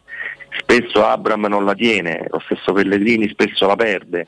Insomma non è, non, è, non è di facile lettura la partita col Milan, considerando pregi e difetti della Roma. Poi ci sono anche i pregi, perché eh, l'azione del rigore eh, contro il Bologna è una spizzata di, di Pellegrini per Zaniolo, che finalmente mette una palla a due tocchi sulla, sulla corsa di Dybala e c'è il rigore. La Roma dovrebbe, dovrebbe giocare sempre così, diciamo, semplice, eh, in modo da, da, da far esprimere al meglio eh, i giocatori di qualità che ha davanti. Sì, eh, abbiamo detto, insomma, dovrebbero essercene almeno dieci quindici di occasioni o di situazioni di quel tipo a, a, a partita, e non una che poi ricordiamo per, per due mesi e mezzo, tre, insomma, non, non può essere questa la, ehm, questo il rendimento. Augusto? Eh, prima avevamo fatto un riferimento mettendo un post-it sul frigorifero per quando saresti arrivato tu, Rinaldo. Eh, a che punto siamo nell'intesa, nell'interazione in campo tra Pellegrini e Dybala, con la Roma che fa una fatica del diavolo a creare occasioni partendo dalle fasce, sfruttando gli esterni, che non costruisce tante palle gol, che segna poco? Forse le fortune della Roma passano attraverso i loro piedi, che sono i migliori che ci siano nella Roma. A che punto siamo, diciamo, così, nel downloading dell'intesa? Diciamo, da, da quello che abbiamo visto non siamo troppo avanti, cioè noi vorremmo di più che Dybala e Pellegrini si scambiassero il pallone e poi, prend- e poi dessero la palla giusta o tra di loro o all'attaccante, o magari a Zaniolo dandogli la palla sulla corsa. Eh, diciamo che la qualità la Roma ce l'ha davanti, eh, però non, non riesce ancora ad esprimerla, eh, per vari, per tantissimi motivi secondo me, anche perché per esempio non ti aspetti un rendimento così deficitario da Abraham, no? Che perde, cioè adesso parlo un po', non parlo dell'ultima partita, parlo un po' de, de, di come ci siamo lasciati a novembre, no? Eh, un Abraham che perde un'infinità di palloni e che anche a livello di, eh, di gol non, non, non ti sta dando quello che ti ha dato la, la stagione scorsa, quindi eh, se da una parte la cosa è un po' preoccupante, da una parte però dall'altra eh, magari anche con il rientro di, di Wijnaldum io penso che la qualità ci sia, quindi che pian pianino esca fuori questa qualità. Ehm, domani col Milan eh, la Roma ha un piccolissimo vantaggio, che, che non è che deve fare per forza la partita, può, può controgiocare, l'importante è che non si tiri troppo indietro, come abbiamo detto prima, e se controgiocando i piedi di Pellegrini, Abraham, la corsa di Zaniolo, eh, i piedi di Dybala, l'intelligenza di Dybala, cioè potrebbero far male al Milan, che è una squadra che gioca ma ti lascia anche giocare. Il Milan accetta l'uno contro uno in difesa, cosa che la Roma non fa mai per esempio. Eh, diciamo che la, uno dei problemi della Roma, che però non è di facile soluzione, è che gioca con tre difensori, tre, tre difensori abbastanza fissi. Le altre squadre magari giocano con, che, che giocano con la difesa a quattro, in realtà giocano con due difensori, al massimo due e mezzo. E quindi a centrocampo tu la paghi sempre un pochino, anche perché non hai centrocampisti di grande corsa, perché Cristante è un diesel, Matic è un diesel, e Camara adesso non ce l'hai, ma insomma ha i suoi limiti chiaramente, non hai il Barella, diciamo, no? Come caratteristiche di, che ti servirebbe tanto, e che in qualche modo poteva essere Wijnaldum, non con quella corsa ma con grande qualità, però con grande esperienza. E invece come lo sta inquadrando Tahirovic tu, Rinaldo? Che giocatore stai vedendo? Che giocatore può diventare per caratteristiche? Guarda, io ho tutta la mia teoria molto bislacca su Tahirovic, allora, cerco di esprimertela in pochi secondi.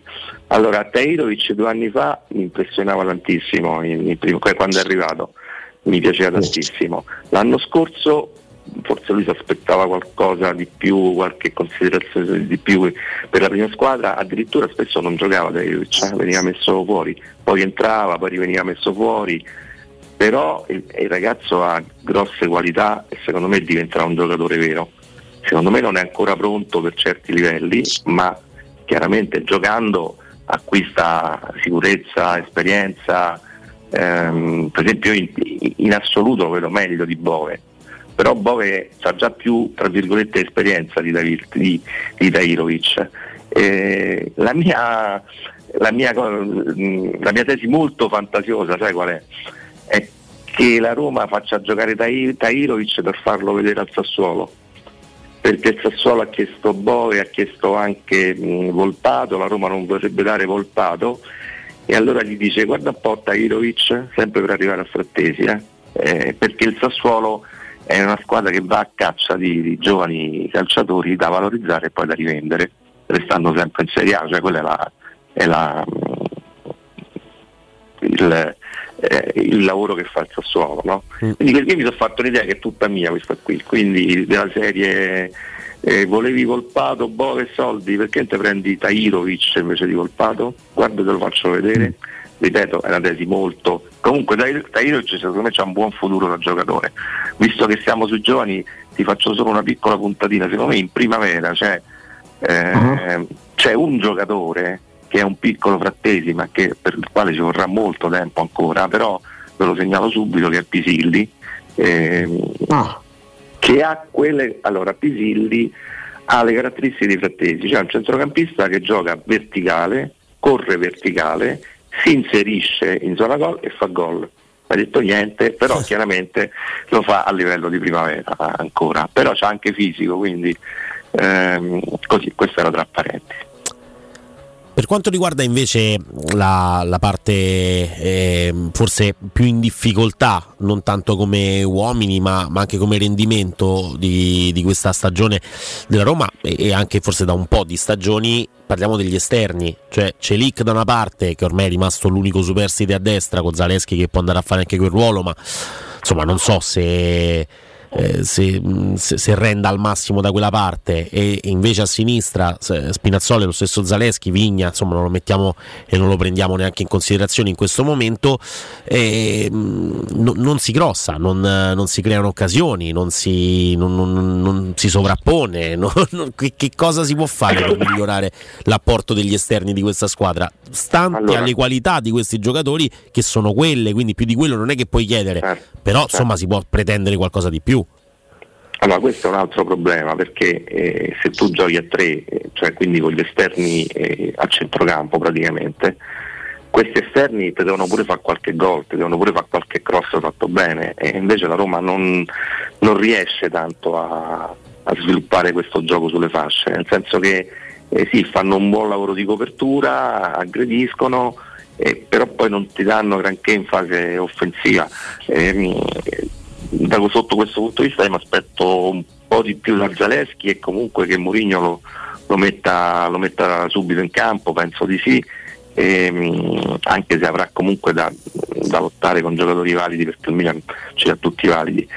E un'altra cosa, eh, ripeto, l'Atalanta che giocava coi, con gli esterni di centrocampo faceva gol con gli esterni, Costanzo si faceva sempre gol, no, da esterno a esterno, esterno. Cioè, no. oppure, oppure le triangolazioni su, sugli esterni, il gioco a tre sugli esterni, eh, se, se tu giochi tre quattro due uno i due devono andare a, a fare i triangoli con gli esterni, e il Pellegrini di, eh, il Pellegrini o il Dybala o lo Zaniolo devono anche Ehm, sovrapporsi con l'esterno a cercare la triangolazione, e l'esterno deve anche venire dentro il campo ogni tanto, eh, perché se no rimangono eh, molto esterni, poi non hanno dribbling, perché avessi lo Spinazzola formato campionato europeo, tu gli dai la palla e ci pensa lui a crearti la superiorità numerica, quello Spinazzola non c'è, e quindi Celik e Cardot quando c'era non sono in grado di saltare l'uomo, cioè Eh, o, o li servi con una triangolazione nello spazio, o, oppure stanno lì e ti danno la palla indietro sempre. È stata fatta eh, mezza volta la sovrapposizione con, con il braccetto di destra con Mancini, no? Che era andato a crossare a Reggio Emilia e bravo, ed è arrivato il gol, cioè una sì, volta ricordi, è successo. Lì, eh, ma è successo una volta, però eh, l'idea è quella, cioè di, di creare una superiorità numerica. Allora se non la crei con... Eh, con la giocata singola, devi pure cercare di crearla con il movimento dei giocatori senza palla. Lì Mancini è andato fino in fondo, certo non è che lo può fare tutto eh, tutte le volte, però ogni tanto va fatto anche quello, perché se giochi a tre, ripeto, il Milan mh, lascia due difensori soli quando attacca, eh, la Roma ne lascia sempre tre, quindi tu sei sempre con uno un pochino in meno a centrocampo. eh, Tante squadre che giocano a tre, uno dei tre, io faccio sempre l'esempio dell'Inter, Bastoni è un giocatore con un bel piede sinistro che ti fa i cambi di gioco, che viene avanti, che sa impostare. Eh, la Roma purtroppo a sinistra c'ha un grande marcatore, un grande eh, lottatore come Ibañez, ma appena gli dai la palla già non sa più che fare, perché se io ti copro la linea di passaggio ehm, che c'hai sul, diciamo, su Zalewski, e lui è costretto a venire dentro il campo, e lì sono dolori, perché lui viene dentro il campo, viene attirato dal, dallo spazio, eh, poi gli fanno un attimo di pressing e lui sbaglia il passaggio.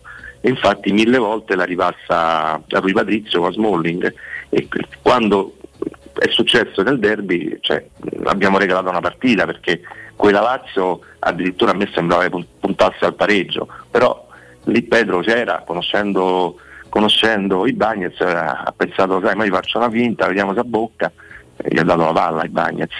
È tutto un po', io penso che Mourinho vorrebbe un, eh, un difensore che sappia impostare, un difensore che se gli si presenta davanti uno lo dribbla facilmente, perché gli attaccanti, cioè i difensori bravi dribblano facilmente l'attaccante, perché l'attaccante sì, ti fa pressing di posizione, ma se te viene addosso il difensore, il difensore bravo lo dribbla l'attaccante. Invece Ibañez, Smalling e Mancini hanno problemi per fare questo, eh, quindi questo è un altro piccolo grande problema della Roma.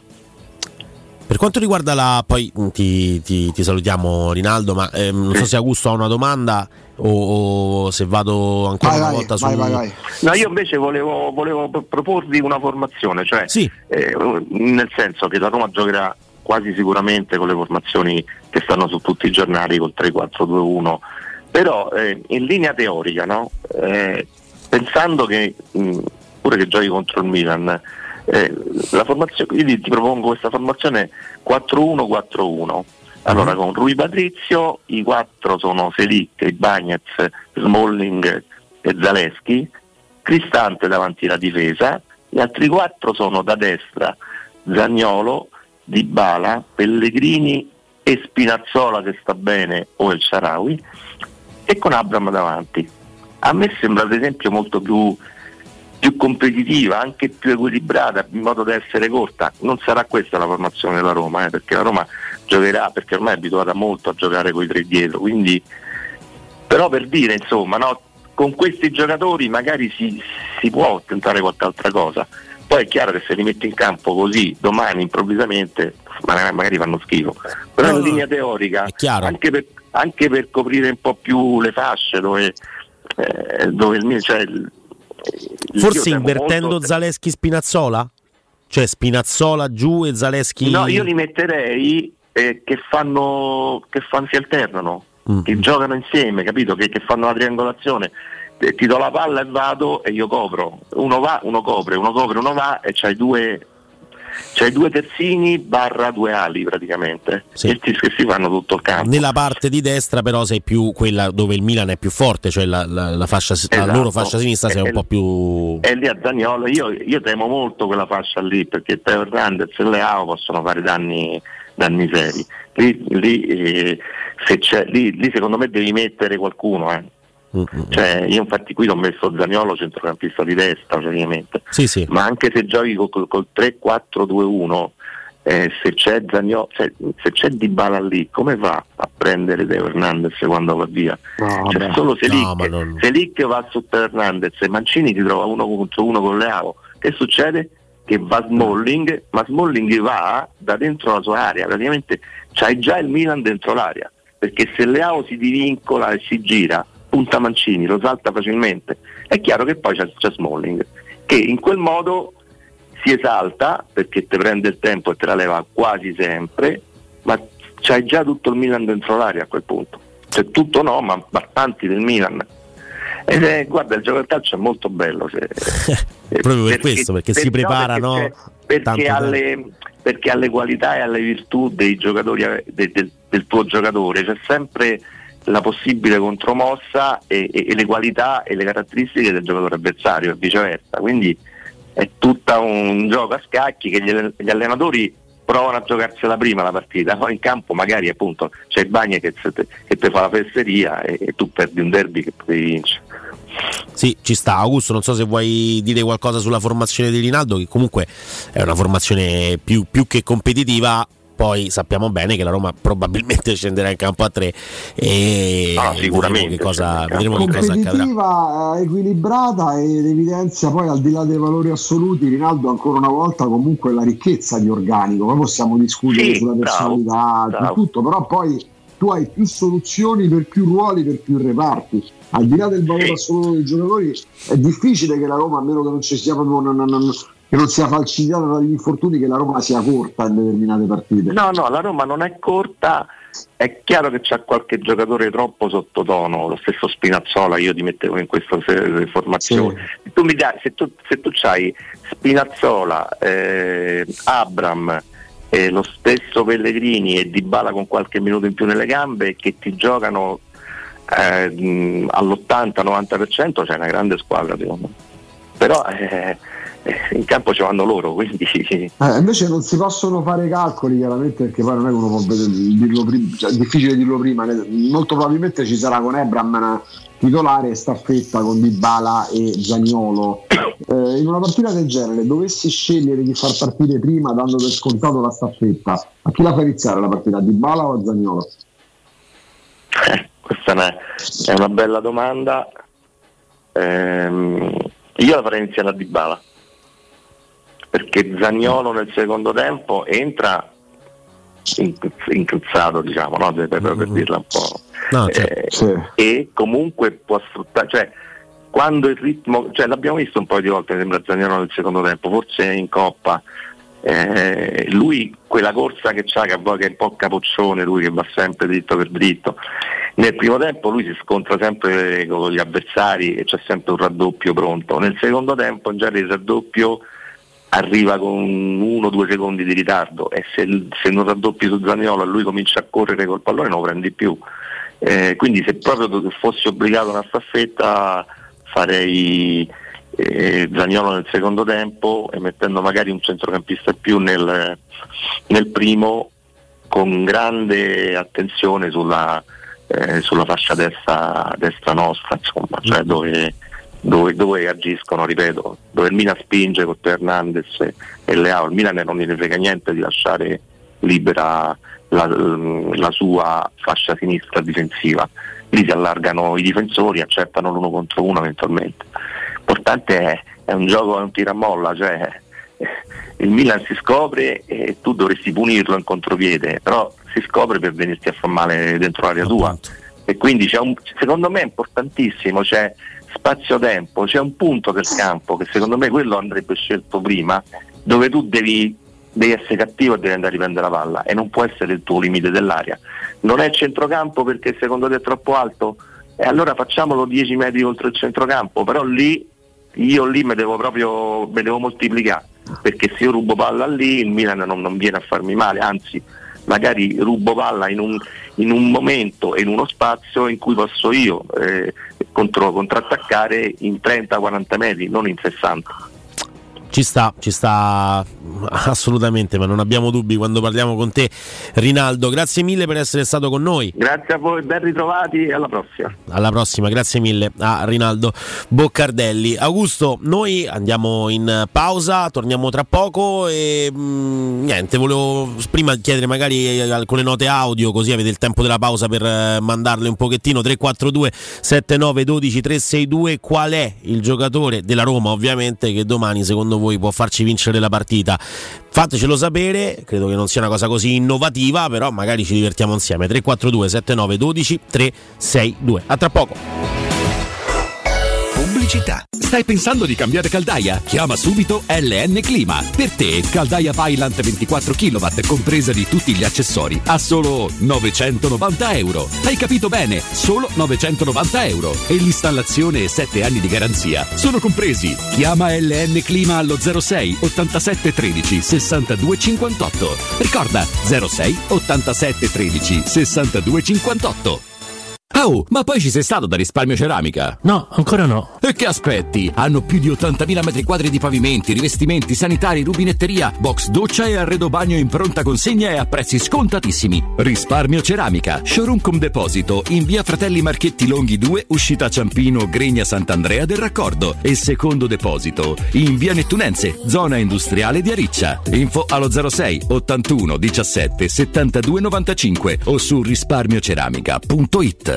A gennaio nei tre centri usato Valentino ti attende uno straordinario extra sconto fino a duemila euro. Usato, certificato e selezionato di tutte le marche. Oggi con extra sconto fino a duemila euro. Oltre mille auto sottoposte a centodieci controlli certificati, con garanzia ufficiale fino a ventiquattro mesi e finanziamento tutto incluso, con polizza furto incendio, polizza conducente e altro ancora. Centri usato Valentino, aperti sette giorni su sette dalle otto alle venti non stop, in via Tiburtina mille e novantasette, via Tuscolana milleduecentotrentatré, via Prenestina novecentoundici. Tutte le offerte su valentinoautomobili punto it. Vuoi un materasso di altissima qualità ai prezzi più bassi del mercato? Se lo vuoi in memory di ultima generazione o con molle indipendenti, comodo e rilassante, o ancora ortopedico dal sostegno deciso, vieni direttamente in fabbrica da Artigiana Materassi, la vera qualità made in Roma, con oltre cinquanta modelli da provare. I nostri grandi showroom ti aspettano in via Casilina quattrocentotrentuno A con garage convenzionato a soli dieci metri e in viale Palmiro Togliatti novecentouno, dove c'è una grande insegna gialla. Info allo zero sei ventiquattro trenta diciotto cinquantatré o su Artigiana Materassi Materassi punto com. Edgar Trasporti, trasporti internazionali, spedizioni via mare, via aerea, via terra, pratiche doganali, import-export, magazzino doganale, deposito I V A. Edgar Trasporti è il tuo partner strategico perché ti accompagna e ti supporta in tutto il processo di spedizione. Edgar Trasporti si trova a Commerce City, dietro la nuova Fiera di Roma. Telefono zero sei sessantacinque zero zero quarantadue venticinque. edgar trasporti punto com. Al Parco delle Ginestre a Ortiscalo, a pochi minuti da Roma, ti aspettano splendidi appartamenti panoramici immersi nel verde a partire da soli trentatremilaseicento euro. Informati allo zero sette sei uno quaranta diciassette cinquantaquattro o vai su parco delle ginestre punto it. Parco delle Ginestre è una commercializzazione Gabetti Agenzia Orte in collaborazione con la Imperiale Real Estate, gruppo Coldwell Banker. In trentacinque anni ne abbiamo viste di auto passare e dal millenovecentottantasette i nostri clienti ci scelgono perché parlano con persone attente, esperte e disponibili. G M Autoricambi, i migliori prezzi in assoluto, disponibilità di ogni articolo richiesto, pagamenti online e consegne gratuite per le officine. Mettici alla prova, g m autoricambi punto com, e riparti a tutto gas! Per preventivi scrivici su WhatsApp al trecentottanta diciotto quaranta quattrocentoventicinque. G M Autoricambi è in via Giovanni Passerini diciassette ventisette a Roma. Quindi dopo aperitivo? No, oggi ho il dentista. E sei così allegro? Io avrei una fifa. E perché? Dolore, sia fisico che al portafoglio. Bah, come sei antiquata. Io sono un paziente We Dental Care. Il benessere del cliente è al primo posto. Macchinari di ultima generazione, un medico per ogni specializzazione, due centri all'avanguardia vicini alle metro e con orario continuato nove e venti lunedì sabato. Vai su we dental care punto it. ottocento cinquantasei dieci zero sei. Faccio di meglio, ti accompagno. Entra nella bottega Sapori e Delizie e lasciati tentare dalle varietà delle specialità abruzzesi, le carni dei pascoli di montagna, i formaggi stagionati e freschi, la maestria dei salumi artigianali. La bottega abruzzese è in via Tuscolana milletrecentosessantuno C, a due minuti dal raccordo fuori Roma. Chiamaci allo zero sei novantasei zero quattro ottantasei novantasette oppure ordina online su king sapori e delizie punto it e prenota la tua consegna a domicilio. King Sapori e Delizie, l'Abruzzo a casa tua. Teleradio Stereo novantadue sette. Questi giorni sono pagine, poesie da scrivere, dimmi che hai da perdere, eh. Un universo da raggiungere, non è poi difficile, il mio giro è intorno a te, eh. Questi giorni sono pagine, poesia da scrivere, dimmi che hai da perdere, eh. L'universo da raggiungere, non è poi difficile, il mio gira intorno a te, eh. Sguardo fisso verso l'universo mentre penso a cosa ho guadagnato e a cosa ho perso. La tua amicizia, frate, non di certo posso farne tranquillamente a meno, però non posso fare a meno di questo. Uso la voce come fosse uno strumento, benvenuto al mio concerto. Il mio mondo in movimento, da una vita che sto sul tempo. Ho fatto mille... Buongiorno ragazzi, Giulio Madrid, con tutto il rispetto, che ci può far vincere la partita domani? Il Padre Eterno. Un bacione, sempre forza Roma. Domani non ci salva nessuno, comunque dico Smalling. I corni li riavvolgo come se fossero... Classica partita da gol dei campioni. Per restare senza fiato. Questi giorni sono pagine, poesia da scrivere, dimmi che hai da perdere, tredici e quaranta minuti, ultimi venti minuti insieme con Augusto Ciardi sui novantadue virgola sette di Teleradio Stereo. Augusto, insomma, diciamo che l'ottimismo non, non la fa da padrone eh, per, per la serata di domani, per eh, la partita alle venti e quarantacinque contro il Milan. Alla fine noi, insomma, dei giocatori e sui giocatori eh, mettiamo sempre una lente di ingrandimento enorme eh, e insomma in, in realtà quello, l'unico nome che poi oltre a Pateterno e Cappioli viene messo in mezzo è quello di Smalling. Eh, poi gli altri non sono mandabili, insomma molti avevano come punto di riferimento la mia mamma, non si fa, è una cosa carina da parte vostra ascoltatori di, di Teleradio Stereo, però ecco eh, Smalling è il giocatore sul quale si fa affidamento proprio per non prenderle, no? Più che per andare a far male. Domani invece de- devi far male, anzi devi andare in controtendenza rispetto a quella che è stata tutta la stagione. Non è detto che basti per esempio un gol, un'occasione, una, un, una situazione favorevole, no? All'inizio partita magari per, per portare a casa i tre punti o anche solo il pareggio. Augusto? Augusto? Non ti sentiamo? Augusto? Augusto? Eh, sei con noi ma non, ma non così tanto con noi, forse ti sei mutato perché le offese a, alla mia mamma non ti sono piaciute. Che cosa ah, Augusto, ma va bene dai, e adesso tanto poi recuperiamo il, il collegamento con, con Augusto Ciardi. Comunque insomma mi sembra che l'ottimismo non, non, non, non, non, faccia, non faccia parte del, del tifo giallorosso in questa mattinata, probabilmente un po' perché le partite le vediamo tutti quest'anno e non sono partite esaltanti dal punto di vista del gioco. Molto spesso ci attacchiamo, come giusto che sia, al risultato, soprattutto quando il risultato è positivo. Quando il risultato è negativo è normale che ci debba essere anche un'analisi più approfondita. Devo dire che qui lo facciamo anche con eh, delle, delle vittorie della Roma. Abbiamo iniziato proprio da, da, da Salernitana Roma, dall'inizio dell'anno, e anche Roma Cremonese era una partita che ci aveva fatto venire dei dubbi su determinate eh, produzioni offensive della, della Roma. Augusto, non so se vuoi parlare con eh, me. Adesso sì. Ti va di parlare con me? Ti, ti... Stiamo un po' insieme? Te, ma no, eh, posso capirlo, insomma, anche perché quattro ore in mia compagnia sono tante, ah, troppe. È sempre un piacere, caro Andrea. Ma questo, queste sono frasi fatte che si dicono. Frasi Però ecco, sì, frasi di circostanza, è una banalità sconcertante, ma me le prendo tutte. Eh, I messaggi dei nostri ascoltatori sono eloquenti, insomma c'è chi vuole prendere un pareggio, c'è chi dice che Smalling sarà decisivo e, e quindi questo è tutto dire, eh, anche se alla fine viene detto non ci salva nessuno domani, eh, molti parlano anche addirittura dei Cappioli, ma chi invece decide di, di, di parlare del Padre Eterno forse eh, chiede consiglio troppo in alto. Eh, domani alla fine eh, si va undici contro undici in uno stadio che sarà sicuramente bollente indipendentemente dal risultato del Napoli, ma la partita di, di, di Genova comunque farà la differenza nelle motivazioni forse anche, no? Del Milan, che potrebbe avvicinarsi notevolmente alla squadra di Spalletti, eh, oppure magari proprio per rimanere in scia. Insomma è una partita che non dà eh, segnali positivi prima di essere giocata. Domani non basterà sicuramente avere l'occasione o l'evento che ti gira bene nel match per portarla a casa, devi far vedere qualcosa di più dal, dal punto di vista offensivo. Nessuno ha citato Dybala per esempio.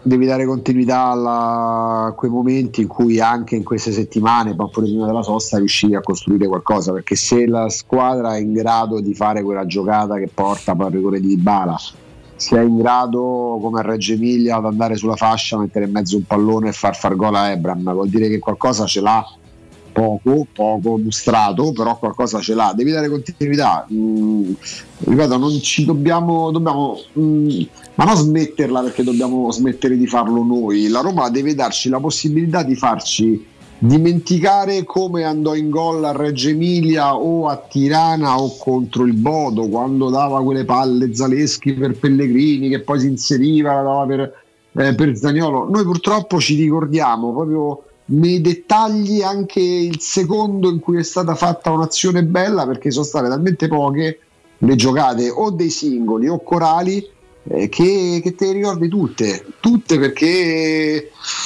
perché altrove non, non si ricordano quante, quanti assist ha fatto Kvaratskhelia, eh, quante, quanti strappi ci sono stati di Osimhen. E noi qua ci ricordiamo, noi ci porteremo dietro, se non cambia il vento, per settimane il salvataggio di Abraham. Cioè, noi siamo, noi siamo purtroppo, ripeto, è proprio un discorso, io faccio un discorso proprio di piazza in generale, che coinvolge a sto punto tutti.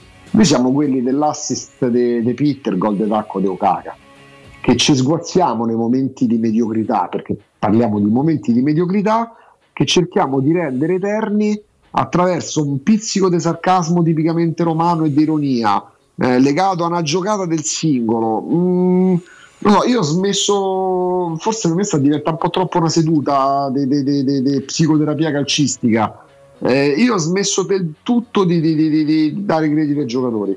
Quello che viene viene, se non riescono a darlo in estate, che siano capitani, vice capitani coraggiosi, eh, coatti eh, de, de, de, de, de antichi o, o presunti talenti, ciao ciao, perché, perché parto, se possibile, fin quando ci sarà la possibilità, da, dall'unico vincente che c'è in questa realtà, che si chiama José Mourinho. Poi sbaglierà pure lui, amen, ma mh, dici, se mi devo fidare di qualcuno, se devo, eh. ma, ma senza, ma non ci penso minimamente, non ci penso minimamente, non, non ho voglia proprio di partecipare ai giochi della torre, eh, calciatore da una parte, l'allenatore dall'altra, tipo quando ci si rileva su Totti e Spalletti. Basta, basta, basta. Tanto questa è la città in cui appena Dzeko fa gol si torna a rimpiangere Dzeko, non tutti fortunatamente, e si va a mistificare pure la realtà dei fatti di quando se ne andò per andarsene all'Inter, se non è andato al duemiladiciotto,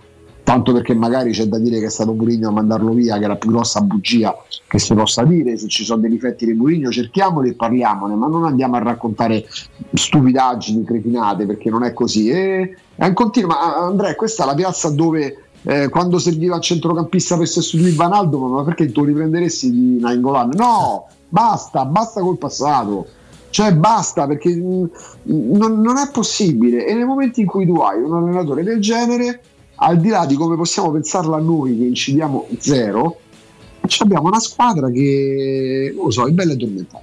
Io non ho, forse esagero, probabilmente mi rendo conto facendo, sono molto autocritico, facendo autocritica che molto spesso esagero su questo argomento. Mm, mi sono andati proprio in uggia i giocatori, non, non, non, se segnano bene per la Roma del loro gesto tecnico, de, dei loro contratti, il patema Roma in ansia, Smalling può andarsene, Roma Zaniolo, rischi di perdere un patrimonio, ciao, ciao a tutti, anche i più forti. In questo momento un patrimonio chi è? Dybala? Ok. Smalling è un patrimonio, sì, è avanti con gli anni, sì, a determinate, a determinate condizioni rinnovi, sì, ad altre no, e basta. E poi con la speranza che tra i giovani ci sia proprio vita su Marte, perché quello che di interessante sta emergendo grazie al settore giovanile e grazie a un tecnico che sta puntando sui giovani, non per ripicca, non per far vedere che ha una rosa scarsa, ma perché crede che è meglio puntare su un giovane che sarà inesperto, ma che è un universo da esplorare, piuttosto che giocatori dei quali conosciamo purtroppo difetti e difetti,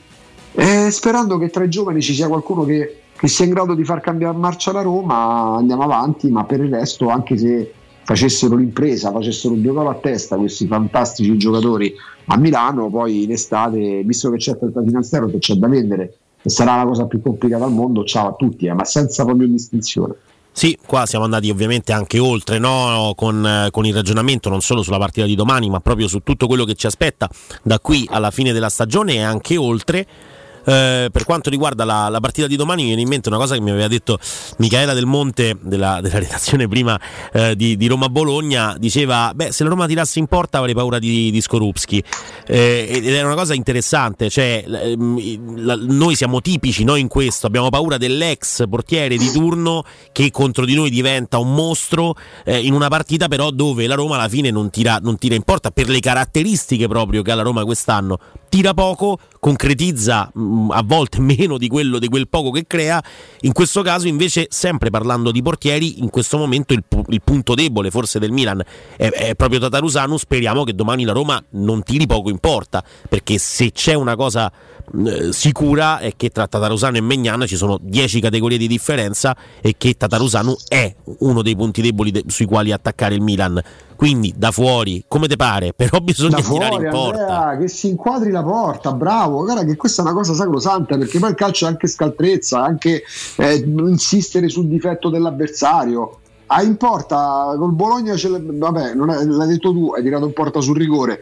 Col Milano c'è Tatarusano, inquadrate la porta. La Roma quando tira non inquadra la porta. Noi parliamo della maledizione di Zaniolo che non trova il gol, e te credo se la porta la inquadri, e quando la inquadri prendi il portiere, vai, lo, lo miri, porca miseria. Ma bene, ma perché io, dobbiamo vedere gesti tecnici anche nelle squadre nettamente inferiori alla Roma, e non possiamo aspettarci una triangolazione che non sia necessariamente telecomandata dal, dall'allenatore in panchina, o un tiro in porta che inquadri la porta? Solo Dybala inquadra la porta, sì. È un problema.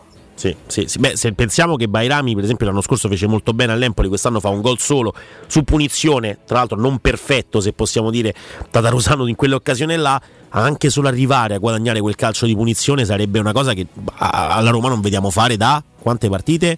Boh, adesso ah. non, non, non mi viene in mente, non riesco ad andare a, a memoria sull'ultima punizione dal limite battuta, battuta dalla Roma, però...